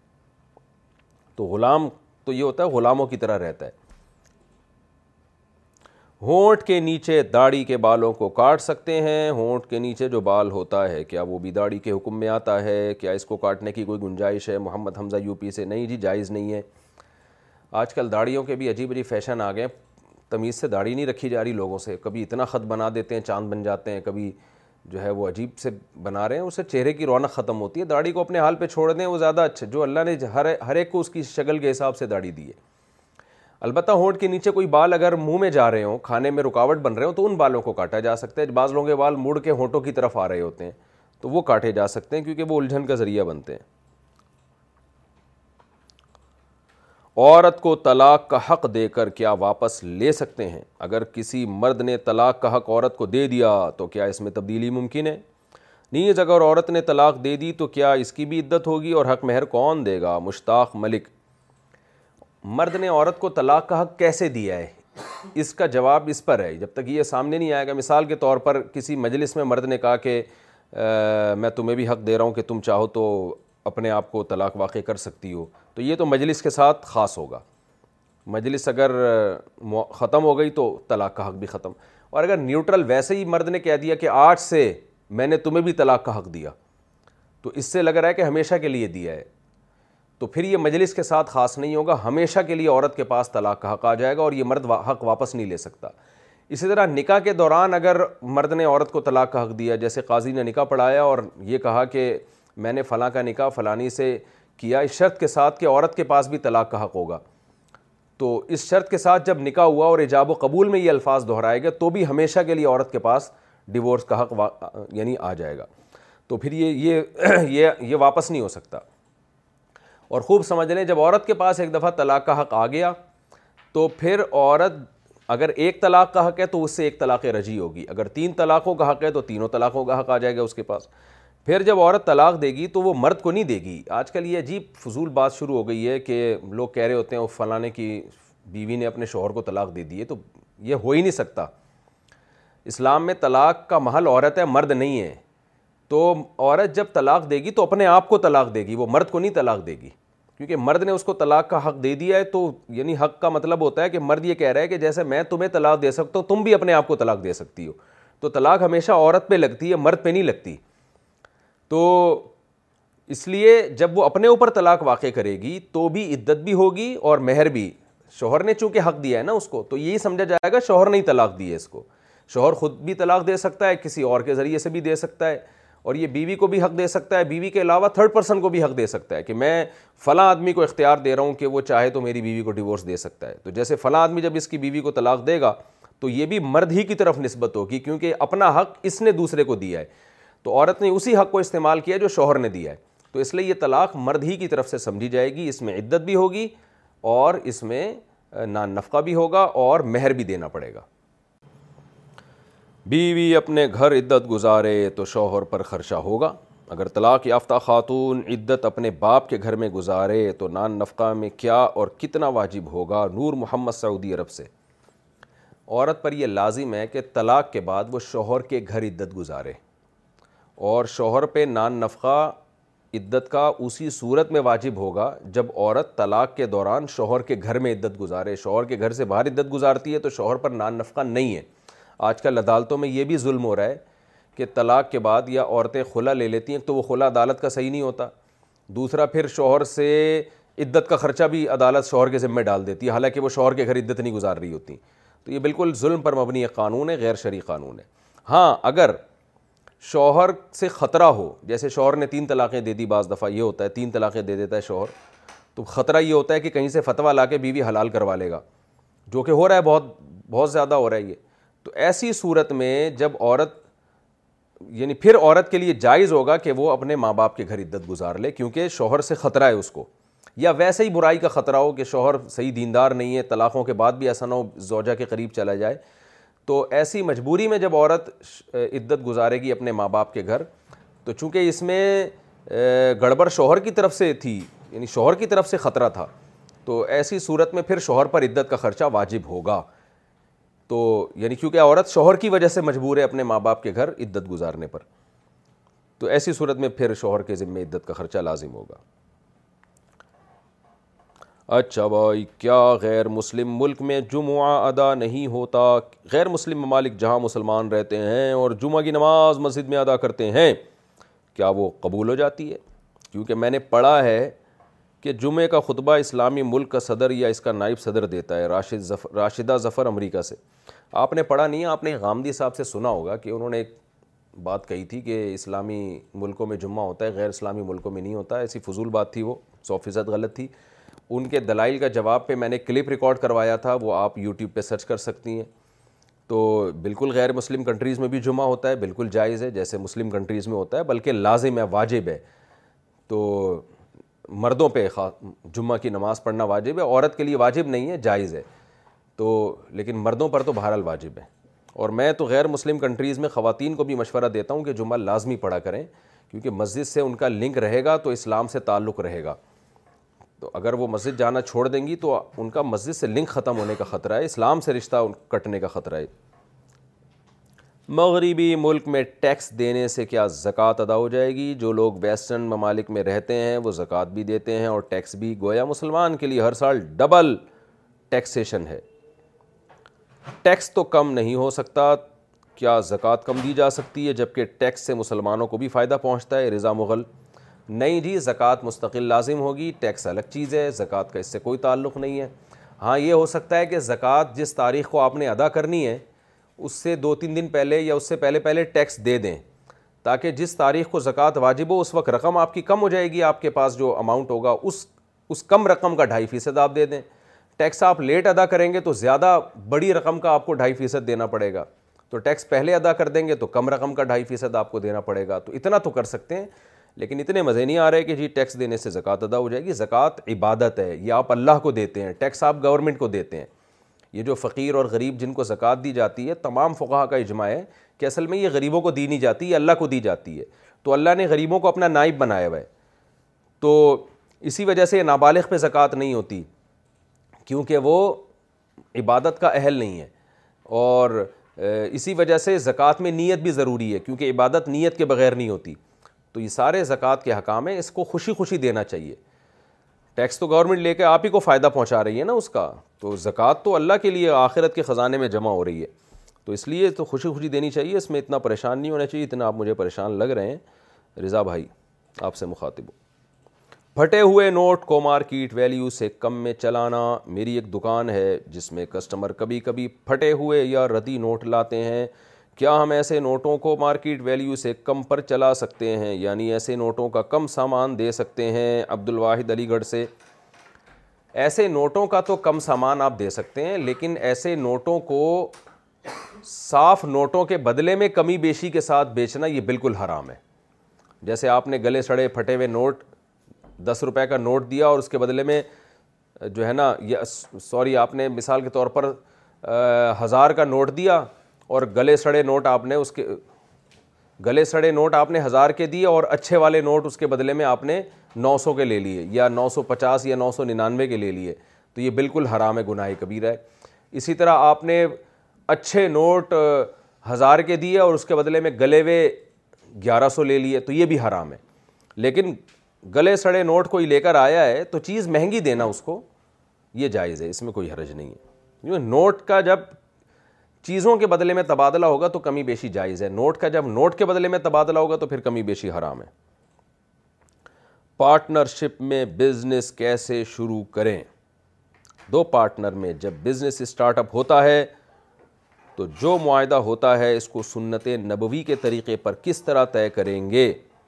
جو شرائط وغیرہ لکھنی ہوتی ہیں اس کا طریقہ کار بتا دیں کہ کس طرح معاہدہ لکھنا چاہیے محمد سعد سورہ بقرہ کی سب سے طویل آیت میں اللہ نے مالی معاملات کو لکھنے کا طریقہ بتایا اس کا سنت طریقہ یہ ہے کہ سب سے پہلے اپنا نام لکھا جائے یہ لکھا جائے کہ فلاں تاریخ کو فلاں صاحب بن فلاں صاحب نے فلاں آدمی کو اتنے پیسے دیے ہیں اس شرط کے ساتھ کہ ان کی بھی اتنی انویسٹمنٹ ہے اور ان دونوں انویسٹمنٹ سے جو بزنس ہوگا اس میں جو پروفٹ ہوگا اس پروفٹ کی اتنی پرسنٹیج فلاں کو ملے گی اتنی پرسنٹیج فلاں کو ملے گی اور اس میں کام کون کون کرے گا یہ بھی یہ بھی واضح کر دیں کہ ایک آدمی کام تین صورتیں ہوتی ہیں دونوں کام کریں گے بزنس کے لیے یا ایک کام کرے گا اور دوسرے کے بارے میں خاموشی اختیار کر لی جائے اس کو اجازت ہے کرے نہ کرے اس کی مرضی ہے یا یہ کہ اس کے بارے میں یہ لکھ دیا جائے کہ وہ نہیں کرے گا کیونکہ سب کے حکم پھر الگ الگ ہے تو یہ بات بھی ڈیفائن کر دی جائے یا ایک طرف سے پیسہ ہو دوسری طرف سے پیسہ نہ ہو بلکہ صرف کام ہو تو یہ لکھ دیا جائے بھائی ایک سلیپنگ پارٹنر ہے ایک صرف انویسٹر ہے دوسرا ورک کرے گا تو یہ ساری شرطیں جتنی بھی ممکنہ شرائط ہیں وہ لکھی جائیں اور دونوں میں سے ہر ایک کو ہر وقت معاہدہ ختم کرنے کا اختیار ہے یا نہیں ہے نہیں ہے تو پھر یہ کب تک معاہدہ دو سال کے لیے چار سال کے لیے ایک ایک چیز کو ڈیٹیل سے لکھا جائے تو لکھنے کے بعد دو گواہ بھی ہوں وہ اس پہ دستخط کریں تو اس طرح سے ایک ایک چیز کو لکھ لیں آپ لوگ اور ہنسی خوشی زندگی گزاریں تھوڑے دن بعد آپ کہیں گے کہ مفتی صاحب میرا پارٹنر پیسے لے کے بھاگ گیا ہے اور وہ اسٹیمپ پیپر پہ میرے تین چار انگوٹھے لگے ہوئے ہیں وہ بھی لے کے بھاگ گیا ہے کیونکہ یہ بہت مشکل کام ہے بھائی کسی کو پیسے پکڑا کے بزنس کرنا اپنی ذمہ داری پہ کریں میں تو آپ کو صرف شرعی طریقہ بتا رہا ہوں لیکن مارکیٹ میں ایسا شاید کوئی ایک آدھ فیصد صحیح ہو ورنہ ایسا ہی ہوتا ہے کہ وہ کاغذ جو ہے نا جیسے وہ سبزی والا مجھ سے پیسے لے کے بھاگا تھا تو اسٹیمپ پیپر پہ میں نے ساری چیزیں شرطیں لکھی ہوئی تھیں تو اس میں میرے انگوٹھے بھی تھے اس کے انگوٹھے بھی تھے تو میں نے چار سال اس کے انگوٹھے سنبھال کے رکھے اس کے بعد میں نے اپنے انگوٹھوں سمیت اس کے انگوٹھے بھی پھاڑ دیے تو کوئی بھی نہیں ملتا آپ کو نہ عدالت سے لے سکتے ہیں آپ ہر رکت میں ہمدن کثیرن طیبن مبارکن فی ہی کہنا کیا صحیح ہے کیا فرض سنت اور نفل کی ہر رکت میں رکو سے اٹھ کر ربنا لک الحمد کہنے کے بعد ہمدن کثیرن طیبن مبارکن پڑھنا ٹھیک ہے بنت اسحاق راول پنڈی سے جی بالکل ٹھیک ہے بلکہ زیادہ باعث ثواب ہے یہ صرف ربنا لک الحمد بھی کہہ سکتے ہیں ربنا ولک الحمد بھی کہہ سکتے ہیں ربنا لک الحمد حمدن کثیرن طیبن مبارکن فی یہ بھی کہہ سکتے ہیں گھر کے مشترک پیسوں میں زکوٰۃ کا طریقہ میں والدین کا اکلوتا بیٹا ہوں میرے ابو فوت ہو چکے ہیں اللہ مغفرت فرمائے ان کی میری امی کی اچھی پینشن بھی ہے اور بیوی بھی ٹیچر ہے میں گھر کا واحد انچارج ہوں سبحان اللہ واحد انچ گھر کا انچارج ہمیشہ ایک ہی ہوتا ہے چار آٹھ نہیں ہوتے میرے بھائی وہ گھر نہیں پھر وہ تو ایک یوں سمجھیں کہ وہ ایک متنازع علاقہ بن جائے گا گھر کا نظام اکٹھے چل رہے ہیں چل رہا ہے ان اکٹھے پیسوں پہ زکوٰۃ کا کیا طریقہ ہوگا فرحان لکی مروز سے دیکھیں گھر کی آمدن مشترک آ رہی ہے تو کسی بندے کے ہاتھ میں آتی ہوگی نا وہ اس سے سامان لاتا ہوگا چیزیں لاتا ہوگا تو کرنا یہ ہے کہ جو زکوٰۃ جو بندے کی جس وقت زکوٰۃ فرض ہوتی ہے جو زکوٰۃ کا ایک نصاب ہے میرا ایک آڈیو بیان یوٹیوب پہ موجود ہے بہت پرانا زکوٰۃ کے مسائل تو جب بھی جو صاحب نصاب بنا نا جیسے آپ کی وائف کماتی ہیں تو ان کے پاس اتنے پیسے جمع ہو گئے جس دن کہ وہ صاحب نصاب بن گئیں تو وہ تاریخ ان کی فرض ہو جائے گی اگلے سال اسی تاریخ پہ انہوں نے زکوٰۃ نکالنی ہے یا آپ کے پاس اتنے پیسے جس دن جمع ہو گئے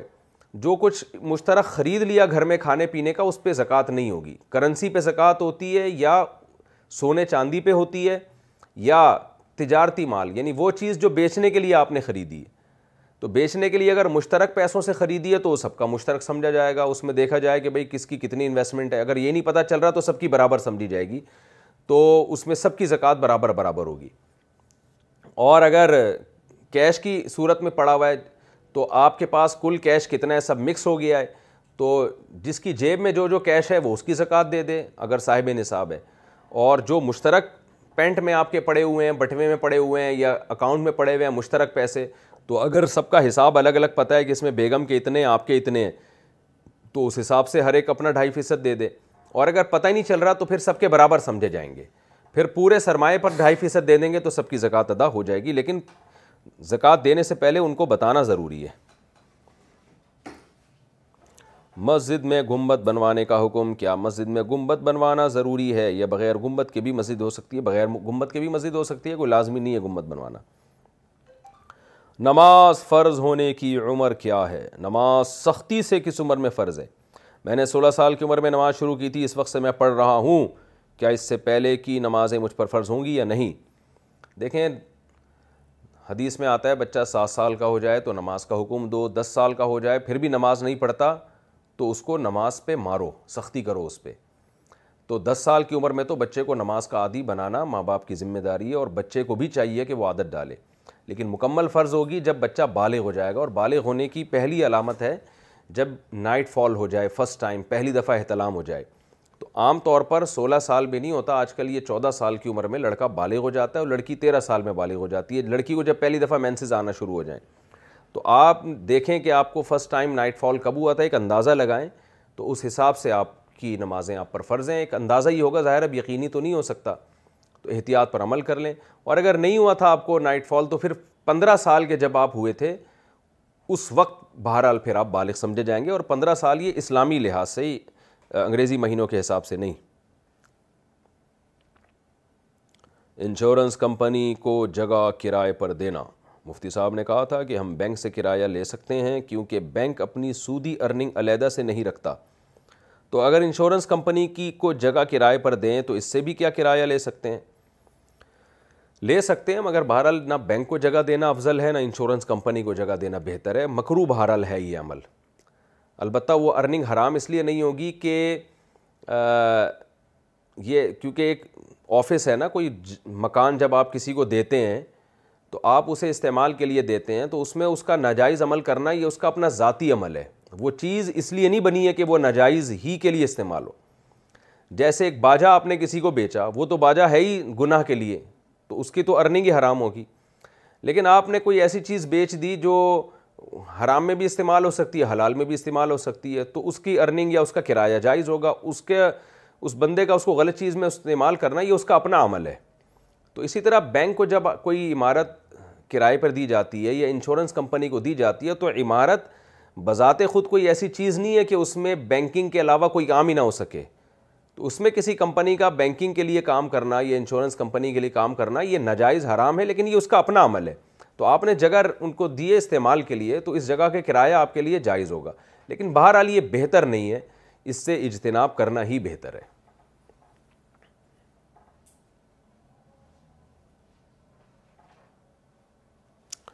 اچھا بھائی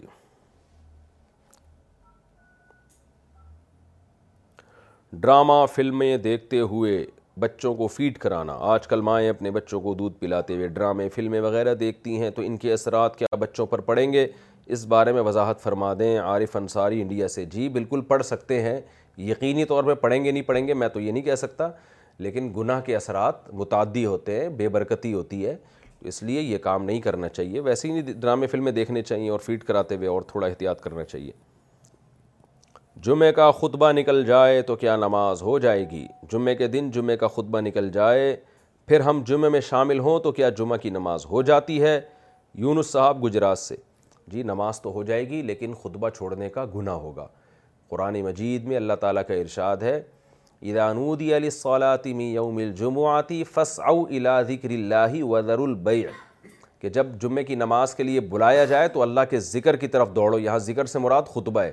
قرآن نے حکم دیا جمعے کا خطبہ سننے کا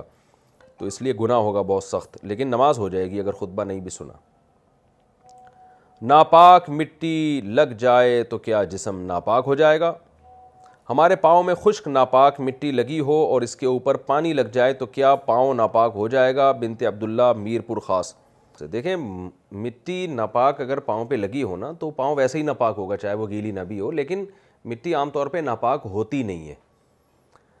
کیونکہ مٹی میں تو کوئی بھی نجاست جائے تو وہ ویسے ہی خشک ہونے کے بعد پاک ہو جاتی ہے تو اس لیے اس بارے میں زیادہ وہم کرنا نہیں چاہیے کیونکہ نبی صلی اللہ علیہ وسلم نے صحیح حدیث سے یہ بات ثابت ہے کہ راستے میں جب ہم چلتے ہیں تو راستے کی جو مٹی میں گندگی لگی ہوئی ہوتی ہے اس کو آپ صلی اللہ علیہ وسلم نے پاک قرار دیا ہے تو جب تک واضح طور پر گوبر یا کوئی گندگی لگی ہوئی نظر نہ آ جائے اس وقت تک ناپاکی کا حکم نہیں لگایا جائے گا مٹی کو پاک ہی سمجھا جائے گا نام محرم کا گزر ہو تو کیا پردے سے نماز پڑھ سکتے ہیں اگر نماز پڑھ رہے ہوں اور اندیشہ ہو کہ نا محرم کا گزر ہوگا تو کیا پردے میں رہ کر نماز پڑھ سکتے ہیں اربینہ صاحبہ انڈیا سے جی پڑھ نہیں سکتے بلکہ پڑھنا لازم ہے اگر نامحرم محرم کے گزرنے کا غالب گمان ہے تو نماز عورت پر لازم ہوگا کہ چہرہ چھپا کے نماز پڑھے کیا اثر کے بعد نماز پڑھنا صحیح نہیں بہت سے لوگ کہتے ہیں کہ اثر کے بعد حفظ کرنا یا کوئی چیز یاد کرنا اور پڑھنا صحیح نہیں ہے اس بارے میں وضاحت فرما دیں اربینا صاحبہ انڈیا سے بھائی نماز پڑھنا تو جائز نہیں ہے اثر کے بعد نفل نماز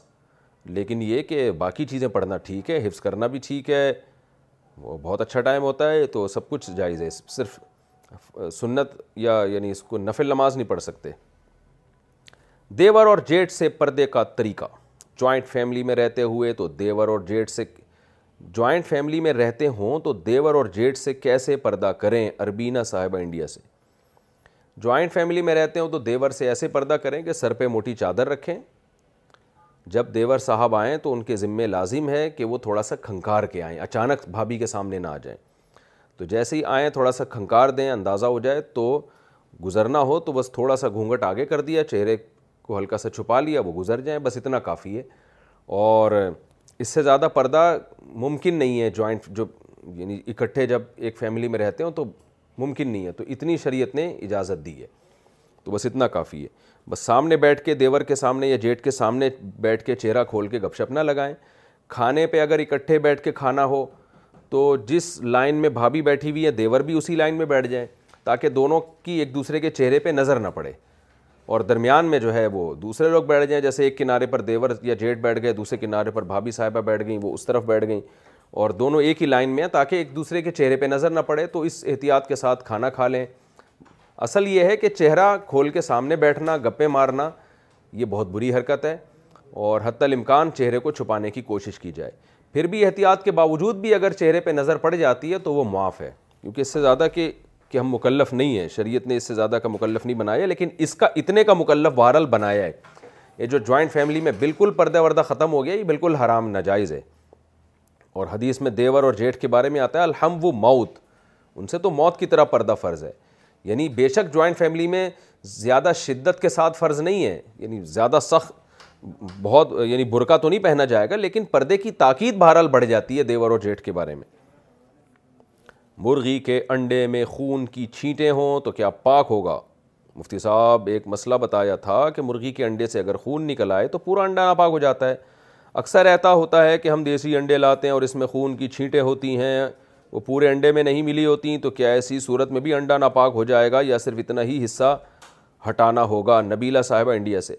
انڈے کے اندر اگر خون ہے تو پورا انڈا ناپاک ہے وجہ اس کی یہ کہ خون پیدا ہونا اس کی علامت ہے کہ اب انڈا سڑنا شروع ہو گیا ہے اب وہ خبائش میں داخل ہے کیا خوشبو والی جگہوں پر جنات ہوتے ہیں لوگ کہتے ہیں کہ خوشبو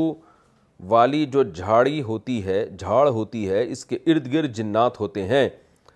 کیا یہ بات صحیح ہے اربینہ صاحب انڈیا صحیح ہے مسئلہ آپ جنات سے پوچھیں وہ آپ کو زیادہ اچھی رپورٹ پیش کرتے ہیں کہ ہم کہاں کہاں ہوتے ہیں بدبو والی جگہوں پر تو جنات کا سونا ہے خوشبو والی جگہوں پر تو فرشتے ہوتے ہیں تو گھروں میں جہاں گندگی ہو بدبو ہو وہاں جنات آئیں گے شیاطین آئیں گے ناپاک جنات تبھی حدیث میں آتا ہے نبی صلی اللہ علیہ وسلم بیت الخلاء جانے سے پہلے ناپاک جنات سے پناہ مانگا کرتے تھے ہمیں دعا سکھائی اللہ انی انی بی کا من الخبوثی و اے اللہ میں ناپاک جنات اور جنیوں سے تیری پناہ مانگتا ہوں تو چونکہ واش روم گندی جگہ ہے نا تو خوشبو والی جگہ پہ نہیں ہوتے خوشبو لگانا اسی وجہ سے پیغمبروں کی سنت ہے اور پیغمبروں کی فطرت ہے فرشتے خوشبوؤں کو پسند کرتے ہیں تو فرشتے تو جنات تو ویسی فرشتوں سے ڈرتے ہیں تو یہ بات غلط ہے کہ خوشبو والی جگہوں پہ جنات ہوتے ہیں اسلام میں جاسوسی کا حکم کیا اسلام میں جاسوسی جائز ہے اور کن صورتوں میں جائز ہے جی جاسوسی جائز ہے لیکن یہ کام حکومت کا ہے کہ وہ دوسرے ملک کے یا دشمن کی فوجز کے شر سے بچنے کے لیے جاسوسی کے نظام کو وہ کرے تاکہ وہ جا کے دیکھیں کہ ہمارے خلاف کوئی سازش تو نہیں ہو رہی تو جیسے مختلف ملکوں کی ایجنسیاں ہوتی ہیں یہ کام کر رہی ہوتی ہیں البتہ اس میں دو شرطیں نمبر ایک یہ کام گورنمنٹ کا ہے عام آدمی کا نہیں ہے اس کے عام آدمی کے لیے جائز نہیں ہے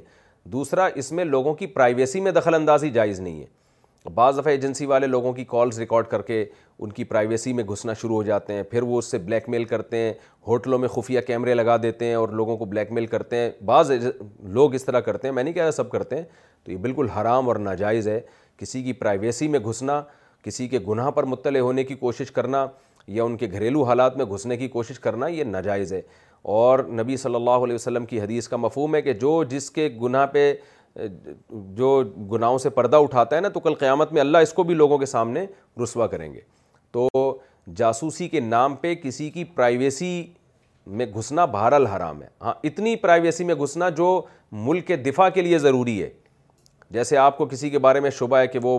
پتہ نہیں موبائل پہ کہیں ایسا تو نہیں کہ دشمنوں سے رابطے ہیں اس کے تو پھر اس کی موبائل کال ریکارڈ کر کے سننا وہ تو ایک مجبوری ہے ضرورت ہے لیکن لوگ بعض دفعہ جاسوسی کے نام پہ نا لوگوں کے گھروں تک میں گھس جاتے ہیں اور ان کی ذاتیات سے متعلق بھی معلومات لے کے پھر ان کو بلیک میل کرنے کی کوشش کرتے ہیں بالکل حرام ناجائز عمل ہے یہ جیسے آپ دیکھ لیں ہوٹلوں میں اسکینڈل آتے رہتے ہیں خفیہ کیمروں کے تو یہ بالکل حرام ہے رشوت دے کر نوکری حاصل کرنا کسی نوکری کو حاصل کرنے کے لیے کچھ پیسے دینے دینے دے کے وہ نوکری ہمیں وہ کچھ پیسے دیے کہ وہ نوکری ہمیں مل جائے یہ جائز ہے یا نہیں اور آگے جا کر اس کی آمدن ہمارے لیے حلال ہوگی یا نہیں عبد الصمد دہلی سے رشوت دے کے نوکری حاصل کرنا تو حرام ہے لیکن اس نوکری کی تنخواہ حلال حرام نہیں ہوگی کیونکہ تنخواہ آپ کو رشوت دینے کی نہیں مل رہی جاب کی مل رہی ہے تو جاب میں اگر آپ کام صحیح کر رہے ہیں محنت کے ساتھ کر رہے ہیں اس کام کے آپ اہل بھی ہیں تو تنخواہ بہرحال حرام نہیں ہوگی البتہ ایک صورت میں رشوت دینا جائز ہے وہ صورت یہ ہے کہ آپ کسی جاب کے بالکل حقدار تھے اور ایک نااہل آدمی رشوت دے کے آ رہا ہے تو ایسی صورت میں جو اہل ہے وہ اس نااہل کو توڑنے کے لیے رشوت دے سکتا ہے تو گناہ اس حکومتی اہلکار کو ہوگا جو رشوت لے رہا ہے جس نے آپ کو رشوت دینے پر مجبور کیا تو اس صورت میں رشوت لینے کا گناہ ہوگا دینے کا گناہ نہیں ہوگا کیونکہ آپ رشوت اس لیے نہیں دے رہے کہ کسی کا حق ماریں بلکہ آپ اپنے جائز حق کو وصول کرنے کے لیے رشوت لے رہے ہیں جیسے گورنمنٹ کے اداروں میں ہوتا ہے کہ نا اہل لوگ رشوت دے دے کے جا رہے ہوتے ہیں اور اہل لوگ چونکہ رشوت نہیں دے رہے ہوتے تو وہ سارا نظام ہی تلپٹ ہو جاتا ہے تو ایسی صورت میں نا اہل کو روکنے کے لیے اگر کوئی اہل آدمی جو سیٹ کا اہل ہو وہ رشوت دیتا ہے اس صورت میں کہ اس کو رشوت دیے بغیر جاب ہی نہیں مل رہی ہے اس وہ سیٹ ہی نہیں مل رہی ہے تو پھر اس میں لینے والے کو گناہ ہوگا اس خاص اس کنڈیشن میں رشوت دینے والے کو انشاءاللہ گناہ نہیں ہوگا ہے اس کے دوران ازان کا جواب دینا کیا ہے عورت ازان کا جواب دے سکتی ہے صدف یوسف کشمیر سے جی بالکل دینا چاہیے اس کو اذان کا جواب کوئی عرض نہیں ہے اس میں ثواب ہے دولہا کے گلے میں نوٹوں کا ہاتھ ڈالنا یہاں کشمیر میں یہ رواج ہے کہ جب دولہا دلہن کو لینے آتا ہے تو اسے نوٹوں کا ہار پہنایا جاتا ہے یہ ہار پہنانا جائز ہے یا نہیں صدف یوسف کشمیر سے پتہ نہیں یہ نوٹوں کا ہار ہوتا کیا ہے کہاں سے نوٹ آتے ہیں اتنے تو میں نے تفتیش کی تو پتہ چلا کہ جن لوگوں نے دولہا کو پیسے ہدیے دیے ہوتے ہیں نا انہی کا ہار پہنا کے دولہا کے گلے میں ڈال دیا جاتا ہے تو تو لہٰذا اس میں یہ ہے کہ دینے والوں کی نیت کیا تھی عام طور پر دولہا کو جو پیسے دیے جا رہے ہوتے ہیں وہ تو اس لیے کہ جب ہم دولہا بنیں گے تو ہمیں بھی پیسے دیں گے اب سوچیں اگر میرے بیان سن کے لوگوں کا چار چار شادیوں کا رواج پڑ گیا تو ایک آدمی دے گا ایک دفعہ ہدیہ اور لے گا وہ چار دفعہ تو یہ کہتے ہیں نا لینے کے دینے پڑ گئے دولہا کو تو یہ عجیب سی رسم ہے اس کو ختم کر دینا چاہیے یہ جو شادی کے موقع پہ پیسوں کے تبادلے ہوتے ہیں نا اس میں اکثر دل کی خوشی نہیں ہوتی باقی وہ ہار گلے میں ڈال دینا تو ناجائز تو نہیں ہے لیکن ایک ایک عجیب سی بچکانا سی حرکت ہے کہ اتنا بڑا سنجیدہ آدمی ہے آج کل تو دولہا بھی بہت بڑا ہو چکا ہوتا ہے چالیس چالیس سال میں تو شادیاں ہو رہی ہوتی ہیں تو بچوں کو تو نوٹوں کا ہار پہنا دو بچے خوش ہوتے ہیں بڑا آدمی ان حرکتوں سے تھوڑی خوش ہوتا ہے وہ تو بہرحال ایک بالکل ہی ایک بچکانہ سی حرکت ہے کہ نوٹوں کا ہار دولہا کے گلے میں ڈالنا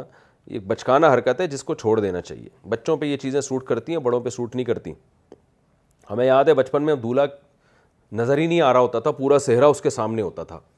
ہم جب شادی میں جاتے تھے تو دولہا بیٹھا ہوا ہے نظر ہی نہیں آتا تھا آگے پورا اس کا سہرا ہے اس کو اندھیرے میں نظر ہی نہیں آ رہا وہ سہرے وہ گلاب کی پتیاں آگے آ رہی ہیں پھر وہ چل رہا ہے تو اس کو چھ آدمی دھکا دے کے جا رہے ہیں کہ گٹر وٹر میں نہ گر جائے کہ کھمبے سے نہ ٹکرا جائیے تو میں اس وقت بڑا حیران ہوتا تھا کہ یار یہ کیا ٹینشن میں دولہا کو ڈالا ہوا ہے تو ایک دن میں نے دیکھا وہ دولہا پھولوں کے بیچ میں سے ایسے یوں کر کے جھانک رہا ہے تو یوں یوں کر کے نا دیکھ رہا ہے کہ کیا ہو رہا ہے معاشرے میں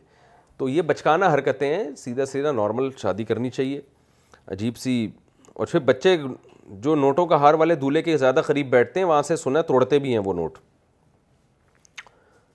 نماز میں بغیر ترتیب سے صورتیں پڑھنا میں جو سنت نفل یا فرض نماز پڑھتا ہوں اس میں ترتیب سے صورتیں نہیں پڑھتا کیونکہ مجھے ترتیب یاد نہیں ہے تو کیا اس طرح میری نماز صحیح ہو جائے گی قاسم صاحب گجرا والا سے جی صحیح ہو جائے گی بالکل جائز ہے لیکن بہتر نہیں ہے افضل نہیں ہے یہ عمل آپ ترتیب یاد کر لیں کتنا ٹائم لگتا ہے اس کو یاد کرنے میں تو ترتیب سے پڑھا کریں یہ سنت عمل ہے کمبائن نام رکھنے کا حکم میں اور میرے شوہر اپنے بیٹے کا نام یوسف احمد رکھنا چاہتے ہیں اور اس کا مقصد حرد یوسف علیہ السلام کی پاکیزگی کو پیش نظر رکھ کر رکھنا ہے کیا یہ نام ہم رکھ سکتے ہیں اور کمبائن نام رکھنے میں کوئی حرش تو نہیں رابعہ صاحبہ پیرس سے جائز ہے یوسف احمد لیکن صرف یوسف رکھیں تو یہ سنت کے زیادہ قریب ہے نبی صلی اللہ علیہ وسلم صحابہ پیغمبر سب کے نام مفرد تھے دو ناموں کا کمبینیشن نہیں تھا جیسے آدم نوح اسماعیل ابراہیم یونس یوسف اسحاق یعقوب یہ سارے مفرد نام تھے محمد صلی اللہ علیہ وسلم اس طرح صحابہ کے نام بھی ایسے تھے عمر ٹھیک ہے نا اور عبد الرحمٰن میں تو مضاف اضافت ہے نا رحمان کا بندہ تو ہے وہ بھی مفرد نامی تو یہ جو نام پڑ گئے ہیں نا وسیم احمد عبد ال یعنی ستار احمد اور محمد وسیم یہ اجمیوں میں بہت بعد میں یہ رسم رائج ہوئی ہے تو عرب کا جو صحابہ کا اور جو پیغمبروں کا طریقہ تھا وہ مفرد نامی تھا تو اس لیے آپ اگر صرف اپنے بیٹے کا نام یوسف رکھیں اور آگے والد کا نام لگا دیں تو پھر ٹھیک ہے جیسے میرا نام ہے طارق مسعود کیا مطلب طارق میرا نام مسعود والد کا نام تو یہ مفردی کہلائے گا کیونکہ مسعود یہ ولدیت کو شو کر رہا ہے تو آپ یوسف رکھیں نام اور اس کے ساتھ ان کے ابا کا نام اٹیچ کر دیں اس طرح سے نام رکھیں چینگم کھانا کیا حلال ہے میں آج مارکیٹ میں چینگم خریدنے گیا تھا میں نے یوٹیوب پر دیکھا تو پتہ چلا کہ یہ سور کی چربی سے بنتی ہے کیا یہ بات صحیح ہے اور اسے چوانا جائز ہے سلطان جون پور انڈیا سے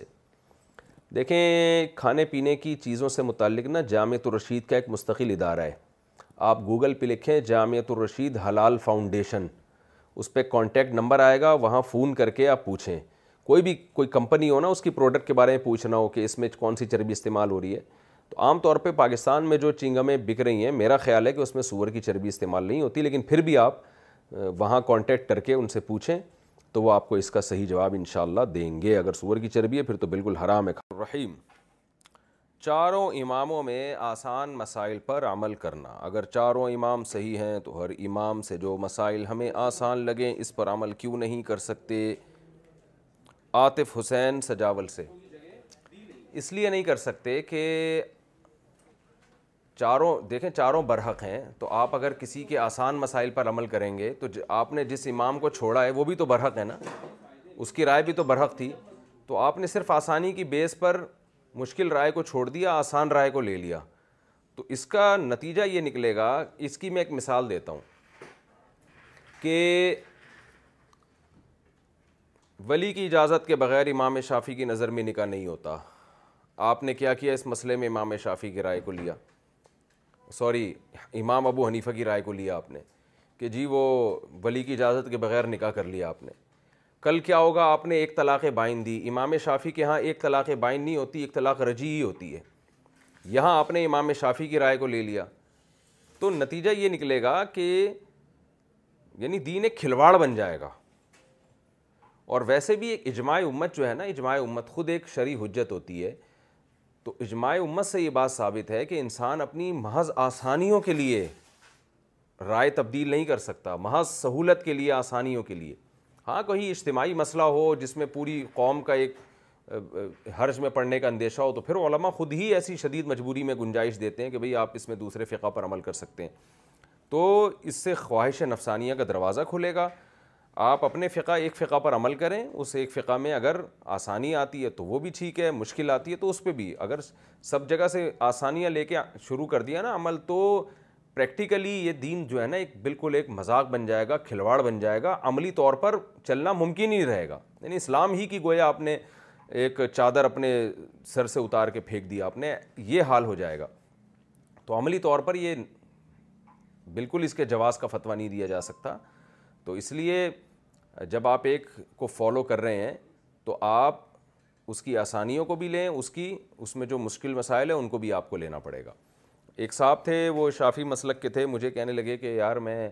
شافی مذہب پہ عمل کرتا ہوں اور ہم جھینگا بھی کھاتے ہیں کیکڑا بھی کھاتے ہیں میں نے کہا ٹھیک ہے بھائی آپ ایک فقہ پر عمل کر رہے ہیں تو اگر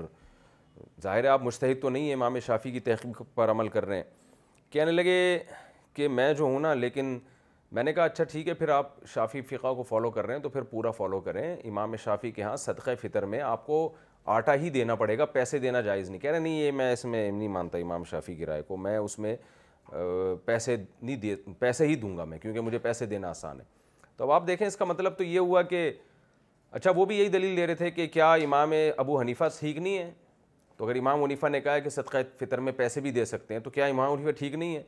تو میں نے کہا اگر امام حنیفہ ٹھیک ہیں تو وہ دوسرے مسئلے میں بھی ٹھیک ہیں اور امام شافی ٹھیک ہیں تو وہ سارے مسئلوں میں ٹھیک ہیں تو آپ نے امام ابو حنیفہ کی جس رائے کو آپ چھوڑ رہے ہیں جہاں آپ کو آسانی نظر آتی ہے تو اس میں بھی تو آپ ایک صحیح رائے کو چھوڑ رہے ہیں نا تو صحیح تو چاروں ہیں چاہے وہ مشکل مسئلہ بیان کر رہے ہوں آسانیاں دے رہے ہوں یا آپ کو مشکلات میں ڈال رہے ہوں جب آپ ایک رائے چھوڑ کے دوسری رائے کی طرف آ رہے ہیں تو جس رائے کو چھوڑ رہے ہیں وہ بھی تو عین اسلام ہے تو اس لیے طریقہ یہی ہے ہمیشہ سے رہا ہے کہ ایک فقہ کو فالو کریں پھر اس میں اگر کوئی پریشانی ہے تو بھی اسی کو فالو کرنا ہے آپ نے اس میں آسانی ہے تو بھی قیامت کے دن آپ کہہ سکیں گے کہ اللہ میں نے صرف آسانیوں کو فالو نہیں کیا میرا مقصد تھا چاروں درست ہیں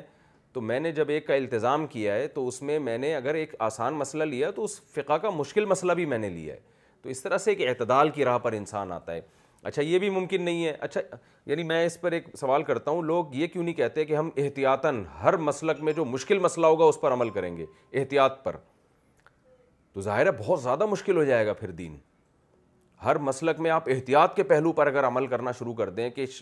شافی مسلک میں احتیاط اس میں اور فلانے میں احتیاط اس میں اور مالکیہ میں احتیاط اس میں تو احتیاطوں کا مجموعہ آپ بن جاؤ گے تو بھی ایک ٹینشن میں آؤ گے تو اعتدال والی رائے یہی ہے کہ ایک فقہ کو فالو کریں پھر اگر اس میں کوئی آسان بات ہے تو وہ اس کو بھی فالو کریں اس میں کوئی مشکل ہے تو اس کو بھی فالو کریں کیونکہ ہر مسلک میں کچھ چیزیں مشکل ہیں کچھ آسان ہیں دوسرے میں کچھ اور مشکل ہیں کچھ اور آسان ہیں تو اس سے ایک بیلنس ہوتا ہے کہ اعتدال والی رائے قائم ہو جاتی ہے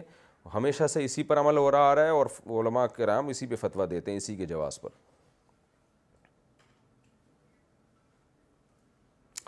اکاؤنٹنگ میں انٹرسٹ کے بارے میں پڑھانے کا حکم میں اکاؤنٹس پڑھاتا ہوں اس میں تھوڑا سا سود کے بارے میں بھی پڑھانا پڑتا ہے کیونکہ او لیول سیلیبس ہے جو انگلینڈ سے آتا ہے کیا اس کا گناہ ہوگا اور اگر طالب علم کو ساتھ ساتھ بتا دیں کہ یہ حرام ہے تو گناہ ختم ہو جائے گا یا نہیں نیز کیا اس کی آمدن حلال ہوگی سائم صاحب قطر سے دیکھیں پڑھانا تو جائز ہے ظاہر ہے دنیا کا نظام سود پہ چل رہا ہے تو طلبہ کو بتانا کہ سود یہ ہوتا ہے اور جو بھی اکاؤنٹنٹ میں زیادہ تر اکاؤنٹنگ میں سود ہی پڑھایا جا رہا ہے پڑھنے پڑھانے کی حد تک یہ جائز ہے کوئی آدمی اگر شراب کے بارے میں پڑھ رہا ہے کہ کن کن اجزاء سے شراب بنتی ہے تو پڑھنا تو غلط نہیں ہوگا ساتھ ساتھ یہ بھی آپ احتیاطاً بتا دیں کہ یہ حرام ہے تو اس سے انشاءاللہ جو گناہ کا ایک وسوسہ اور شبہ بھی ہے وہ بھی انشاءاللہ ختم ہو جائے گا البتہ ان کو آپ سکھائیں نہیں ترغیب نہ دیں کسی بھی طرح سے کہ یہ کرنے کا کام ہے آپ ان کو بتائیں کہ ہم آپ کو اس لیے بتا رہے ہیں کہ آپ اس سے بچیں یا آپ کو نظام کا دنیا کا پتہ ہونا چاہیے کہ سسٹم کیا چل رہا ہے دنیا میں کان کے سوراخ میں پانی پہنچانے کا طریقہ آپ نے کہا کہ اگر کان میں بالی ہو تو غسل کرتے وقت اسے ہلا دیا جائے تو غسل ہو جائے گا لیکن اگر بالی نہ پہنی ہوئی ہو تو پھر کیا طریقہ ہوگا بنت عبداللہ کراچی سے پھر کیا طریقہ ہوگا اب میرے تو بالیاں ہیں نہیں جو میں بتاؤں نہ میں نے کبھی یہ کام کیا ہے تو یہی طریقہ ہونا چاہیے کہ آپ چلو بھر پانی لیں تھوڑا سا یوں کر کے ڈال دیں اور تھوڑا سا اس کو حرکت دے دیں تو انشاءاللہ پانی پہنچ جائے گا اس میں بہت زیادہ وہم بھی نہیں کرنا چاہیے کیا تولیہ سے سطر صاف کر سکتے ہیں جو تولیہ ہم ہاتھ منہ پوچھتے ہیں پوچھنے کے لیے استعمال کرتے ہیں کیا اس پا اسے پاؤں یا سطر اس سے پاؤں یا سطر کو پہنچنا بھی صحیح ہوگا یا یہ مکرو عمل ہوگا ہارون صاحب لاہور سے یہ مکرو ناپسندیدہ عمل ہے اگرچہ سطر صاف ہو پاک ہو لیکن جس سے منہ دھو رہے ہیں اسی سے آپ اپنے جو ہے نا گندگی والی جگہوں کو صاف کریں یا پاؤں کو اس سے صاف کریں یہ بالکل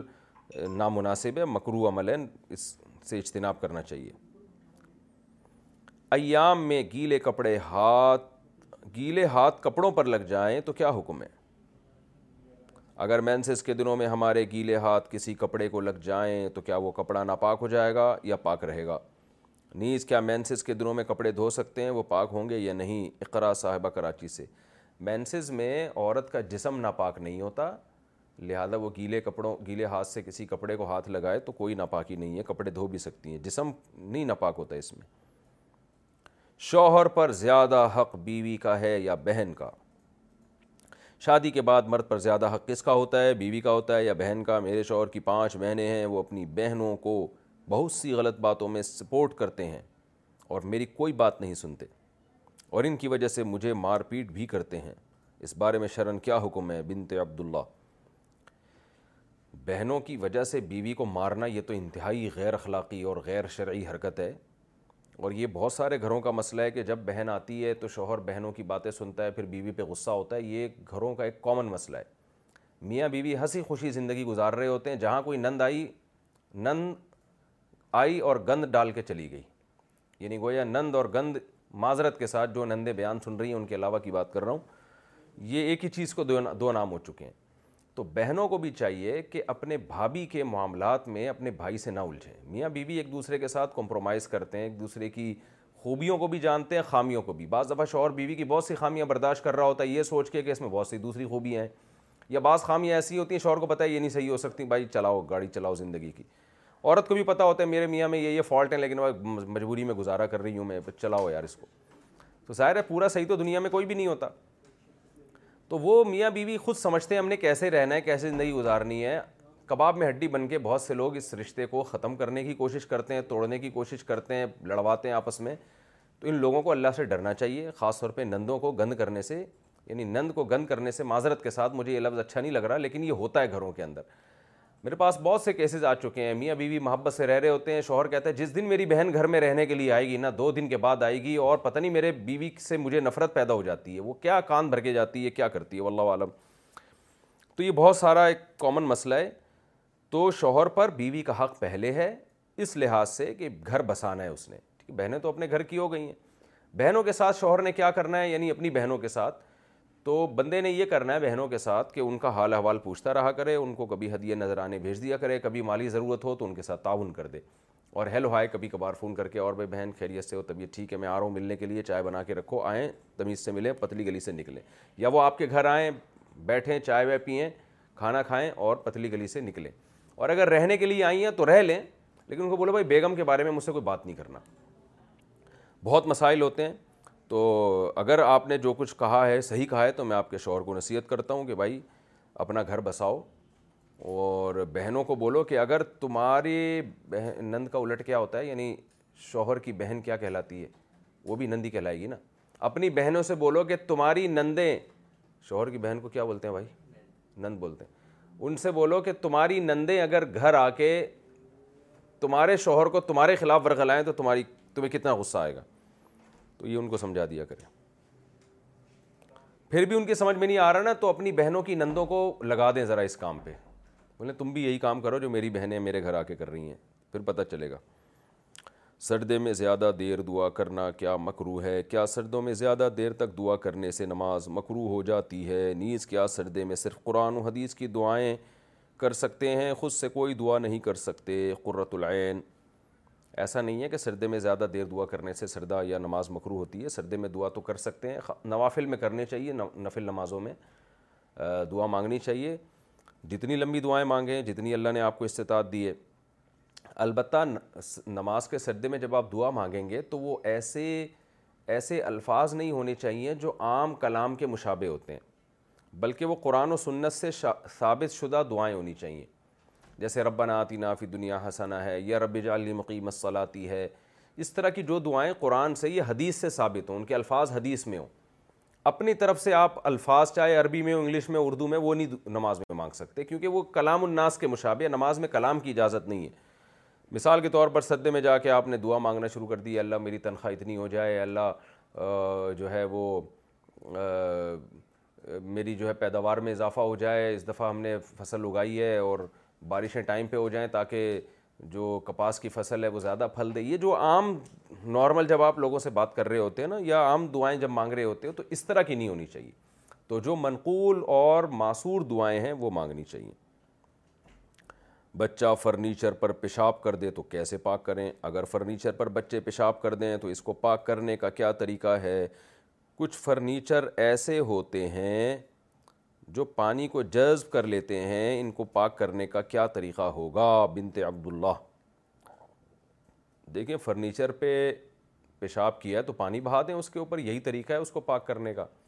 باقی پیشاب جذب کر لیا اس نے تو اب ظاہر ہے اس کو اب لکڑی کو آپ پانی میں ڈبو کے رکھیں گے وہ تو خراب ہو جائے گی تو اب کچھ بھی نہیں کریں بس چھوڑ دیں اس کو ایسے ہی تھوڑی دیر دھوپ میں رکھ دیں تاکہ اس کی اسمیل اور بو وغیرہ ختم ہو جائے اور کوئی طریقہ نہیں ہے اس کو ایسے ہی رہنے دیں فیمیل ولاگرز کو کیسے تبلیغ کریں یوٹیوب پر جو بے پردہ عورتیں آتی ہیں اور ولاگ بناتی ہیں ان کو کس طرح سیدھے راستے پر لا سکتے ہیں جب کہ اگر انہیں پرسنل میسج کریں تو وہ دیکھتی ہی نہیں ہیں بنت آدم سعودی عرب سے بس آپ نے پرسنل میسج کر دیا آپ کا فرض ادا ہو گیا نہیں مان رہی تو چھوڑ دیں ان کو اپنے حال پہ کوئی اپنے صلاحیتوں کو کسی دوسرے کام میں خرچ کریں تو یہ کام تو یعنی ہم پر جو تبلیغ فرض ہے استطاعت کے بقدر فرض ہے تو ان کے لیے دعا کر لیں یا اور علماء کو کہیں کہ بھائی ان کے خلاف بیان کریں کہ بے پردہ عورتیں ایسے ٹک ٹاک پہ آ رہی ہیں اور علماء کر رہے ہیں الحمدللہ تو اور تھوڑا سا ان کو توجہ دلائی جائے یہی کچھ کیا جا سکتا ہے باقی تو یہ گورنمنٹ ان چیزوں پہ کنٹرول کر سکتی ہے صحیح طریقے سے سجدہ صحب کا کیا طریقہ ہے نماز میں سجدہ صحب کا کیا طریقہ ہے اگر نماز میں یاد نہ رہے کہ کتنی رکتیں پڑھی ہیں چار پڑھی ہیں یا تین پڑھی ہیں تو اس کی تلافی کا کیا طریقہ ہوگا مسز عدنان کراچی سے دیکھیں سجدہ صاحب کے بہت سارے طریقے حدیث میں آئے ہیں حنفیہ کے نزدیک سارے طریقے جائز ہیں راجہ یہ ہے کہ احتیاط پڑھنے کے بعد دائیں طرف سلام پھیریں پھر دو سردے کریں اور اس کے بعد عطیات درو شریف اور دعا پڑھنے کے بعد دونوں طرف سلام پھیر دیں اس کے علاوہ بھی باقی طریقے بھی حدیث میں آئے ہیں وہ بھی جائز ہیں بہتر یہ ہے ہاں یہ میں نے اس لیے کہہ دیا کہ ایک دفعہ میں نے یہ طریقہ بتایا تو بہت سے لوگوں نے حدیث میں جو دوسرے طریقے ہیں وہ لکھ کے طنز کرنا شروع کر دیے کہ ان کو تو حدیث کا ہی نہیں پتہ الحمدللہ ہمیں پتہ ہے حدیث کا اور ہمیں پتہ ہے دوسرے طریقے بھی ہیں تو وہ بھی جائز ہیں لیکن افضل افضلیت میں پھر فقہ کا اختلاف ہے بعض نے ایک طریقے کو افضل قرار دیا بعد نے دوسرے طریقے کو تو یہ طریقہ احناف کے ہاں زیادہ بہتر ہے اچھا بھائی اگر نماز میں یاد نہ رہے کہ کتنی رکتیں پڑھی ہیں چار پڑھی ہیں یا تین پڑھی ہیں تو اس کی تلافی کا کیا طریقہ ہوگا دیکھیں اگر نماز میں آپ کو یاد نہیں آ رہا کہ تین پڑھی ہیں یا چار پڑھی ہیں تو حدیث میں آتا ہے کہ یقین پر بنا کرے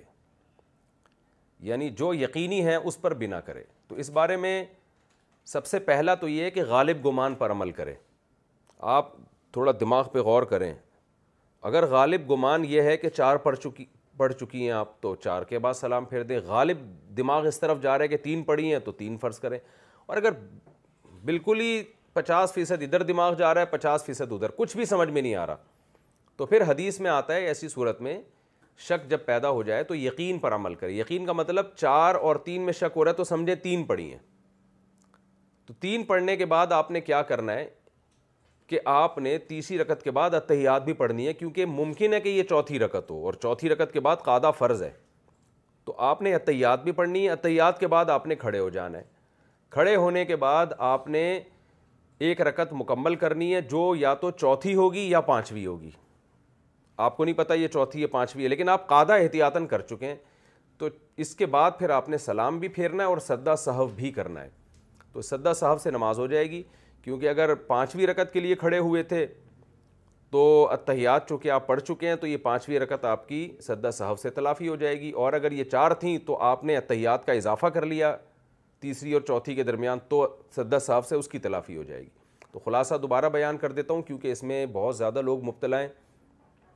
کہ اگر آپ کو بالکل برابر برابر شک ہے آدھا گمان ادھر ہے آدھا ادھر ہے کہ آپ نے تین پڑھی ہیں کہ چار پڑھی ہیں تو آپ سمجھیں کہ تین پڑھی ہیں لیکن تین رکعت کے بعد آپ نے اتحیات پڑھ کے کھڑے ہو جانا ہے یعنی تین رکعت کے بعد اطیات بھی پڑھنی ہے پھر ایسی صورت میں آپ نے کیونکہ ہو سکتا ہے یہ چوتھی ہو پھر کھڑے ہونے کے بعد آخر میں آپ نے اطیات کے بعد سدا صحف کرنا ہے اور پھر وہی شریف دعا پڑھ کے سلام پھر لینا تو نماز انشاءاللہ اس سے ادا ہو جائے گی جن بھگانے کے لیے چلہ لگانا کیسا ہے اگر جن وغیرہ پیچھے لگ جائیں تو اس کے لیے ایک چالیس دن کا کورس کروایا جاتا ہے اس میں چینی کے پلیٹوں پر ہلدی اور زعفران سے آیتیں لکھی جاتی ہیں اس میں پانی ڈال کر چالیس دن تک پینا ہوتا ہے اس طرح ایک آیت لکھی ہوتی ہے کسی پرچی پر وہ پانی کے اندر ڈال کر تین ہفتوں تک پینا ہوتا ہے کیا یہ طریقہ جائز ہے یا نہیں جائز تو ناجائز ہونے کی تو کوئی دلیل نہیں ہے لیکن یہ پوچھے اس طریقے سے کوئی فائدہ ہوگا کہ نہیں ہوگا تو کوئی فائدہ نہیں ہوگا اس سے وقتی طور پر شاید کوئی جین ون چڑیل دو دن کے لیے بھاگ جائے سیدھا سیدھا آپ سورہ فلق سورہ ناس رات کو پڑھ کے اپنے اوپر دم کیا کریں آیت الکرسی پڑھ لیا کریں تو اس طریقے پر بھی اپنی تسلی کے لیے عمل کرنا چاہیں تو کوئی پابندی نہیں ہے ہاں وہ جو چلے لوگ لگا رہے ہوتے ہیں نا وہ جو قبر میں بیٹھے ہوئے ہوتے ہیں یا ویسے ہی کوئی خاص وظیفہ چالیس دن تک پڑھتے رہتے ہیں اس سے کھوپڑی گھومنے کا بہت زیادہ خطرہ ہوتا ہے تو وہ کھوپڑی گھومتی آدمی سمجھتا ہے جن غائب ہو گیا جن نہیں غائب ہوا ہوتا وہ کھوپڑی آپ کی سیٹنگ آؤٹ ہوئی ہوئی ہوتی ہے تو باقی یہ عمل کوئی اتنا مجھے کوئی اس میں حرج معلوم نہیں ہو رہا تو اگر کوئی کرنا چاہے تو اپنی تسلی کے لیے بعض چیزیں ایسی ہوتی ہیں نفسیاتی طور پر انسان ان کے بغیر مطمئن ہوتا نہیں ہے تو اپنی تسلی کے لیے کرنا چاہے تو کر سکتے ہیں واقعی کسی پہ جن ہو تو بچی کی پیدائش کے بعد سوا مہینے گزارنے کی شرعی حیثیت بچہ پیدا ہونے کے بعد چھٹے دن اسے نہلانے اور گنجا کرنے کے بارے میں شرعن کیا حکم ہے نیز عورت کو سوا مہینے کے بعد نہانے اور نماز پڑھنے کا کہا جاتا ہے اس کی شرعی حیثیت کیا ہے ایمن صاحبہ دبئی سے ساتویں دن بچے کو نہلانا تو فوراً ہی چاہیے سات دن تک تو بہت دیر ہو جاتی ہے لیکن بچے کے بال ساتویں دن اتار کے اس کا ساتویں دن عقیقہ کرنا سنت عمل ہے رہا یہ مسئلہ کہ جی یہ جو خواتین کے سوا مہینے کی کیا حیثیت ہے دیکھیں سوا مہینہ چالیس دن خواتین کو جو بچے کی ولادت کے بعد نفاس کا خون آتا ہے جو بلیڈنگ ہوتی ہے وہ جتنے دن کے بعد بھی رک جائے عورت پر لازم ہے غسل کر کے نماز شروع کر دے وہ پاک ہو جاتی ہے اس میں سوا مہینے کی کوئی قید نہیں ہے بعض خواتین کو وہ پندرہ دن آتا ہے بعض کو بیس دن آتا ہے بعض کو ایک مہینہ آتا ہے تو وہ سوا مہینے تک اس کو ڈیلے کرنا نماز کو یہ جائز نہیں ہے جیسے ہی بلیڈنگ آ کے بند ہو گئی اور عورت کو اطمینان ہو گیا کہ اب بلیڈنگ بند ہو چکی ہے تو ان پر لازم ہے خاتون پر کہ غسل کریں اور نماز شروع کر دیں سوا مہینے کا مطلب یہ کہ اگر کسی کو کنٹینیو بلیڈنگ ہو رہی ہے تو پھر چالیس دن انتہائی مدت ہے چالیس دن کے بعد بھی اگر بلیڈنگ ہو رہی ہے تو چالیس دن یعنی سوا مہینے پر وہ نہا کر نماز پڑھنا شروع کر دیں گی اور اس کے بعد جو بلیڈنگ آ رہی ہے وہ وہ نفاس کی بلیڈنگ نہیں کہلائے گی وہ استحاظہ کہلائے گی وہ ایک بیماری کہلائے گی اس کے شرعی حکام حیض و نفاس والے نہیں ہوں گے تو یہ مطلب ہے چالیس دن کا لیکن لوگوں نے اسی کو خواتین نے اسی کو فرض کر لیا کہ یہ لازمی ہے لازمی نہیں ہے ہو سکتا اس سے پہلے خون آنا بند ہو گیا تو غسل کر کے نماز پڑھنا شروع کر دیں پاک ہو جاتی ہیں شوہر دوسری اسٹیٹ میں ہو تو کیا حقوق ختم ہو جاتے ہیں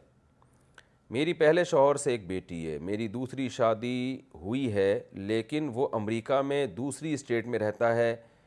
میرے وہ بالکل حقوق ادا نہیں کرتا نہ کوئی مالی حق اور نہ وہ مجھے وقت دیتا ہے اگر میں اس سے کہوں تو وہ کہتا ہے کہ تم دوسری اسٹیٹ میں رہتی ہو تو تمہارا کوئی حق نہیں ہے اس بارے میں رہنمائی فرما دیں ایک بندی امریکہ سے دیکھیں اگر آپ دوسری اسٹیٹ میں شوہر کی مرضی کے بغیر رہ رہی ہیں تو پھر تو واقعی حق نہیں ہے لیکن اگر شوہر کی مرضی سے رہ رہی ہیں یعنی شو آپ چاہتی ہیں آپ کو شوہر اپنی اپنے ساتھ اپنی اسٹیٹ میں رکھے لیکن آپ شوہر کہہ رہے نہیں وہیں رہو تو پھر یہاں ظلم شوہر کی طرف سے تو ایسی صورت میں عورت کے حقوق شوہر پہ ساقط نہیں ہوتے یعنی شوہر بلا بھی نہیں رہا اور خرچہ بھی نہیں دے رہا تو یہ تو شوہر کی طرف سے ظلم ہے نا تو اگر شوہر آپ کو اپنی اسٹیٹ میں بلا رہے ہیں کہ بھائی میں تمہیں یہاں گھر دینے کے لیے تیار ہوں اور میں تمہیں اپنے پاس رکھوں گا اور پھر بھی آپ کہہ رہی نہیں میں نے اسی اسٹیٹ میں رہنا جہاں میں رہ رہی ہوں تو پھر آپ کی طرف سے یہ قصوروار ہیں آپ پھر پھر شوہر کے ذمے آپ کے نان نفقہ آپ کے حقوق نہیں ہیں لیکن اگر شوہر آپ کو بلا رہے ہیں اور آپ نہیں آ رہی تو پھر شوہر کے ذمے آپ کے حقوق یعنی نہیں ہے سوری میں نے اسی بات کو رپیٹ کر دیا شوہر اگر بلا رہا ہے آپ نہیں جا رہی تو پھر شوہر کے ذمے آپ کے حقوق نہیں ہیں اور اگر شوہر ہی نہیں بلا رہا آپ جانا چاہتی ہیں لیکن شوہر رکھنا نہیں چاہ رہا کہہ رہا اسی اسٹیٹ میں رہو تو پھر شوہر کے ذمے آپ کے حقوق ہیں پھر وہ حقوق نہیں دے کے گناہ گار ہوگا دوسری بیوی کو پہلے عمرہ پر لے کر جانا میں جب پہلی دفعہ عمرے پر جا رہی تھی اپنے شوہر کے ساتھ تو پورا بندوبست ہو گیا تھا ٹکٹ وغیرہ بھی ہو گئی تھی بہت سے لوگ مذکر بہت سے مذکر الفاظ ہیں لوگوں نے اس کو اردو میں مونس بنا دی ہے ٹکٹ ہو گئی تھی نہیں ہوتا ٹکٹ ہو گیا تھا اب دیکھیے پہلے کرکٹ کھیلا جاتا تھا اب سب کہہ رہے ہیں کرکٹ کھیلی جاتی ہے گیم ہمیشہ سے کھیلا جاتا رہا ہے اردو میں اب کھیلی جاتی ہے گیم بھی میل جمع ہوا ہوتا ہے لوگوں نے اس کو میل جمی بھی بنا دیا تو اردو کا بڑا بیڑا غرق ہو رہا ہے بہرحال جی میں جب پہلی دفعہ عمرے پر جا رہی تھی اپنے شوہر کے ساتھ تو پورا بندوبست ہو گیا تھا ٹکٹ وغیرہ بھی ہو گئی تھی ہے نہیں ہو گیا تھا لیکن اس کی پہلی بیوی نے اس کا پاسپورٹ چھپا لیا جس کی وجہ سے ہم نہیں جا سکے اس نے کہا کہ پہلے مجھے لے کر جاؤ حالانکہ دوسری وہ میری شادی سے پہلے ترکی بھی جا چکی ہے اور عمرے پر بھی جا چکی ہے اس بارے میں شریح حکم کی وضاحت فرما دیں ایک بندی امریکہ سے دیکھیں شوہر جب دوسری شادی کرتا ہے اور پہلی بیوی کو عمرہ نہ کرایا ہو تو اخلاق کا اور مروت کا شرم و حیا کا تقاضہ یہ ہے کہ پہلے پہلی بیوی کو عمرہ کرائے وہ اس کو آپ کے ساتھ ٹائم ہو گیا اس کے بچے اکثر بچے بھی ہوتے ہیں اس کے تو یہ نامناسب حرکت ہے کہ شادی ہوتے ہی آپ دوسری کو پہلے عمرہ کرا دیں جو پہلی اتنی پرانی ہے اس کو آپ پرانا ہونے کی وجہ سے عمرہ نہ کرائیں یہ غلط بات ہے جائز ناجائز کی میں بات نہیں کر رہا غیر اخلاقی حرکت بہرحال ہے یہ لیکن اگر وہ پہلی بیوی کو عمرہ کرا چکے تھے جیسے کہ آپ نے بتایا کہ وہ پہلی بیوی کو عمرہ کرا چکے تھے اب دوسری شادی کی ہے تو اب دوسری شادی کے بعد اب دوسری کو عمرہ کرا رہے ہیں تو پھر پہلی بیوی کے لیے پاسپورٹ چھپانا بنتا نہیں ہے یہ غلط حرکت کی ناجائز حرکت کی انہوں نے اور ان کا یہ اصرار کہ جی پہلے مجھے عمرہ کراؤ تو وہ تو عمرہ کرا چکے ہیں آپ کو تو پھر یہ ناجائز حرکت ہے اس بیوی کو ان کو ایسا نہیں کرنا چاہیے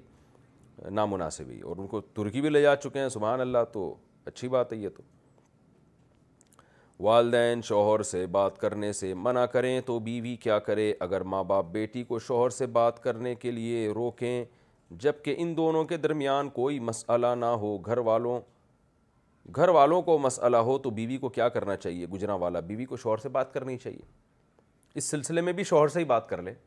تو میاں بیوی تو اتنے کلوز ہوتے ہیں کہ وہ ان کو بات کرنے سے روکنا یہ تو ایک بالکل ایک شرن جائز بھی نہیں ہے اور ویسے بھی عورت کا شادی کے بعد جو ہے نا شو اطاعت اور فرما برداری میں شوہر کا حق والدین سے زیادہ ہے تو خوب سمجھ لیں اس کو شوہر اگر ایک بات کا حکم دیتا ہے والدین اس کے اگینسٹ بات کا حکم دیتے ہیں تو عورت پر شوہر کی اطاعت لازم ہے ایسی صورت میں تو اس یہ جو منع کیا ہوا ہے عورت کو شوہر سے بات کرنے سے تو اس بارے میں والدین کی اطاعت جائز نہیں ہے سلو کرانے کے لیے جھوٹی قسم کھانا کیا دو لوگوں کے درمیان سلو کرانے کے لیے اللہ کی قسم کھا سکتے ہیں اگر غلطی سے کھا لی ہو تو کیا کفارہ ہوگا نہیں جھوٹی قسم کھانا جائز نہیں ہے گول مول بات کی جا سکتی ہے بس جھوٹی قسم کھا لی تو بس توبہ استغفار کریں اور کوئی کفارہ نہیں ہے شوہر کی غلط باتوں کو سہنا میرے شوہر نے مجھ سے لڑائی کی اور لڑائی کے بعد انہوں نے مجھ سے ایسی باتیں کہی ہیں جس کی وجہ سے میرا ان سے رجوع کرنے کو دل نہیں کر رہا انہوں نے کہا کہ تم اگر اپنے اصل باپ کی اولاد ہو اوہو ہو ہو تو دوبارہ مجھ سے بات مت کرنا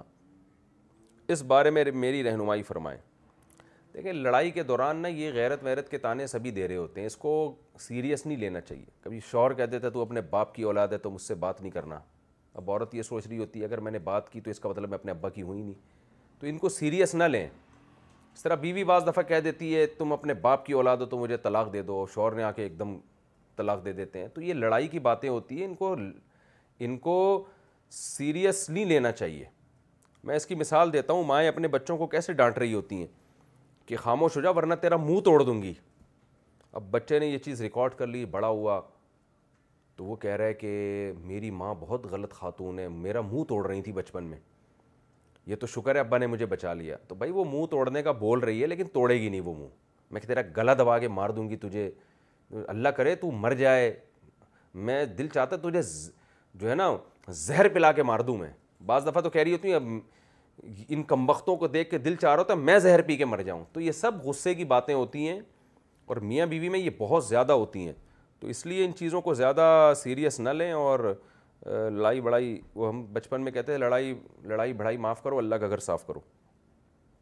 تو یہ غلط باتیں اگر شوہر نے کی ہیں تو برداشت کر لیں اس کو بولیں بھائی جب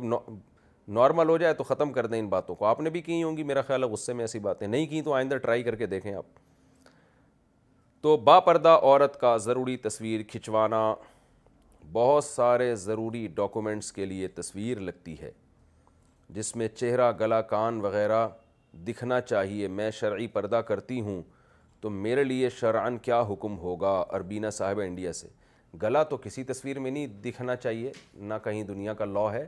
پورا مکمل فیس آتا ہے تو مجبوری میں جائز ہے آپ کے لیے مجبوری کے حکام الگ ہوتے ہیں تو گنجائش ہے انشاءاللہ مجبوری میں آپ یہ کام کرنے سے آپ کو انشاءاللہ گناہ نہیں ہوگا مجبوری کا مطلب کوئی ٹریولنگ کرنی ہے سفر کرنا ہے عمرہ کرنا ہے یا کوئی آپ نے کوئی امتحان دینا ہے اگزام دینا ہے اس کے ڈاکومنٹس کی تیاری کے لیے تصویر کھنچوانی ہے تو مجبوری میں داخل ہیں یہ سب چیزیں کیا نام کو دیکھنا گناہ ہے یوٹیوب پر جو ویڈیوز دیکھتے ہیں اس میں بہت سارے غیر محرم بھی ہوتے ہیں کیا اسے دیکھنے سے بھی گناہ ہوگا اربینہ صاحبہ انڈیا سے نام کو اگر کسی ضرورت سے دیکھا جائے تو گناہ نہیں ہے لیکن اگر بلا ضرورت اور خواہش نفس کی نیت سے دیکھا جا رہا ہے اور اس کی طبیعت مائل ہو رہی ہے فتنے میں پڑھنے کا اندیشہ ہے تو پھر جائز نہیں ہے باپ اس یہ جو مسئلہ ہے نا میں نے بہت تفصیل سے ڈیٹیل سے یوٹیوب پہ اپلوڈ بھی کروایا ہے وہ کلپ بھی میرا سنا جا سکتا ہے اس بارے میں با پردہ خاتون عوامی جگہ پر تیمم کر سکتی ہیں دوران سفر پانی موجود ہونے کے باوجود بعض دفعہ با پردہ خواتین وضو نہیں کر پاتیں کیونکہ پبلک جگہوں پر مرد حضرات ہوتے ہیں اور وضو کے لیے پورا پردہ کھولنا پڑتا ہے کیا ایسی صورت میں خواتین یعنی چہرے کا پردہ مراد ہے خواتین تیمم کر سکتی ہیں نیز کیا اس کے لیے چہرے کا نقاب کھولنا ضروری ہوگا یا اس کے اوپر بھی کر سکتی ہیں ام عائشہ خوشاب سے پانی موجود ہو تو تیمم جائز نہیں ہے نماز نہیں ہوگی اس سے تو اگر اصولی طور پر تو مسئلہ یہی ہے کہ چہرہ کھولنا پڑے تو ایسی صورت میں کھولنا پڑے گا وضو پراپر کرنا پڑے گا شریعت میں جائز نہیں عورت بغیر محرم کے سفر کرے اسی وجہ سے کہ محرم موجود ہونا تو نماز وضو وغیرہ میں آسانی ہوتی ہے تو خاتون کیا کریں بھائی محرم کھڑا ہو جائے تھوڑا مردوں کو دائیں طرف کر دے تو عورتیں جو ہے وہ تھوڑا چادر لے کے کھڑا ہو جائے مرد کوئی جو محرم ہے اور خواتین وضو کر لیں تو چہرہ بھی مردوں سے چھپا رہے گا اور وضو بھی ہو جائے گا لیکن بہرحال چہرہ کھولنا جائز تیمم جائز نہیں ہے آپ کو پراپر وضو کرنا پڑے گا Cats and cat owners deserve better than any old-fashioned litter. That's why I teamed up with scientists and veterinarians to create Pretty Litter. Its innovative crystal formula has superior odor control and weighs up to 80% less than clay litter. Pretty Litter even monitors health by changing colors to help detect early signs of potential illness. It's the world's smartest kitty litter. Go to prettylitter.com and use code ACAST for 20% off your first order and a free cat toy. Terms and conditions apply. See site for details.